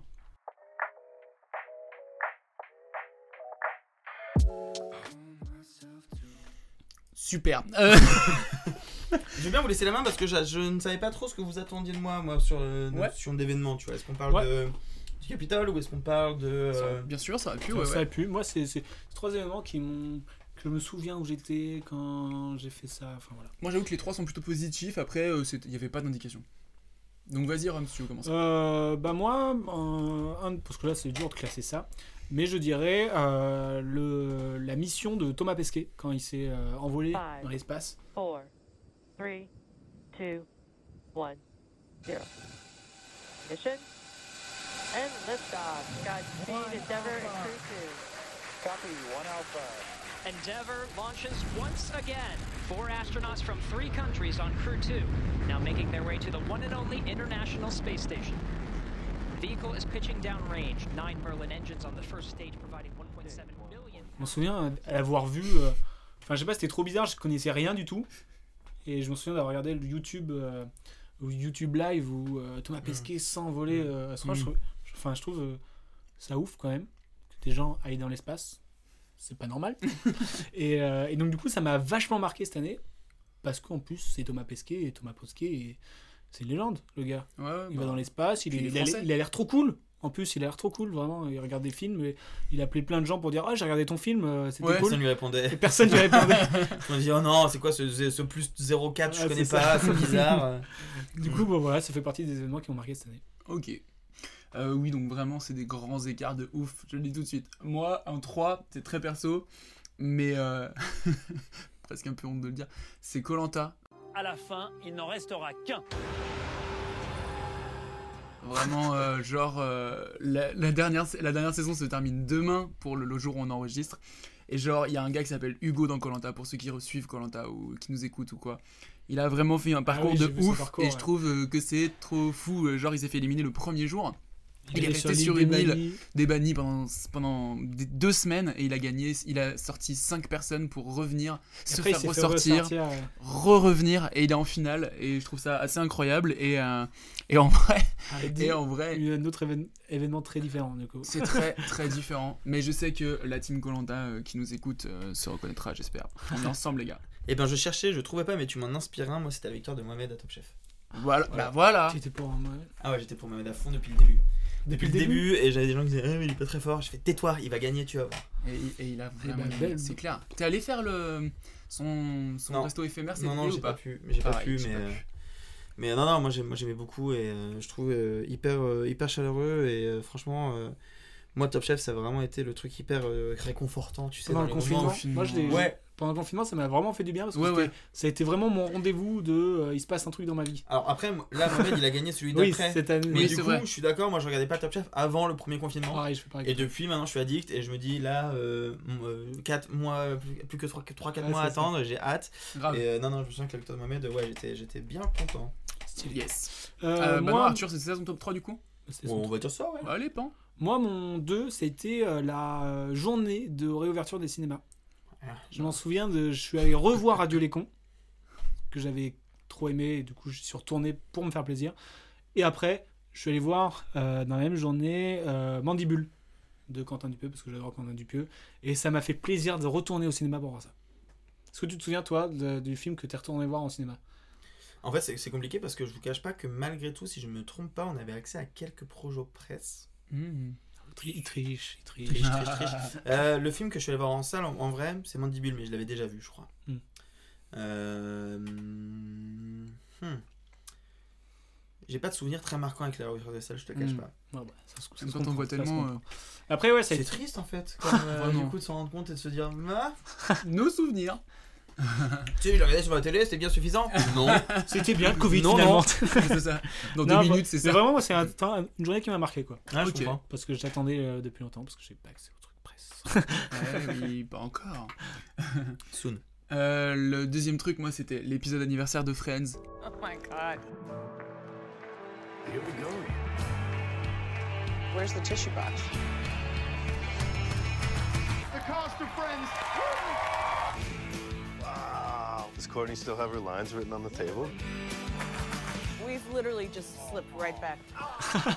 Ah, la groupie. Eh ouais, je rate trop la télé. Mais. T'as regardé euh, sur Salto aussi Ah Enfin autre chose que les Marseillais, bordel. Oui, oui, tout à fait. Ah ouais, J'ai regardé ça en replay sur Salto. euh, vraiment. Et donc, euh, ouais, donc, gros fan de Friends, forcément. euh, J'ai saigné les 10 saisons plusieurs fois, etc.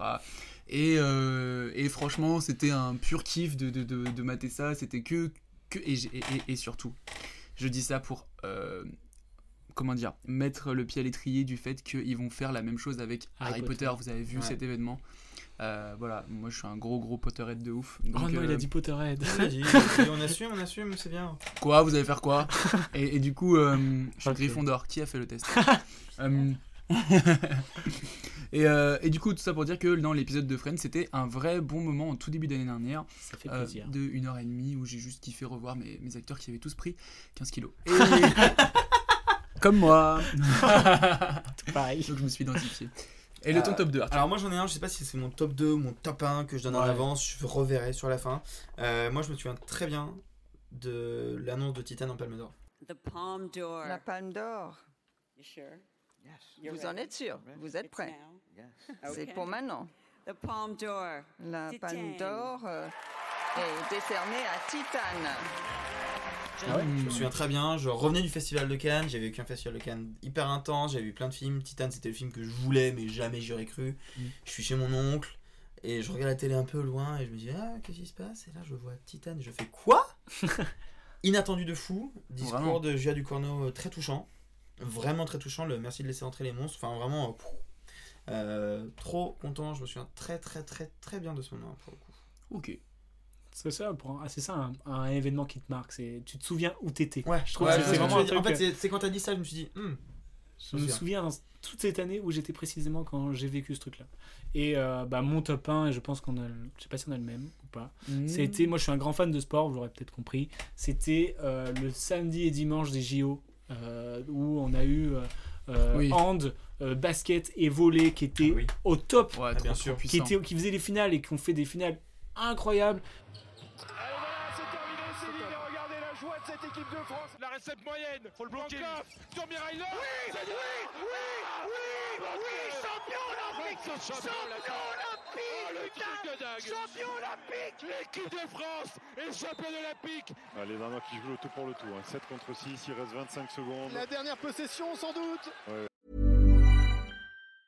Mom deserves the best, and there's no better place to shop for Mother's Day than Whole Foods Market. They're your destination for unbeatable savings, from premium gifts to show-stopping flowers and irresistible desserts. Start by saving 33% with Prime on all body care and candles. Then get a 15-stem bunch of tulips for just $9.99 each with Prime. Round out Mom's menu with festive rosé, irresistible berry chantilly cake, and more special treats. Come celebrate Mother's Day at Whole Foods Market.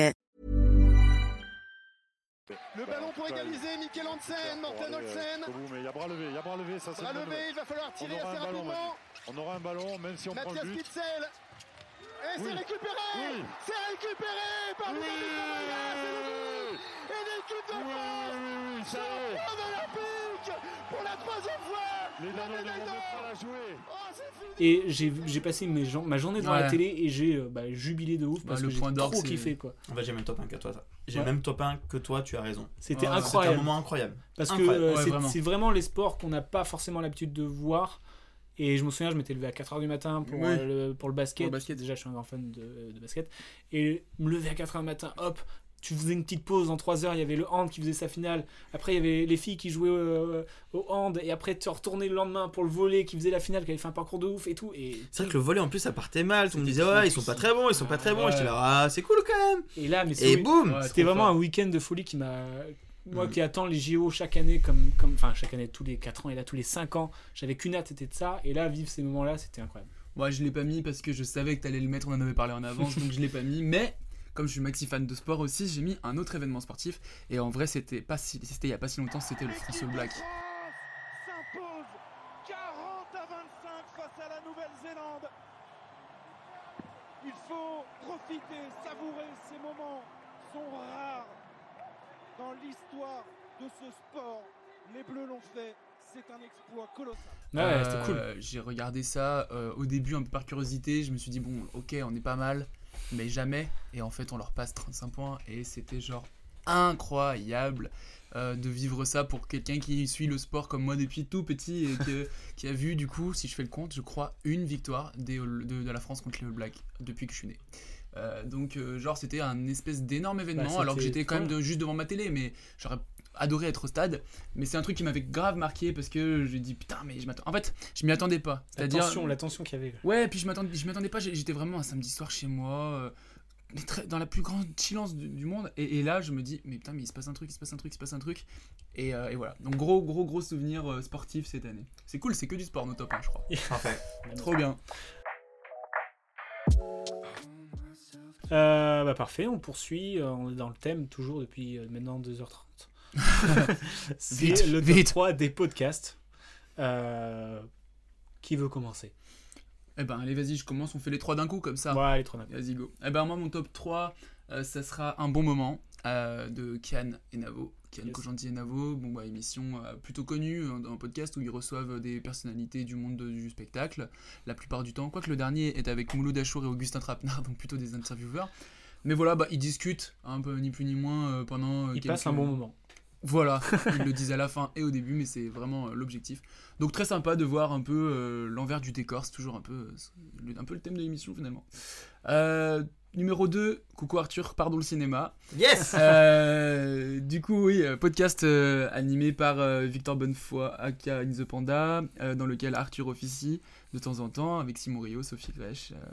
Art- où il débriefe l'actu du ciné, donc toutes les semaines, tous les vendredis, un nouvel épisode où il euh, débriefe toutes les sorties ciné de la semaine. Et pour quelqu'un qui n'a pas le temps d'aller au ciné, euh, ou du moins qui ne prend pas le temps d'aller au ciné comme moi, c'est trop cool parce que j'ai l'impression de connaître les films et euh, de pouvoir en parler en société, de briller en société. Si vous voulez, si vous voulez briller en société sans avoir vu un film, n'hésitez pas, c'est le meilleur plan. Trop bon argument. Trop bien. c'est vrai ou pas? Tu as la flemme de voir les films, écoute le podcast, tu sauras déjà tout. Exactement, c'est ma vie. Et euh, le tout premier, c'est le podcast 4 comiques dans le vent mais à contresens de Seb Melia. Euh, donc, euh, Seb Melia, humoriste stand-upper, qui invite euh, d'abord 4 puis 3 collègues humoristes. Et de nouveau, ils vont discuter de leur vie, de l'envers du décor, on y revient, euh, sur leur métier, leurs échecs, leurs doutes, euh, leurs ruptures, véridiques, Surtout, en fait. true story, surtout. Et Et, c'est trop intéressant. marrant. C'est trop. Alors ils sont déjà trop drôles, Trop mais c'est trop bien parce qu'on voit euh, vraiment la vie privée des mecs que tu regardes à la télé et c'est trop bien. Il y a un épisode avec euh, euh, Baptiste Le Caplin que déjà j'aime de ouf de base, euh, qui est trop touchant parce qu'il est à cœur ouvert. Il parle de sa rupture, il parle de trop trop bien. Ah, de choses très très personnelles. Ouais. T'as l'impression qu'il est comme toi. T'as l'impression que c'est ton pote en fait. Et ça c'est trop bien. Et ben moi je fais le pont avec toi, donc c'est mon top 3. Bah, les pans. C'est 4 comiques dans, le vent, mais à contresens. Et euh, en fait, j'écoutais pas mal de podcasts, et euh, au bout d'un moment, bah, j'écoute forcément tout le temps les mêmes, et je me dis, bah en fait, c'est ceux-là que j'aime tout le temps. Quoi. Ouais. Et donc, il y a 4 comiques dans le vent, mais à contresens. Mais euh, il sort un peu moins d'épisodes vu que c'est en public, donc euh, j'imagine qu'en termes d'organisation, c'est un peu plus compliqué. Euh, un que j'aime beaucoup, c'est We Love TFTC. Ouais. Avec euh, Jean-Baptiste euh, Toussaint de Tell From the Click, que je suivais sur YouTube et que je kiffe trop son travail. Je trouve c'est trop propre et il a un destin euh, assez impressionnant. Il, Mhm. On dirait qu'il a eu mille vies quand, quand tu t'intéresses un Il peu a à ce qu'il fait. Et, euh, et son, son podcast, c'est sur le cinéma. T'es pas obligé d'avoir vu le film pour kiffer le cinéma parce que ça, ça parle de tout ce qu'il y a autour, entre guillemets, sans forcément spoiler ni rien, avec des invités cool. Et moi, je, je kiffe. Voilà. Et euh, celui qui que j'écoute tout le temps, que je rate pas un. D'ailleurs, j'ai raté le dernier. Euh, je me mens. C'est le Floodcast avec Flaubert et Adrien Méniel où ils reçoivent des invités potes. Et c'est juste une heure et demie, deux heures de juste des bars. Il y a aucun aucun enjeu, juste ils font c'est les grosses têtes 2.0 et c'est franchement c'est trop marrant et je me marre à chaque fois que j'ai- que j'écoute ça quoi. Voilà, on- je, je- vous avez cité mes trois en fait. Donc, Yes. euh, Ah ouais Ouais. Trop bien. On En se fait, rejoint finalement, t'as vu? J'écoute pas beaucoup de podcasts. Euh, Il y a un moment, j'écoutais. euh, c'était quoi C'était Les coups sur la table Mm. que, que, que j'aimais bien. Et, euh, en fait, je me rends compte que j'ai pas une consommation de podcasts hyper élevée. Et en fait, c'est ça. T'écoutes ce que t'aimes. C'est ça. Euh, Mm. Ouais. Moi, mon top 3, c'était euh, Foodcast. Ouais. Parce que juste, en fait. Des fois, t'as besoin de rire. Des fois, t'as juste besoin de rire. Des fois, t'as juste besoin d'entendre des gens rire et te faire rire. Euh, je me suis rendu compte, là, j'ai, par exemple, cette année, j'ai fait pas mal de trajets en voiture un peu long. Mhm. Tu sais, je suis allé à Cannes en voiture, enfin, tu vois, tu vas en Oh. vacances. Ouais, compliqué. compliqué. Et en fait, souvent la musique, j'aime bien, mais c'est un peu soporifique, alors qu'en fait, je me suis rendu compte que le meilleur moyen, et c'est un conseil, si vous prenez la voiture pour un long trajet et que vous, avez, et que vous êtes seul et que vous avez peur de vous endormir, les podcasts. Meilleur plan. Bah, moi- Meilleur plan, parce que tu vois pas le temps passer, t'es quand même attentif à ce qui se passe euh, sur la route, Oui, et en même temps, tu dis, ah, trop marrant, Adrien Méniel, de toute façon, il est génial. Et voilà, franchement, trop bon plan. Et pareil, dans- je suis dans le même délire euh, dans la course. Je, je cours pas mal et la musique, euh, ça me ça me fait un peu suer parce que Tu sens le temps mon, passer. mon, mon Ouais, esprit, euh, mon esprit est pas occupé entre guillemets parce que juste il y a un truc qui tape Mm. dans ta tête quoi. Et quand j'écoute un podcast, je suis vraiment autour de la table et euh, j'oublie Ouais. que je cours et je, fais du sport. donc Ah ouais, cool. tout à fait. C'est ce. Euh, moi en deux j'avais mis TFTC parce que euh, euh, parce que We Love TC parce que parce que Jean-Baptiste que je connais un peu que j'aime beaucoup et parce que Aurélien euh, Chapuis Ouais. Nemo Ah. euh, qui bosse avec moi à Combini Ah ok. depuis quelques temps maintenant et moi j'aime trop ce concept de on ramène un gars ou Ouais. une- ou une meuf un invité cool et on parle d'un film déjà sorti cool et on parle d'une discussion Et ce que j'aime bien, c'est que moi, ça m'est arrivé d'écouter des podcasts où j'avais pas, j'avais pas vu le film. Et pendant une heure, ils parlent du film. Mais à aucun moment, ils spoil et euh, ça te donne juste envie d'aller voir le film. Ouais, t'es pas largué. Parce qu'ils font des chroniques, mais autour, qui ont un lien. Ils font des jeux qui ont un lien et jamais sans rentrer dans le spoil ni dans l'analyse et tout ça. Mm. Et je trouve que c'est, trop bon enfant. Ouais, je suis d'accord. Je suis d'accord, je trouve que ça marche bien. En plus, ils ont vraiment des invités super à chaque fois. Mm. Vraiment Ouais, des invités vrai. super. Donc, euh, We Love TFTC. Et puis, je vais faire le feuille de service. Je suis désolé. Mais en toute objectivité, ça reste malgré tout le podcast que j'ai le plus écouté. Parce qu'en fait, il faut savoir que. euh, je- moi, je connaissais Sophie euh, au départ. Et, euh, qui est une bonne amie à moi. Et. par A plus B, je me suis retrouvé chez elle avant d'aller à Cannes parce que j'avais une galère pour un logement pour une nuit. Bref, il y avait Victor, que je connaissais un peu, mais de loin. Et donc on parle, la soirée, et Victor me dit, tu sais, on va faire, pardon, pendant tout Cannes, un invité par jour. Donc euh, j'aimerais bien que tu en fasses Ouais. un parmi les 15, tu vois. Je dis, bah grave, j'avais jamais fait de podcast de, de ma vie. Ah ouais. Je fais le premier, tout stressé, Simon Rio, que j'écoute depuis bien longtemps euh, sur le cercle et tout, euh, qui a un- une manière de parler qui te fait euh, dire que tu n'y arriveras pas avant un certain nombre d'années. Et le podcast se passe trop bien. En plus, c'est sur le premier film, donc c'est sur Annette, donc je kiffe. C'était trop cool. Et en fait, au bout de 10 jours du festival, Victor me dit Tu sais, on cherche quelqu'un pour remplacer. Euh, voilà, euh, ce serait pas un temps plein, ce serait juste un peu en renforcement, un petit peu par-ci par-là. dit. second couteau, si on reprend tes mots. Exactement. et j'ai trop kiffé, ça m'a trop fait plaisir. Et du coup, pour bien me préparer à ma première et à, et à celle-là, j'ai écouté, je sais pas, mais une dizaine de podcasts. Donc en fait, j'ai fait un screen tellement ça fait faillot, mais c'est vraiment le podcast que j'ai plus écouté cette année. ton rap. Ouais, ouais. Dans mon rap, c'était le, le premier podcast et tout, donc ça fait ultra faillot. Je, je crois que j'ai même pas osé leur dire. Mais, euh, ouais, moi j'aime bien, j'aime bien parce que j'aime bien parce que chacun a un avis différent. Et même quand ça se recoupe, chacun y apporte quelque chose de différent. Mm, Et, et tu vois, moi j'avais un peu ce truc au début de quelle place j'ai, moi qui suis euh, critique et en même temps, pff, sur Combini, je fais pas beaucoup de critiques. Moi je fais surtout des interviews ou, ou des. Enfin, tu vois, je fais pas beaucoup de critiques en parler, sauf à Cannes. Euh, quelle est ma place là-dedans? Et en fait, chacun apporte un truc en plus, tu vois. Euh, moi j'aime bien, tu vois, c'est ce que j'ai tout à l'heure, vu je regarde toutes les filmos. J'apporte des trucs là-dessus et on rebondit et. et euh, Vous et puis- quoi. Ouais, et puis en fait aussi, euh, tout simplement, euh, trop bonne vibe et maintenant c'est devenu des, des potes, voire des amis et c'est trop bien alors que ça fait que 4 mois et c'est euh, vraiment une super expérience. Trop cool. Trop cool. Et ben on a des, des bonnes recos podcast. Hein. Bah ouais. J'espère que Bah, vous pour le êtes, coup, là, là, ça s'est vraiment regroupé, quoi. Vraiment, on Ouais. s'est dit, J'espère euh, que, on est entre, euh, j'espère que vous nous écoutez avec un bloc-notes et vous écrivez ce qui vous intéresse. Euh, je vous propose de passer au boomer.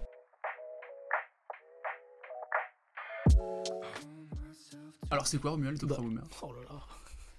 Ça, c'est- travaille. Hein. C'est. C'est c'est un an. C'est l'objet. pas du tout écrit. Alors le pire c'est que non, c'est pas écrit. Waouh. C'est de l'impro. C'est de l'impro. C'est du talent. Non, alors le top 3 boomer, c'est un objet entre guillemets euh, culturel, donc ça peut très bien être un film qu'on a découvert et qu'on s'est dit, mais attends, mais je l'ai découvert que maintenant. Je suis trop un boomer. Avec cette voix dans la tête. Cette voix-là précise Quel Précisément. cauchemar. Waouh. Je la veux pas. Euh, je vous donne un exemple avec euh, un de mes top 3 boomers. Vas-y. C'est parti. Euh, c'est le groupe de musique euh, Stupéflip. et tressaillez d'allégresse, car votre récompense sera grande dans le ciel. Moi je suis rascar capac et je t'attaque avec mon mag La vie une chose trappe, pas de quartier quand les lyrics frappent Mon sourire te glace comme un clic-clac qui grince Là qui revient mince,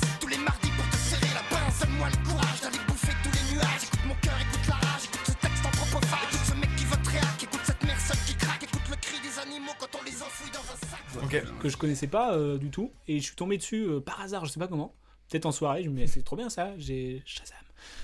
Et, euh, et j'ai écouté tout leur album et j'ai je kiffais trop. Et je me dis mais pourquoi je connaissais pas ça avant? Je m'en Mm. pensais sur quoi avant? Ils sont très énervés. Ouais. Du coup c'est trop cool. Voilà. Ça fait partie d'un de mes top C'est 3. ton boomers. top 3. Ouais. Vas-y. Top 3, euh, et ben moi c'est de la musique aussi, c'est un groupe de rap qui s'appelle Columbine. J'ai dribblé dans la vallée, les âmes et les années. J'ai grandi dans les vapes vapoté jusqu'à me cramer.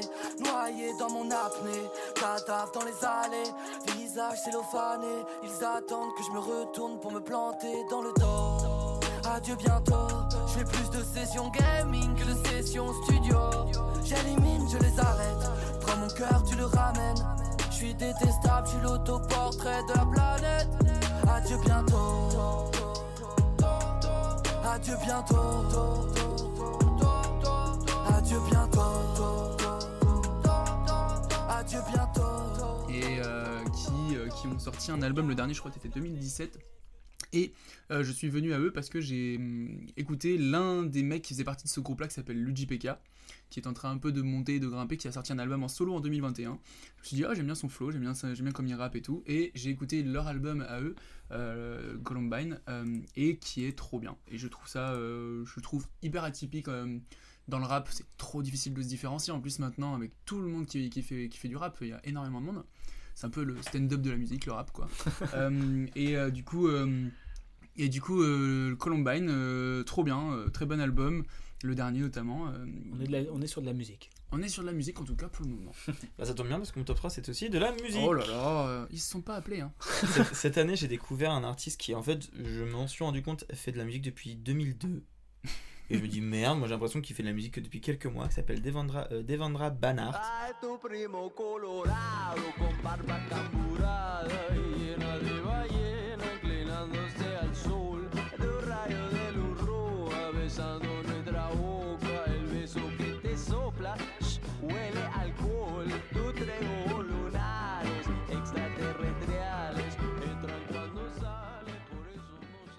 Qui fait d'une espèce de folk un peu hippie, euh, mais euh, hyper bien travaillé et très très beau. Euh, Devendra globalement, là, ça fait quelques temps qu'il sort un album tout le temps. Euh, enfin, je dis ça, il a sorti un album en 2016, en 2019, en 2021. Moi, c'est vraiment partie de ceux que j'ai le plus écouté cette année. Mais même pas les vieux albums. Enfin, tu vois, genre, j'ai Ouais. découvert un gars, je me suis dit, trop bien, l'album de 2019 aussi. Ah, trop bien, l'album de 2016, super. Et maintenant, j'ai- après, j'ai regardé. 2002. Il y a pas longtemps, j'ai fait, mais en fait, il y a 15 albums que j'ai écouté avant, en fait. Ouais, c'est. Et euh, Damon Rabanart, vraiment euh, trop, bon, trop bon gars. Je dis ça, je le connais pas, mais trop bon gars. ok. Euh, parfait. Moi, mon top 2 boomer, c'est une sitcom qui est. Non, pas The Office. Ne criez pas tous en même temps. Ah oui, c'est ah oui. Parks and Recreation. Tellement bien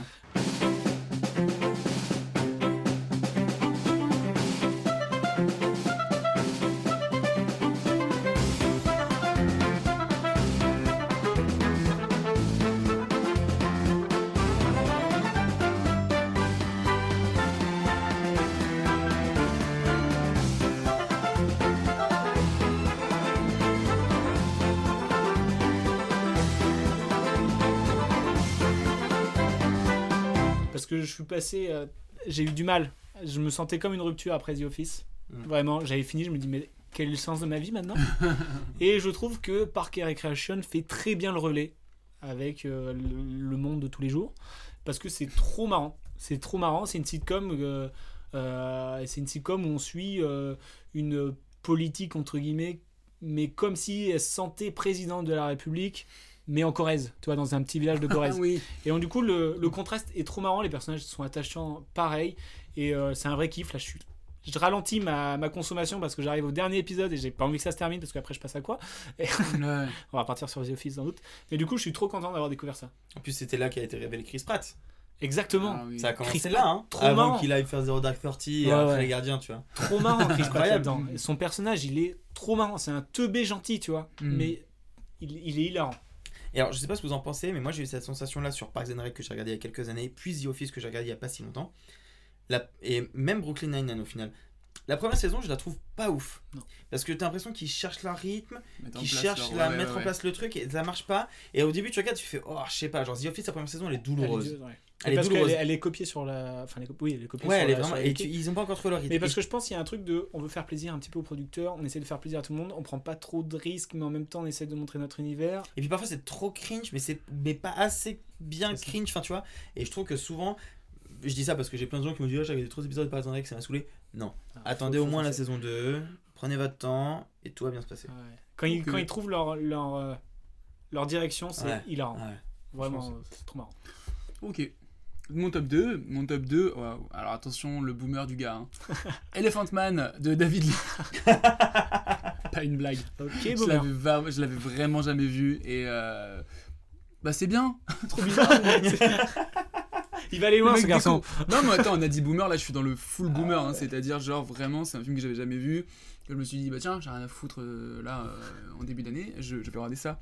Et sincèrement c'était trop bien, c'était trop bien. Bon, voilà, je vais pas en dire beaucoup plus parce que certainement beaucoup de monde l'a vu.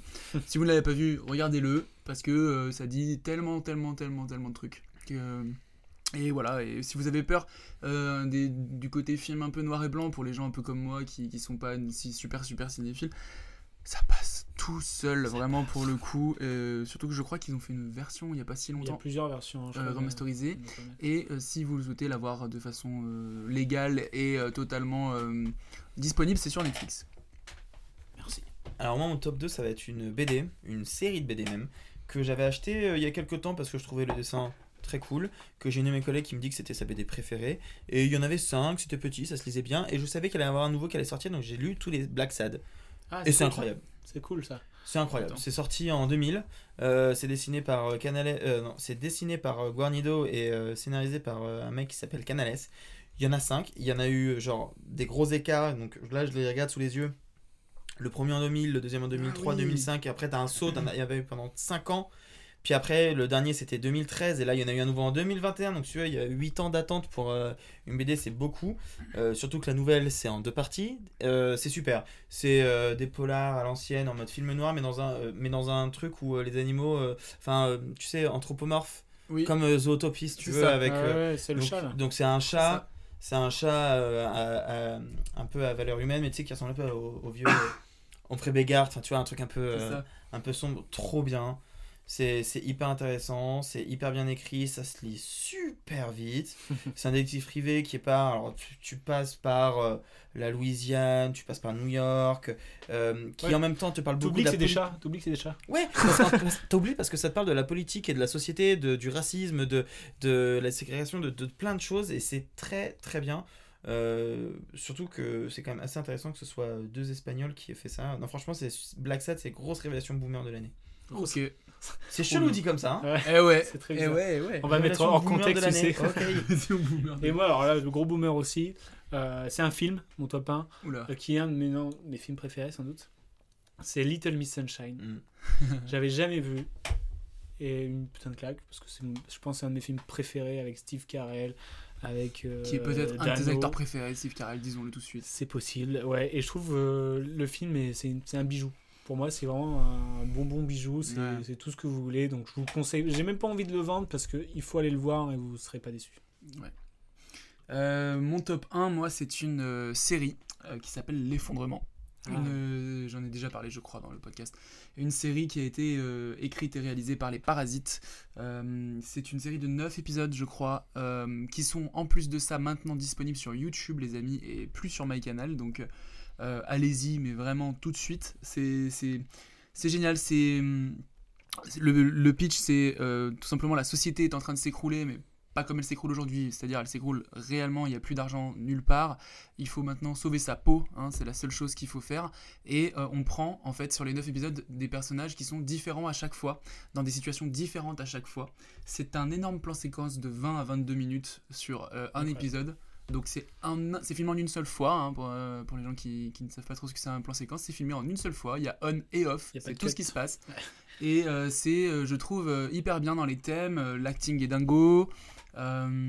L'épisode sur la station-service est absolument dingo avec Philippe Rebaud. Voilà, je vous conseille sincèrement ça. Les Merci, parasites. Les parasites. les parasites, euh, qui, qui est, euh, dont le leader est Bastien Huguetto, que vous voyez maintenant de plus en plus à, à, à l'écran, notamment dans Un Dieu les cons récemment. Euh, pour mon top 1, je vais un peu tricher, parce que vous avez remarqué depuis le début, j'aime bien contourner un peu les règles, voilà, je suis, je Un suis un peu taquin, un peu taquin. Euh, non, cette année, je me suis abonné à un truc qui s'appelle Letterboxd, que j'adore, je suis Ah. addict à fond. C'est une appli de notes. T'as réussi à rattraper tous tes films que t'as vus? Tout.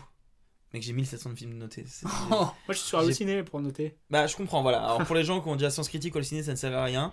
Euh, Letterboxd, c'est juste ça en mieux. Non, Aïe, aïe, non, non, non, non, c'est ça en. Non, c'est juste que je trouve que l'appli est, est plus intéressante, plus fournie et euh, plus. euh, sais, c'est plus fluide, ça marche mieux. Tu peux faire. C'est simple, hein, c'est une appli de note- tu notes tes films, les films que tu as vus, tu peux les mettre dans un agenda, euh, tu peux les faire des listes. Franchement, je suis fan. Et On du peut coup- te suivre en plus. on peut me suivre. On À quel nom suivre, euh, À Arthur Sios, je crois, tout simplement. Euh, mais de la manière que vous pouvez, on peut suivre Victor, on peut suivre Sophie du podcast, ils sont aussi. On peut suivre JB, mais il est pas très actif. mais Aurélien de TFTCL, par exemple. Non, mais je dis ça parce que quand tu rentres euh, sur ton agenda, au fur et à mesure les films que tu as vus, tu sais, tu... moi dès que je vois un film, je le rentre et je mets, je l'ai vu tel jour. Et du coup, j'ai un récapitulatif de tous les euh, 8500 films que j'ai vus cette année. Et tu peux les classer par euh, plus grande note. Et j'ai vu que cette année, j'ai découvert trois films que j'ai notés 5 sur 5. Donc ils sont pour moi des vrais chefs-d'œuvre. Est-ce que tu peux nous les dire vite fait? Euh, The Apartment, c'est un film de, de Billy Wilder qui est incroyable. Sur un, un mec, euh, bah tu sais, le- l'acteur qui jouait dans euh, euh, certains Lem Show aussi, euh, euh, Jack Lemmon. Attends, je vérifie que Jack Lemmon c'est bien certain Lem Show. Oui, tout à fait. Jack Lemmon c'est certain Lem Show. C'est ce monsieur qu'on aime beaucoup, qui est très chaleureux. Et The Apartment, donc c'est une comédie des années de 1960 avec un, un mec qui est un peu gentil mais qui se fait un peu marcher dessus et qui prête un peu son appartement à, à à un peu tout le monde dans la boîte pour que tout le monde ait Ken euh, sa- son amante là-bas. Et lui tombe amoureux d'une meuf qui veut, a besoin de la clé. Et c'est très beau, c'est très doux, c'est très bien. Il y a 12 hommes en colère que j'avais jamais vu. Sidney. Lumet, exceptionnel. Vraiment rien à dire, c'est juste. C'est juste le cinéma. Ouais. Point. Et euh, non, non, et surtout, en fait, au départ, je, je voulais juste parler de lui, mais tant pis, en fait, je voulais parler des autres avant, c'est bien. J'ai découvert un réalisateur qui s'appelle Al Ashby, que moi je ne connaissais que parce que dans les vidéoclubs, on m'en parlait en mode Quoi, tu ne connais pas Al Ashby Non. Avec, cet accent-là, ouais, Taika Waititi, il y avait un accent un peu différent, mais non, c'est un mec qui revenait souvent et j'avais jamais vu aucun de ses films. Euh, donc cette année, j'ai regardé Harold et Maud, qui est magnifique, mais il en a fait un surtout qui s'appelle Being There. Euh, en français, c'est.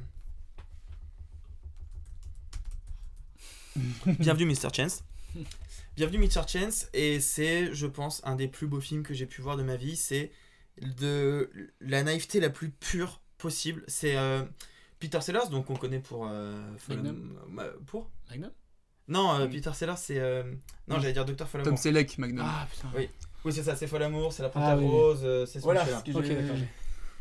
Bienvenue Mr. Chess, donc c'est Peter Sellers qui euh, joue un jardinier et en fait qui va par la force des choses être amené à, arriver à parler à des gens importants. Et avec juste sa naïveté à lui de tu sais il va te dire euh, euh, je sais pas il va rencontrer un ministre tu vois et, et il va dire euh, et vous qu'est-ce que vous pensez de l'économie? Lui il s'y connaît pas il fait bah vous savez euh, dans un jardin, quand la plante ne pousse pas, il faut attendre l'année d'après. Oh mon dieu, le génie, bien sûr, il faut... Et en fait, le film, c'est que ça, c'est que...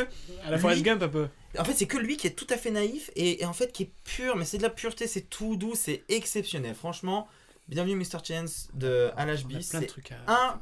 Hmm. c'est vraiment trop beau et la fin est un des plans les plus beaux que j'ai pu voir cette année. Ah bah, J'ai hâte de le voir. Ouais, j'avoue, c'est vendeur. hein. Même l'affiche, elle est trop belle, Est-ce regardez. que j'allais regarder, attends. Franchement, même l'affiche, elle est trop belle. Ah, écoute. J'avoue, c'est hyper poétique déjà. rien que Mais c'est, en fait, en fait, c'est ça, c'est hyper poétique sans être prétentieux ni, bo- ni, euh, ni chiant. C'est Mary Poppins, pas un peu. Euh, Moins funky. Ok. Moins funky. Non, tu vois, Mary Poppins, c'est un côté un peu. euh. Ouais, ouais, ouais. Ah, c'est pas ça.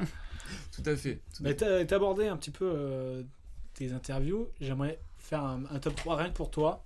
Le top 3 de tes interviews de cette année. Ah ouais, c'est De bien cette ça. année? Ah, c'est intéressant. Euh, bah, Denis Villeneuve, Ouais. qui je pense est mon top 1. Yes. Facile. Parce qu'en plus, je l'ai eu une demi-heure, ce qui est comme dans un contexte assez incroyable. Il était à Paris, en français. On l'a fait un format que j'aime beaucoup. C'est un peu une espèce de fausse masterclass. Mhm. Ça, c'est incroyable. Euh, Qui est-ce que j'ai eu en vidéoclub cette année? Parce que le vidéoclub, c'est vraiment mon format préféré. Mhm. Euh, j'ai eu. Oh, j'en ai eu beaucoup, quand même. Non, euh, avant de parler de vidéoclub, euh, du corno. J'ai eu du corno. Ah oui. Euh, j'ai eu la chance de voir Titan un peu avant le Festival de Cannes. On a fait un entretien long, pareil, Movie Master. euh, comment tu composes un film, comment tu l'écris? Et elle, elle a quand même un travail d'écriture qui est très long, qui est très approfondi. Julia Ducorneau est une personne qui est très généreuse en interview, qui donne plein d'infos, qui a un vrai regard sur ce qu'elle fait, sur comment elle le fait. Et c'est un entretien qu'on a fait bien avant qu'on sache qu'elle est la palme d'or, donc c'est toujours très valorisant Ouais, de te cool, dire j'ai misé sur le bon poulain. Ça. Et, euh, et non, globalement, en vrai, pff, tous mes vidéoclubs, hein, tous les vidéoclubs que j'ai fait, là, j'ai fait Nanny Moretti, j'ai fait, même si c'est pas la personne la plus agréable sur Terre, je viens de faire Paolo, euh, Paolo Sorrentino. Euh, qui est-ce qu'on a fait d'autre? J'ai fait. Putain, mais les gars, je fais trop de vidéoclubs, c'est effrayant. Bah, c'est trop cool. Bah ouais. Euh, Non, si je devais retenir qu'un seul vidéoclub que j'ai fait cette année. Non, bah oui, on va dire, euh, on va dire Astier parce que je suis pas forcément un immense fan de son travail, mais c'est quand même quelqu'un qui est très généreux quand il parle de ce qu'il aime. Mm. Euh, moi, j'ai passé en tout cas un hyper bon moment, mais globalement, en fait, tous les vidéoclubs, en fait, c'est vraiment Ouais, un format. ton format que tu préfères, Ouais, c'est euh, c'est le format que je préfère faire. Ok. Juste, tu te balades avec quelqu'un qui aime le cinéma, qui fait du cinéma et qui te dit pourquoi il aime ça et pourquoi il aime le travail des autres. J'avoue, c'est trop bien. C'est trop bien ça. C'est trop bien. Après, ce qui est chouette, c'est quand on a certains qui, qui font un peu les films bouches et qui se permettent de dire ce que les autres n'osent pas dire, tu sais.